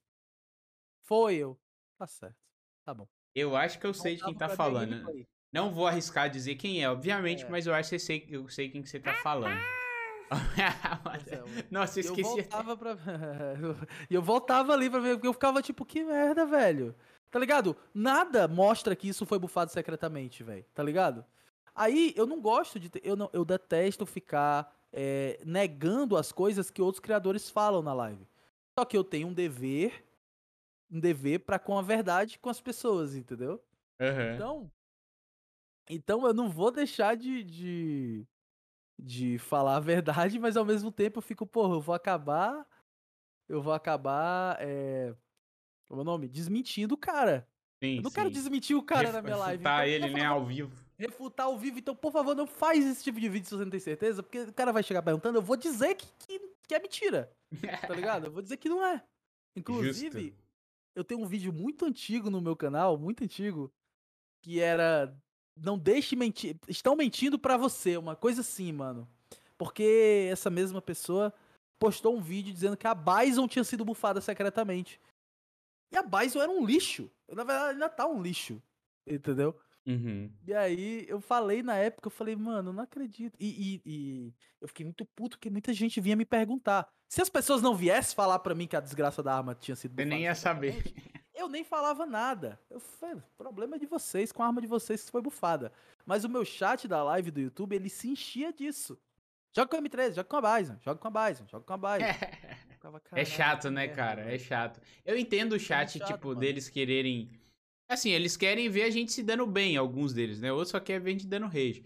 Então, assim, eu entendo às vezes, tipo, igual ontem mesmo eu tava. Eu, eu peguei diamante na, na, na Suíça, no Cold War e tal. E eu tava upando ela pra usar no Warzone. Porque eu tava vendo o Corvo jogar, outras pessoas jogar com ela. Uhum. Eu falei, uhum. pô, isso aqui tá interessante. Não fica só aquela mesmice da cara e tal. Aí eu perguntei Sim. assim, pô, eu não sei uma classe boa. Perguntei pros meus teammates, ninguém sabia. Perguntei pro chat é, demoraram a responder e tal, e eu criei uma classe lá da minha cabeça. Aí eu joguei ali umas duas partidas e falei, isso aqui tá estranho. Tô achando estranho. Aí veio alguém do chat, inclusive vou até puxar a sua sardinha aqui agora. Ele falou: ah. Não, Feche, faz essa classe aqui que foi o Airo que passou. falei, tá bom, mano, então eu vou fazer, vai, passa aí quando acabar a partida. Uhum. Mano, eu fiz a classe, velho, eu comecei a destruir com a sniper de uma tal maneira. Que eu até, eu até, eu até brinco com isso porque o chat sabe a maioria das vezes eu jogo mal. Mas todas as vezes que eu tô jogando mal, eu falo, porra, eu tô uma merda hoje, eu tô pinando tudo, não sei o quê.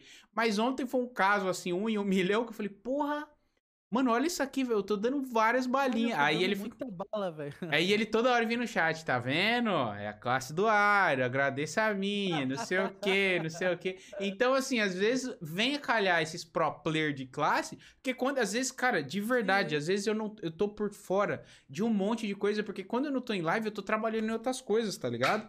Aí eu. Cara, deixa o negócio cair aqui. Aí eu falo assim, chat, o que, que mudou em tal arma? O que, que mudou aí? Tipo, ah, esse, esse attachment ainda tá legal? E o chat me fala, porque eles consomem muito mais do que eu, tá Sim, ligado? Sim, consomem muito mais. Inclusive, é uma das coisas que eu, graças a Deus, eu, eu, criei uma boa reputação no meu canal de quando eu falo que uma arma é metal, que eu falo que uma arma tem uma classe tal e tal e tal. Normalmente eu realmente, como eu não faço muito isso, como eu, eu resisti muito à tentação de fazer isso sendo bait aconteceu um fenômeno bom, que é quando eu faço, as pessoas realmente acreditam. E, e as pessoas testam e elas falam, realmente é isso mesmo. Que eu falo, Só vou ver no seu canal agora. Pronto. Pois é, porque Tá quando eu explico, quando eu explico, quando eu explico as classes, eu não apenas falo que a classe vai fazer tal coisa, como eu explico até o modo que você deve jogar com aquela classe. É uma coisa, é um diferencial que muita gente não faz. Eu falo, ó, gente, porque assim, todo, quando você vai criar uma arma no Warzone, você vai fazer uma classe no Warzone, você tem que ter, entender que não existe attachment perfeito. Tudo de- te dá uma coisa e tira outra. Tudo te dá uma coisa e tira outra. Então, Uhum. não vai existir a arma perfeita, que ela é rápida, precisa, depois, atira a distância de perto, não existe. Então o que Se acontece? existir, tá quebrada, né? Depois É, está quebrada. Igual a exatamente. SPR no lançamento. A SP Saudades. Nossa, incrível, né? Saudades. Então, o que que acontece? Acho que foi o único nerf que todo mundo ficou triste, né? O único. Então, o que, o que aconteceu é que eu falo pro pessoal assim, rapaziada, faz essa classe aqui, só que ela vai ficar perfeita em questão de controle de recuo, mas ela vai ficar muito lenta, né? Ela vai ficar muito lenta e tu vai ter que jogar assim, e ela só dá certo a essa distância. A essa distância aqui você vai ter que tomar cuidado. Porque... Então eu falo tudo isso, explicando, né? E quando eu explico, o pessoal testa e fala, pô, é verdade, realmente, do jeito que ele falou ali, o recuo tá fácil, o dano tá bom, tá... E aí, faz com que as pessoas realmente confiem na- nas decisões. E eu nunca fiz, eu acho que eu nunca fiz vídeo de classe secreta, de buff secreto de arma, né? Até porque eu nunca peguei nenhum buff secreto realmente. Já teve algumas vezes que eu desconfiei que alguma arma tinha sido mexida de alguma maneira secretamente. Porém, depois isso veio abaixo, entendeu? Uhum. Por quê? O cara joga com a arma hoje. Hoje. Hoje ele tá bem, tá dando bala. Nossa, essa arma foi bufada secretamente. Caralho, essa arma tá muito boa, mano. Olha isso. Olha a velocidade que eu matei o cara. Aí tu joga com a mesma arma amanhã. Não, aí o cara faz um vídeo hoje. A arma foi bufada secretamente. Nossa, olha isso. Acontecia muito isso antigamente. Aí amanhã o cara vai jogar com a mesma arma, ele não desempenha bem. O que é isso? Ela foi nerfada secretamente? Ela foi bufada? Hoje ela foi nerfada secretamente? Não. Tudo é feito de, de placebo, tá ligado? Tu tava bem, jogou com a arma no dia bom, achou que a arma. Então, mano, joga pelo menos uma semana com a arma, joga uns diazinhos antes de dizer que ela foi bufada secretamente, sei o quê. Mas sabe o que é que chegou? Chegou num ponto onde as pessoas é, só tem views no YouTube se botar isso no título, entendeu? Foi bufado secretamente. É isso que é foda, aí, né, mano? E aí se viciou. Se viciou em fazer isso. E aí as pessoas clicam. O problema é que tem muita gente que clica mesmo, entendeu? É, é foda, Uhum. mano, porque eu meio que entendo o lado do cara que tá fazendo o vídeo, ele fala, pô, o vídeo tá bom, mano, eu queria tanto que as pessoas clicassem, tá ligado? Mas se eu colocar aqui, essa gameplay foi foda, ninguém vai clicar. Então, o cara vai e coloca, M13 foi bufada secretamente, M4 foi bufada secretamente, tá sem recuo, tal. Porque é a maneira dele dizer, por favor, pelo amor de Deus, público, clica no meu vídeo. É a maneira dele dizer isso. Vocês vão gostar, eu prometo. Mas só clica, só clica. É quase isso, é quase implorando pra pessoa clicar no vídeo. Então, Verdade. Isso não é culpa do criador de conteúdo, cara. Isso é culpa também das pessoas. Que só clica se tiver o título assim. Tá ligado? O cara que passa direto de um título normal e vai no título chamativo. É o mesmo cara que depois fala: Nossa, mano, essa galera só tá fazendo clickbait. Mas tu só tá fazendo. Isso. Tu só tá clicando nesse tipo de título, cara. Como é que tu vai cobrar que o cara só tá fazendo clickbait? Aí Tá o criador tem que se adaptar ao que as pessoas querem ver, né? Pô, eu vou, vou trazer até pro meu mundo. Se eu postar um corte, só um exemplo, tá bom, gente? Se eu postar um corte falando o Airinho joga, fala mal do Ninext. Tenho certeza que vai bater um, número legal de views no meu canal.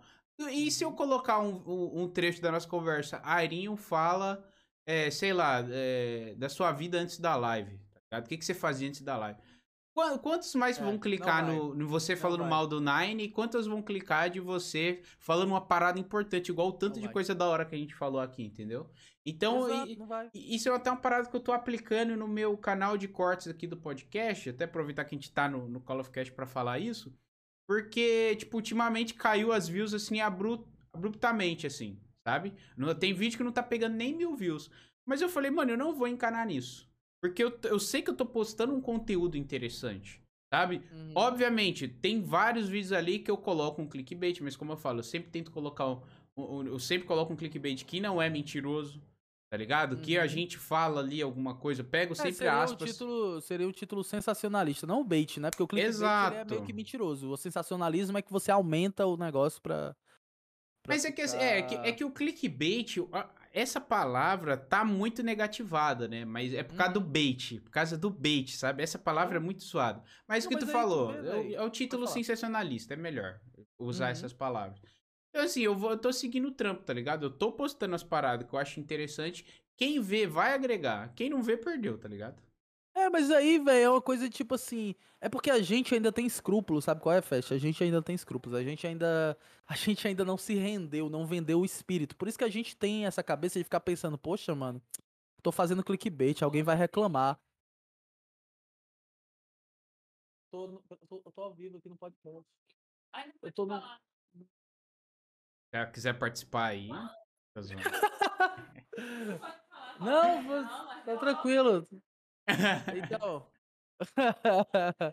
É, ao vivo, essas coisas acontecem, é ao vivo, é ao vivo. Então. É, mamãe chegou. Ao vivo, então, o que acontece? Tá acabando, Eu- eu mamãe, não tá lembro, acabando. Eu não, eu não lembro o que eu tava falando. Ah, Do, do título. é porque a gente tem. A gente Gank da tem mãe. Escrúpulos, a gente tem escrúpulos ainda, entendeu? Então a gente pensa assim, poxa, eu tô fazendo. Não queria fazer clickbait. Mas se tu for ver os grandões mesmo, mano.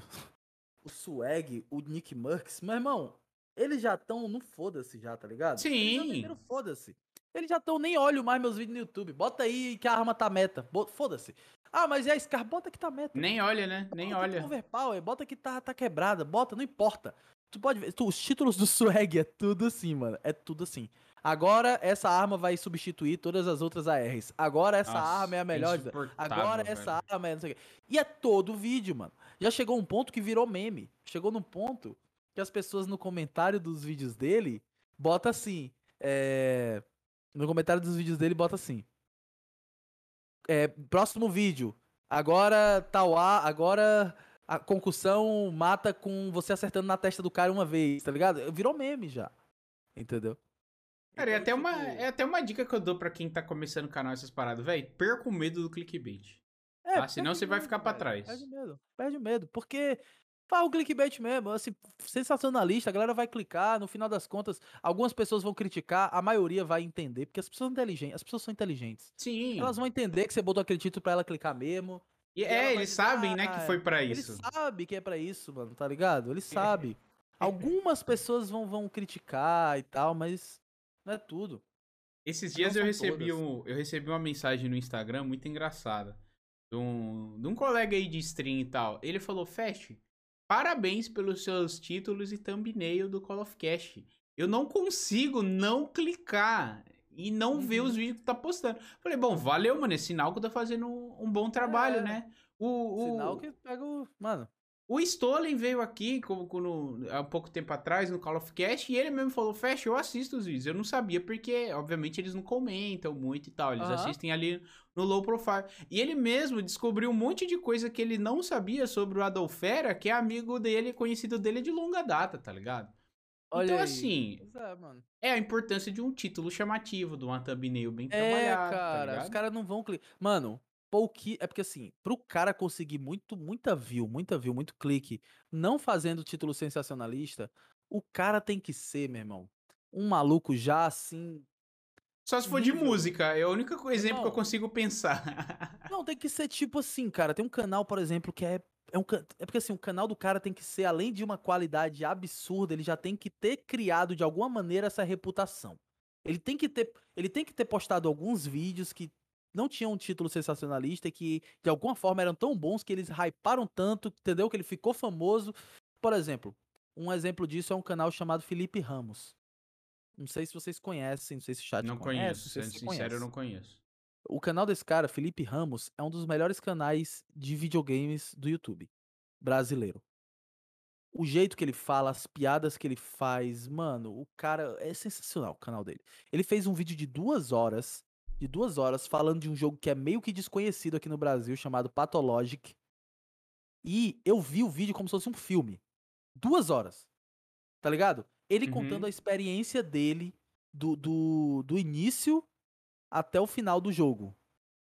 E, véi, o título do vídeo dele é Pathologic, uma pérola entre os videogames. Os títulos do vídeo dele é Resident Evil, eu falando mal do jogo, não sei o quê. Resi... Cara, já me não tem falaram sensacionalista. Não tem sensacionalismo, não tem clickbait, não tem nada. Mas o cara sabe que é o Felipe Ramos. Você vê que ele fez upload, você vê que é o canal dele que fez upload, você fala, meu irmão, não precisa ter clickbait, não precisa ter. É... Tá ligado? Foda-se. Porque o cara é muito foda. Então. Então é o seguinte. Ele, ele faz o upload uma vez na vida, os vídeos dele são muito bons e o cara já tem uma reputação muito grande. Mas se o cara não tiver a reputação que ele tem. Por exemplo, Fest, tu já viu como é que tá os títulos dos meus vídeos agora, recentemente? Cara, eu dei uma olhadinha hoje, eu scrollei seu canal hoje pra eu ver quando que foi o seu primeiro upload. Então Nossa, eu, dei uma, eu dei uma olhada nos, nos thumbnails, nas títulos, inclusive eu, Eu mudei nos- muito as thumbs, eu mudei muito as thumbs. Eu vi, eu vi, eu até, eu até entrei no canal do Felipe Ramos aqui pra ver, cara, até as thumbnails dele, né? Ninguém clicaria num, num vídeo com É, essas thumbnails, que é só um vê, print é um- de alguma coisa do jogo e pronto. É um print do jogo e acabou. É só isso, não tem nada demais. Só que isso, isso vem. isso- olha, olha como, a- como é legal o marketing, como é legal a sensibilidade dessas coisas, mano. Tem vídeo meu que. Pode ver, tem vídeo meu que a thumbnail é só um print do jogo também. Só que faz todo o sentido com o objetivo do vídeo, tá ligado? É é uma coisa muito doida isso. Por quê?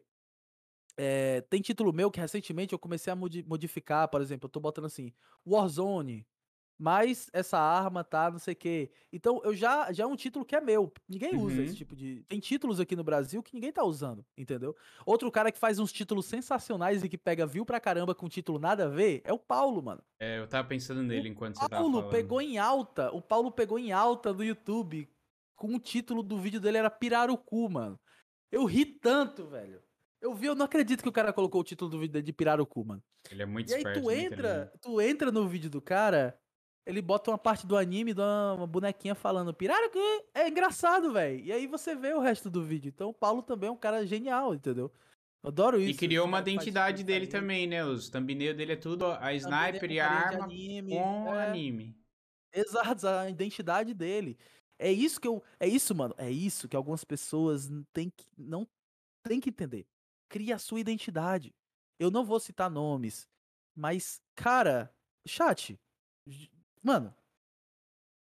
Não tem uma galera do Warzone que a thumbnail é igual. Até título porque é a mesma pessoa que faz, tá ligado? A maioria das vezes. É, que você não diferencia qual canal é qual, quem é quem. Tá ligado? Parece que é tudo a mesma pessoa com personalidades diferentes.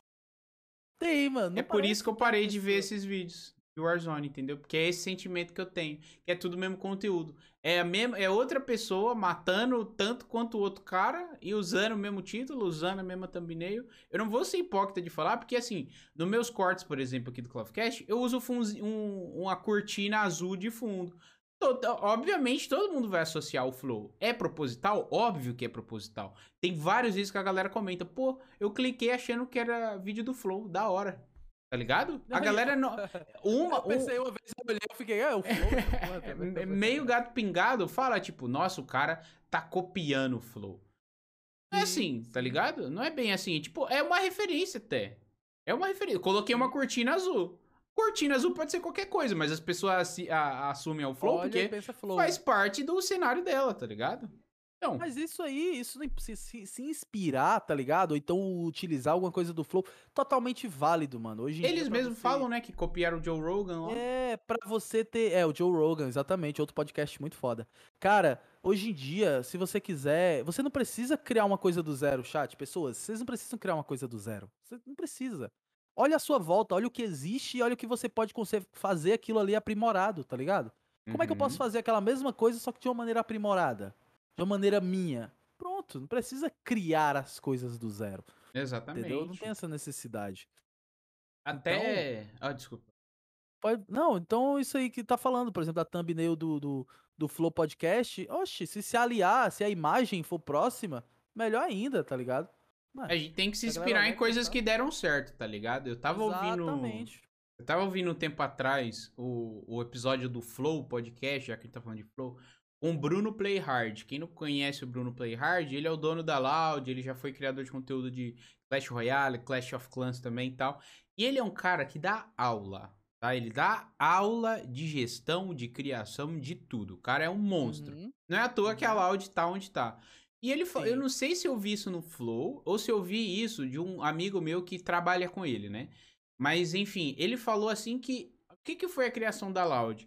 Ele, meu, ele viu que times estavam criando essas gaming houses, não sei o que e tal. O que, que ele fez? Bom, eu vou criar um time aqui também, mas eu vou. Opa, Free Fire, vou pegar a galera lá desconhecida, da- da- no fundo, no- com todo respeito, no fundo da favela, tá ligado? O cara que é bom, Uhum. mas que não tem é, aquela oportunidade, não tem dinheiro pra comprar um, um celular top, um, entendeu? E olha onde os moleque tá hoje, olha onde a Loud É. tá hoje, tá ligado? É você pegar essa visão, tipo assim, o Iron cria conteúdo de dica de Warzone.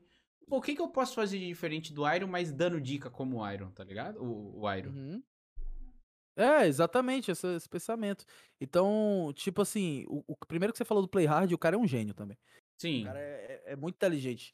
E, e, tipo assim, quanto mais você se aprofunda, mais você vê certos criadores de conteúdo que você via apenas como youtubers, e você pensa, esse, esse cara é um gênio, mano. Só quando- Só Exato. que você só, você só tem esse pensamento quando você entende. Entende o processo, por que, que ele faz aquilo. Um por exemplo, o Peter do Nerd, hoje em dia eu já vejo aquele cara e eu fico, mano, esse cara é. Não importa se você concorda ou discorda de, É. de ele vender curso e os caralho, não importa. O cara é inteligente para um cacete. Tá ligado? Demais, demais. Então, então, esse lance aí do Free Fire e tal, até, por exemplo, falando da, da, da própria FaZe, né? Tem gente que fala, Iron, mas o. Tem gente que fala pra mim, e a FaZe, mano? Você acha que a FaZe é um time.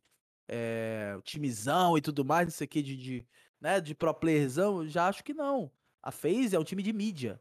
Na minha concepção, a FaZe é um time de mídia. Os caras que estão lá jogam bem, tá ligado? Mas eles são muito mais mídia do que propriamente campeonato, por assim dizer. Então, Tu vê pelas Cara- collabs e pelos patrocínios que eles É, tá têm, né? pelas Nissan. collab, pelos ligado? patrocínios, exatamente. Então, isso vai ser cada vez mais comum, cara. Ainda vai acontecer um aqui no BR, um clã, entre aspas, grande, né? Onde as pessoas. Só que pra você criar um clã desse, pra você criar um clã com estrelas, com pessoas boas e você fazer. Primeiro você tem que ter uma equipe de marketing foda, você tem que ter uma inteligência, ser um cara muito. Tá ligado? Ser um cara muito Uhum. gênio do marketing e não pode ter panela também. Não pode ter panela. Não pode ser só os seus amiguinhos que vai. Tem que ser. Tem que botar, mano, tá ligado? Fulano, cicrano, não sei quem. Fazer toda aquela parte de glamour, de, de, de tryout pra ver quem vai entrar. Que nem a FaZe faz a panela deles, né? De, a peneira que eles fazem da FaZe lá pra ver quem vai entrar. E é, e é um evento lá na É gringa. um ver quem- evento. ah, eles estão na panela Phase do five, 100, né? Então, é, Phase 5. Quem são. Desses cinco, quem é que vai entrar? É quase o. o É um reality show, basicamente. Club, né? É, um reality show. Então, a FaZe eu acho sensacional por isso. Eu adoro essas paradas de, de time de mídia. Até porque, na minha concepção, o Warzone nem é um jogo feito pra campeonato. Se, se para mim, time de mídia é muito mais legal. Gente dando quickscope, fazendo trickshot, pra mim é a parada mais legal do Warzone, fazendo play. Porque campeonato, mano, sinceramente, no Warzone nem combina, entendeu? Nem combina. Campeonato totalmente voltado pra RNG, voltado pra sorte. Depende de aonde a safe vai fechar, depende de quem se movimentou primeiro para tal canto que você não sabe, se você vai ser sanduichado ou não. Tem muito conceito de estratégia, mas ao mesmo tempo é, é um campeonato muito muito complicado. A gente que tenta forçar esse competitivo aí, mas na real o Warzone nem é um jogo muito pro competitivo. Não é feito pra esse propósito, né? Então, realmente. Gente, já caminhando aqui pro fim desse episódio, cara, eu queria que você contasse pra gente. Talvez você não esperaria por isso. Mas é porque eu sei que tem muita gente aí no chat que sonha em casar com aquela garota dos sonhos, que joga, que não sei o quê. E até scrollando os vídeos no seu canal, eu vi que você tem muito vídeo com a tua mulher. Eu queria que tu contasse pra gente como é que você conheceu ela e qual é a relação dela com a criação do seu. Enfim, de você produzir conteúdo pra internet, não só dela, mas sua família, Aham. assim. Tá, mano, isso é legal de falar, porque eu tive, meu, eu tive os problemas que eu falei da, do lance da pobreza, mas em quesito de, é, gente não me apoiando, por exemplo, aquela coisa, aquela coisa muito brusca de se você não arrumar um trabalho, eu vou botar você para fora de casa, não rolou comigo, tá? Uhum. Então a minha uhum. mãe, a minha mãe, ela sempre foi uma pessoa. Quando eu faço qualquer coisa na minha vida, eu sempre fiz com muito empenho, com muito amor. Então, todo mundo que me conhece me conhece dizendo, tá, se o Iron se comprometer a fazer uma coisa, ele vai fazer.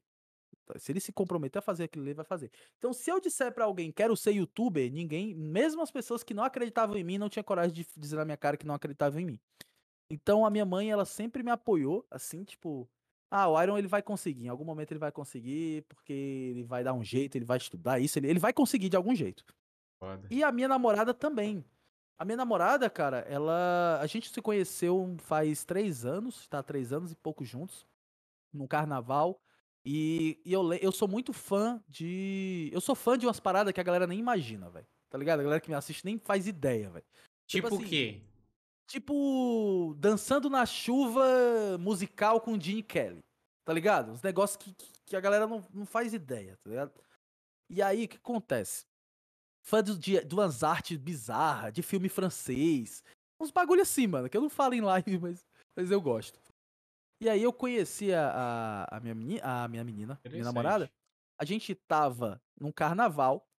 E aí a gente se conheceu. E é, eu imitei pra ela, não sei se você conhece o desenho Rick Morty. Conheço, conheço. Pronto. A gente tava conversando, a gente tava conversando sobre o Batman, sobre super-heróis. E aí eu fiz uma imitação de Rick. Eu falei, é, Mori, você vai ter que pegar a semente e enfiar bem no fundo do seu, da sua bunda, Mori, bem lá em cima. Aí eu fiz a imitação de, de, de, de Rick pra ela. E ela ficou, tipo, toda gamada, porque ela gostava de Rick e Morty também, eu não sabia, tá ligado? E pra Caraca. mim é o seguinte, meu irmão. Eu divido Time. as pessoas. Eu divido as pessoas em dois tipos. As que gostam de Rick Morty e as que eu odeio. Tipo, tá ligado? É, é, bem isso, não, brincadeira. Eu não odeio quem não gosta de Rick Morty. Mas. Não fale pra mim. Tá ligado? Eu Inclusive, acho super. Um... Eu vou, vou, só um parênteses aqui, vai. Você pode me xingar mentalmente. Eu acho sub, superestimado. Super valorizado. É, super valorizado. eu acho. Eu é porque a, a, a, a, maioria das pessoas que gostam, você acha, ah, se você não gosta, você não é inteligente, você não entende as piadas. Eu sou o Five Head, tá ligado? Aí eu fico meu puto. Aí eu parei de ver na segunda temporada, mas assisti duas é temporadas. É porque, é porque o Rick, cara, o Rick Mori, pra mim, ele mexe com uma, com uma coisa que é, é Tipo assim, ele me mexe muito comigo no sentido de que ele quebra tudo o que eu consigo imaginar a todo momento. E eu adoro isso. Você tá ligado? Eu posso pensar em qualquer piada. Qualquer piada na história. E o Rick Mori faz uma piada que eu não pensava, tá ligado? Por exemplo, teve uma, uma. eu gosto muito de citar as piadas porque eu lembro de todas, quase todas. Porque eu já vi umas 10 vezes todas as temporadas. Mas teve tem um episódio que o Rick, ele cria um robô. Ele faz um robô. Eu acho sensacional, muito genial, mano ele cria um robozinho pequeno, aí ele chega pro robô e fala assim: é... O robô olha para ele e fala assim: é, Qual o meu propósito? Aí ele fala assim: Passa a manteiga. Aí o robô vai e passa a manteiga para ele, aí ele passa no pão. Aí dá dois minutos depois o robô chega para ele e fala assim: Qual o meu propósito? Aí ele passa a manteiga. Aí o robô olha assim para as mãos, tá ligado? Para uma mão, para outra assim e fala: Meu Deus do céu. Aí o, aí o Rick olha pra ele e fala assim: É bem-vindo ao meu mundo. Mano, a, a piada, velho, é muito genial, tá ligado? Tipo, mano, o seu propósito é passar a manteiga, velho. Acabou, tá ligado? E ele uhum. faz umas piadas que mexem com você de, de, um jeito que. Que. Eu sei lá, eu me identifico muito com as piadas. Sabe? Os episódios onde eles improvisam o episódio inteiro, tá ligado? Tudo eu dou, mano, muita risada. Eu tenho isso com, com o irmão do Jorel, cara. Eu não sei se você conhece, já ouviu falar. Conheço, Mas é, conheço, é um desenho claro. brasileiro Cara, é eu, bom, pô, eu me apaixonei, assim. Inclusive, eu preciso ver as novas temporadas que não tem na Netflix, a terceira e a quarta. fala. Tem o meme do mentiroso. não pode! É, mano, é, é uma. tipo assim, é muito viajado, tá ligado? É extremamente muito, viajado. E eu você. adoro essas coisas viajadas, pirada, velho. Então, aí depois, depois que eu comecei, agora falando sobre o Rick and Morty, depois que eu, que eu, eu assisti o Irmão do Jorel, me deu mais vontade de ver o Rick and Morty. Tá ligado? Porque então, é de dar uma segunda chance. Agora, eu tô assistindo agora o The Office. Meu Deus, agora vem, vamos, vem aqui me dar um abraço. Agora você entrou no meu mundo. Vamos dar um abraço aqui outro. Não, God, please, não! Não, então, tipo. E é legal porque todo mundo já deve ter conhecido o meme do Michael Scott falando, não, God, please. Com certeza. Então, mas esse meme, a galera não sabe o contexto. Pra explicar para as pessoas é que ele odeia muito uma pessoa, que a pessoa vai embora. E ela volta depois, e ele não esperava. E ela, e ela volta depois. E aí ele olha pro cara e o cara.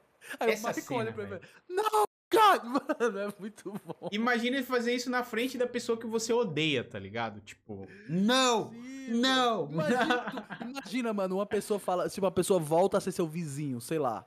Aí tu odiava o teu vizinho. Aí, olha, seu vizinho te odiava. Aí tu para na frente do teu vizinho, ele olha pra tua cara e fala: Não!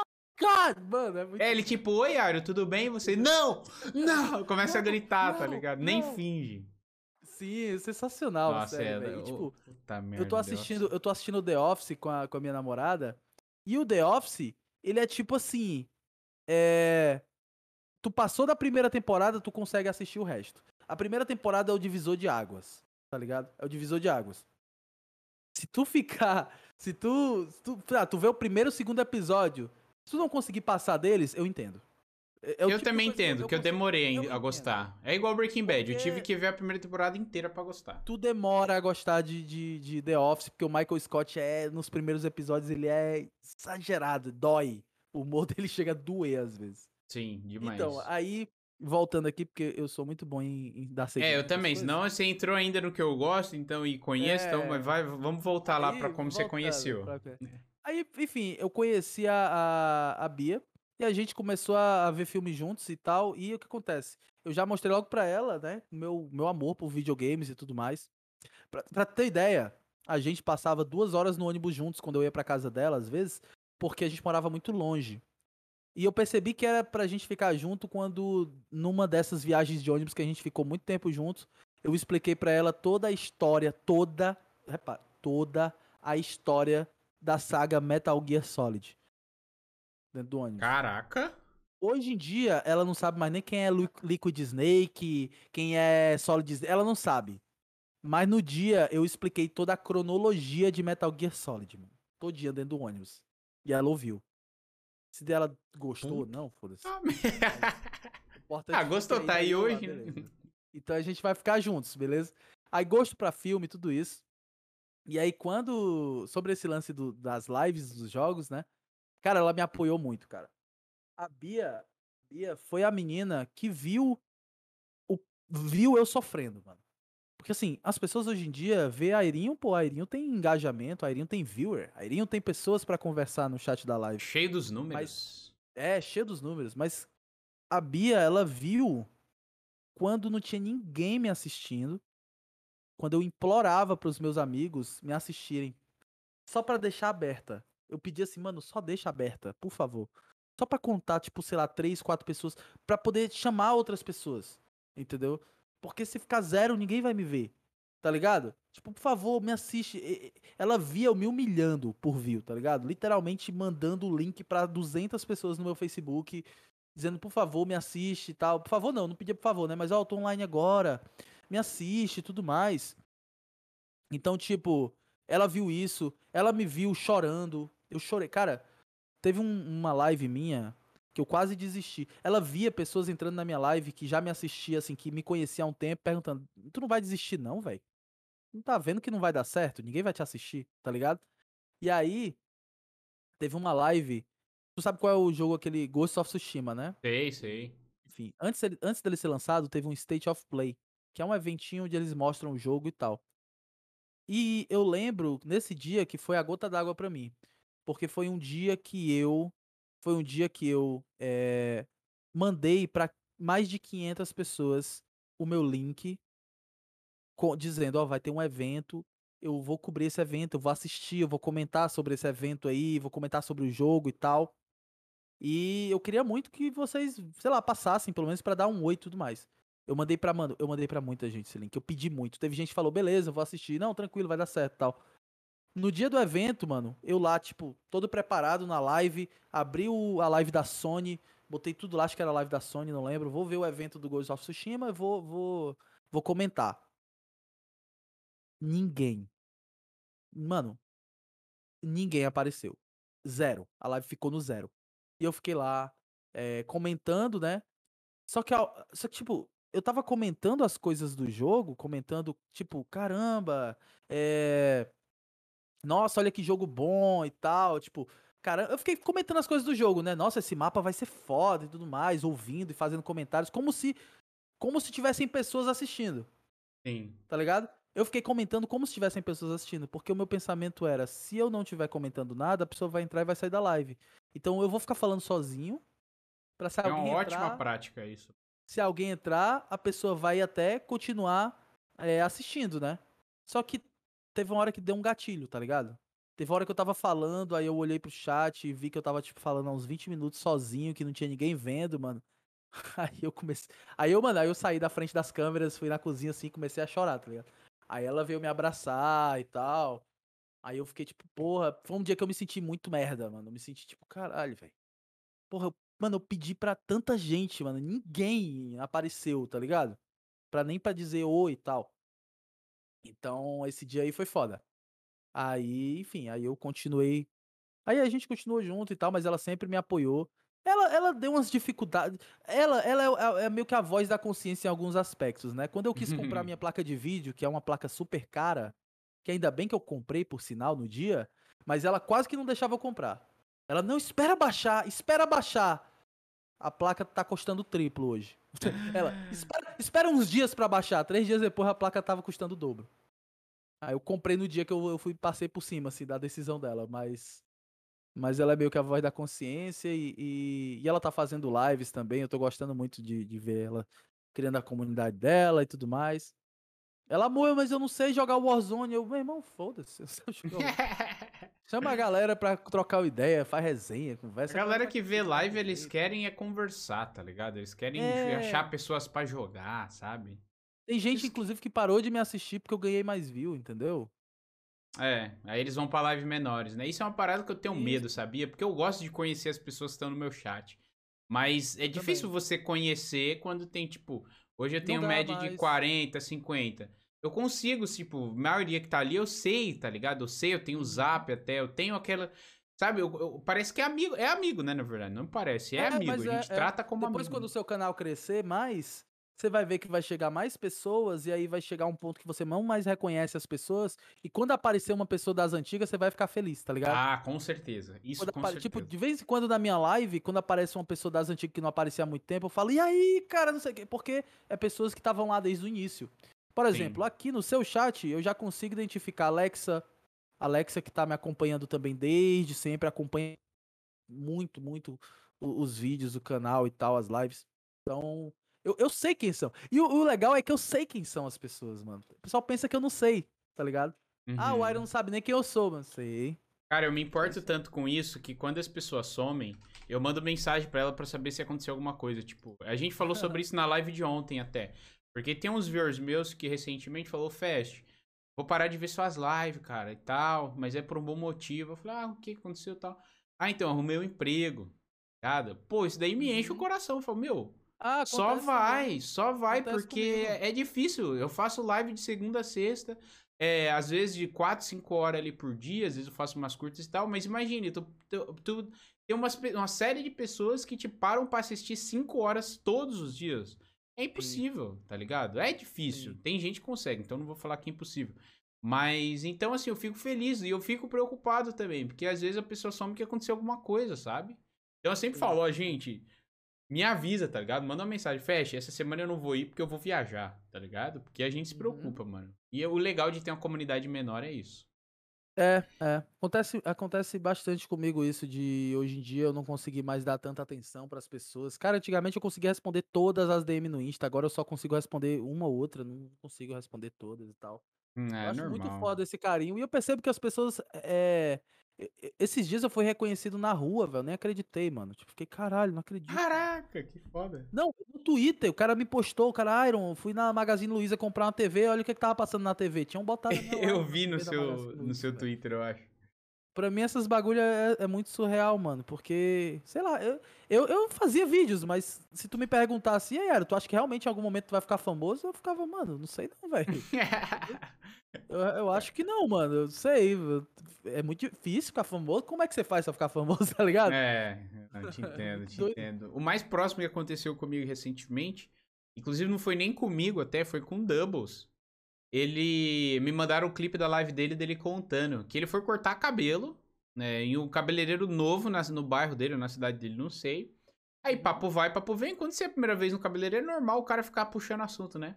Aí, ah, o que você Uhum. faz da vida? Ele, ah, eu faço vídeo e tal, live, não sei o quê. No fim, resumidamente, o cara conhecia COD, conhecia a comunidade, joga e tal. Aí ele falou que ouviu o Call of Cash, mano, com o Hayashi. Aí, eu, se eu não me engano, ele ouviu com Doubles também, não me lembro agora. Mas eu falei, pô, olha só, mano, um cara, Isso é tipo muito assim, doido, às vezes eu posso ir no mercado e o atendente Uhum. me o conhecer, atendente, tá é, ligado? É, E eu nem tava saber. comendo no shopping. Eu tava comendo no shopping com a minha mulher esses dias. Aí o cara me parou, tá ligado? Eu tava comendo. Ele, ah, você é o Airinho? Muito aleatório, né? Aí eu falei, mentira. Você sentiu a É. celebridade? Como é que tu. Pô, como é que foi pra você, mano? Ah, foi legal e tal, velho. Só que eu fiquei tipo, caralho. Eu fico mais tipo, nossa, mano, não, velho. Eu, é porque eu não sei, é porque assim, velho, eu não sei esse lance de, de ser de, de fama, eu não quero chegar, eu não quero chegar num ponto de dizer eu sou famoso, eu acho muito, sei lá, pretensão, tá ligado? Presunção. Sim, eu te eu entendo, eu sou te entendo. famoso, não sei, Também eu não quero tenho falar isso. isso. Mas o cara me reconheceu na rua e, caralho. Mas vamos supor que eu jogasse, sei lá, vamos supor que eu jogasse futebol e fosse amigo de fulano. Talvez ele me reconhecesse também porque ele gostasse de futebol, né? Sei lá. É grande coisa, só porque ele gosta de jogo, enfim, não sei. Mas de qualquer maneira, foi, foi da hora. Foi, foi- Ah, é da hora. Eu, gosto- eu acho muito da hora quando me reconhecem no lobby, tá ligado? Tipo, aí eu tô jogando em live, o cara vem no chat. Cara, acabei de morrer pra você, Fest, tá ligado? E o cara nem me seguia a maioria das vezes na É. Twitch, no caso. Isso é bem, é bem legal de Os caras acontecer. chegam bastante, os caras chegam bastante na live falando isso. Ô, tava, Ah. morri pra ti agora no Gulag, morri não sei o que, fingi que você tava em live e tal. Da hora, da hora demais. Gente, caminhando então pro fim desse episódio, eu vou passar pra pergunta da galera aqui. São, se eu não me engano, três perguntinhas. A primeira Uhum. delas do Pai Tá de Celta, que mandou 500 bits. Muito obrigado pela sua contribuição, meu querido. O Pai Tá de Celta, que é um brabo, que não tá mais aí no chat, que não conseguiu acompanhar até o final. Mas fica aqui o Ah. agradecimento, que tá sempre aí acompanhando e sempre contribuindo também pras lives. Ele perguntou: Boa noite, Airinho e Fast. Que app bom pra conhecer mais dessa fera? No começo do app, o Airinho falou que jogava LOL. Do que você jogava? Tem cara de jung- jungler, não sei se assim se fala, tá? Grande abraço pra vocês dois. Nossa, mas foi em cima. Caralho. É, foi. É essa mesmo? Era, velho. Caralho. Eu tenho cara de. Nossa. que é cara de- assustador isso, velho. Eu acho que é uma cara de espírito livre, né, mano? Um cara de. que- É porque é, o Jungle, ele gosta de se movimentar. Ele não é um cara que fica parado na mesma lane, né? Então, Uhum. sim, eu jogava Jungle, só queria jogar Jungle. E eu jogava de Udir, que é um boneco que corre rápido pra caramba. Então. Só jogava Jungle mesmo. Mais que certo. Eu me assustei aí, o cara falou. Ah, ele escreveu errado, não é jungler, né? É jungle. Ah, ok. É, Jungle, Jungle. Mas é, porque tem gente que fala Jungle, tem gente que fala Jungle. Faz. Jogar na Entendi. selva. Nossa. Mas obrigado mais uma vez pela contribuição, meu querido. A Alexa mandou 100 bits. É, só quero desejar parabéns por todo o esforço e conquistas. O trabalho de ambos é maravilhoso. O Iron me inspira. Muito obrigado pelo seu 100 bits, Alexa. Alexa, Alexa acompanha sempre, cara. Sempre ela acompanha o, o- as lives. Muito, muito gente boa. Conversa com ela no Instagram e tal. É membro do canal no YouTube desde, sei lá, cacetadas e bolinhas.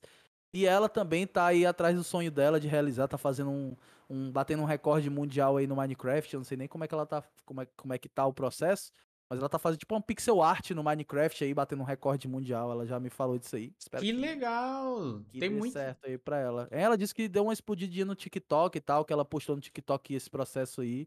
E eu acredito mesmo, porque Minecraft, meu amigo, ah, é Minecraft. É, público, não, isso daí tem público o resto da vida, cara. É igual o CS, tá ligado? O bagulho vai ter, vai ter público pra sempre. Então fica a recomendação aqui pro chat, porque tem muita gente, ó, o Mercury que tá aí, ó, gosta muito de Minecraft, tem muita gente no meu chat que curte. Então se você tá ouvindo aí, ou tá aí no chat agora, dá uma passadinha aí nas redes aí da Alexa, vai lá dar uma moralzinha pra ela. Se quiser também mandar no nosso Discord lá depois, eu dou uma força também, tá bom, Alexa? Tem Hum. muita gente que curte Mine aqui no canal, como eu falei. Mas obrigado mais uma vez pela sua contribuição.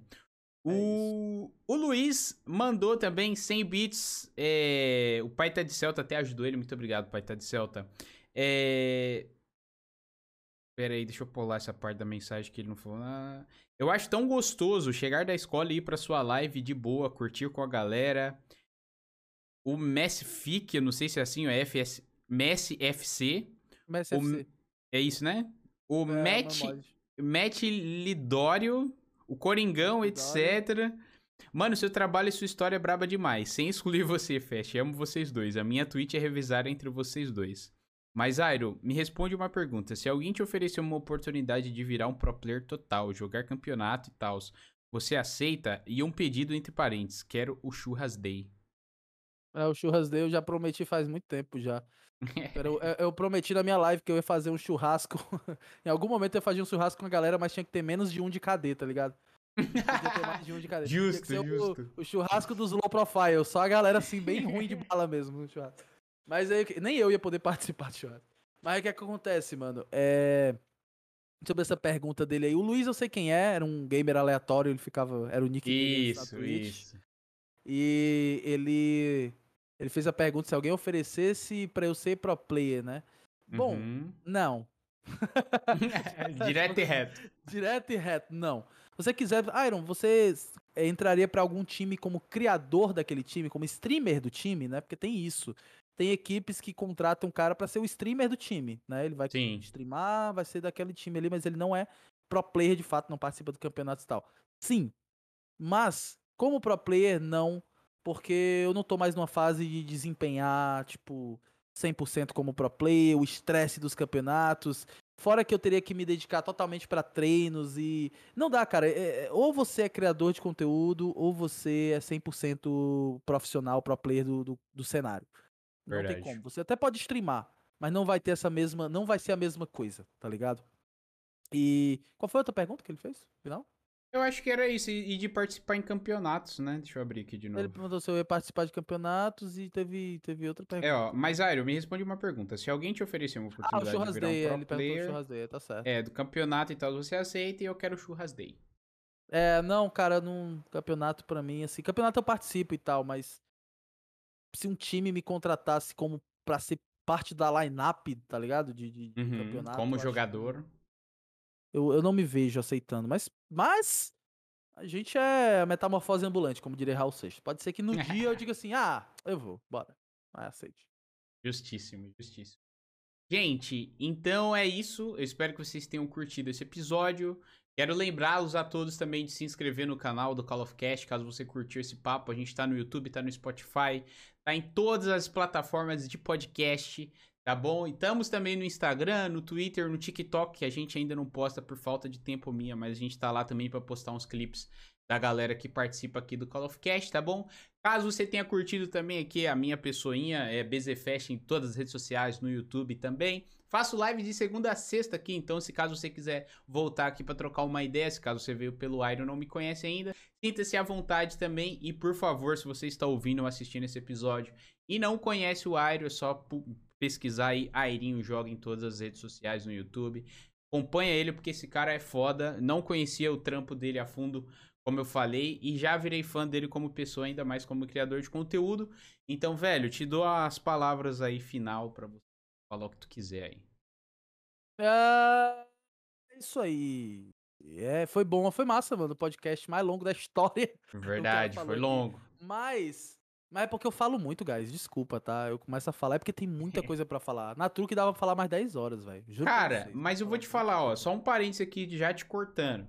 Eu acho que falou isso no meme porque teve gente que falou ali, pô, esse daí eu vou escutar com gosto, mais de três horas, nice. Todos os episódios de Call of Cast que eu posto que tem muitas horas, a galera prefere, mano. E por mim, de verdade, eu continuaria aqui mais duas, três horas fácil, tem muito pano pra manga. Eu também falo demais, hoje eu sempre deixo o convidado falar mais, mas se for deixar também eu falo muito, então por isso que eu tenho um podcast. Então continue aí. É, tá certo. Não, o objetivo é esse mesmo, até porque o podcast ele é um conteúdo muito mais bruto, é muito melhor pra gente conhecer detalhes. É para isso que serve exatamente. É isso. Se fosse ser um conteúdinho editadinho, só de 20 minutinhos ali, é outra pegada. Aí já seria uma entrevista, entendeu? Tu aqui pegou não, a visão. Aqui é outra, aqui é outra parada.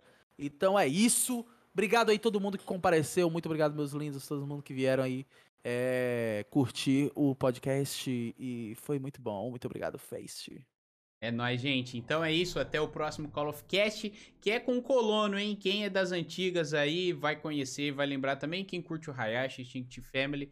Curte também, o Colono vai estar tá aí no dia 30, então volte, que vai ser um papo também muito maneiro. E mês que vem tem na Inext, hein? Já tô combinando uma data com ele aqui para ele vir aqui. Então tem muita coisa legal e tem muita gente legal pra gente conhecer mais a fundo, assim como foi hoje com o Airo aqui, tá bom, gente? Então é isso, vou ficando por aqui. Muito obrigado pelas contribuições, pela presença de todos.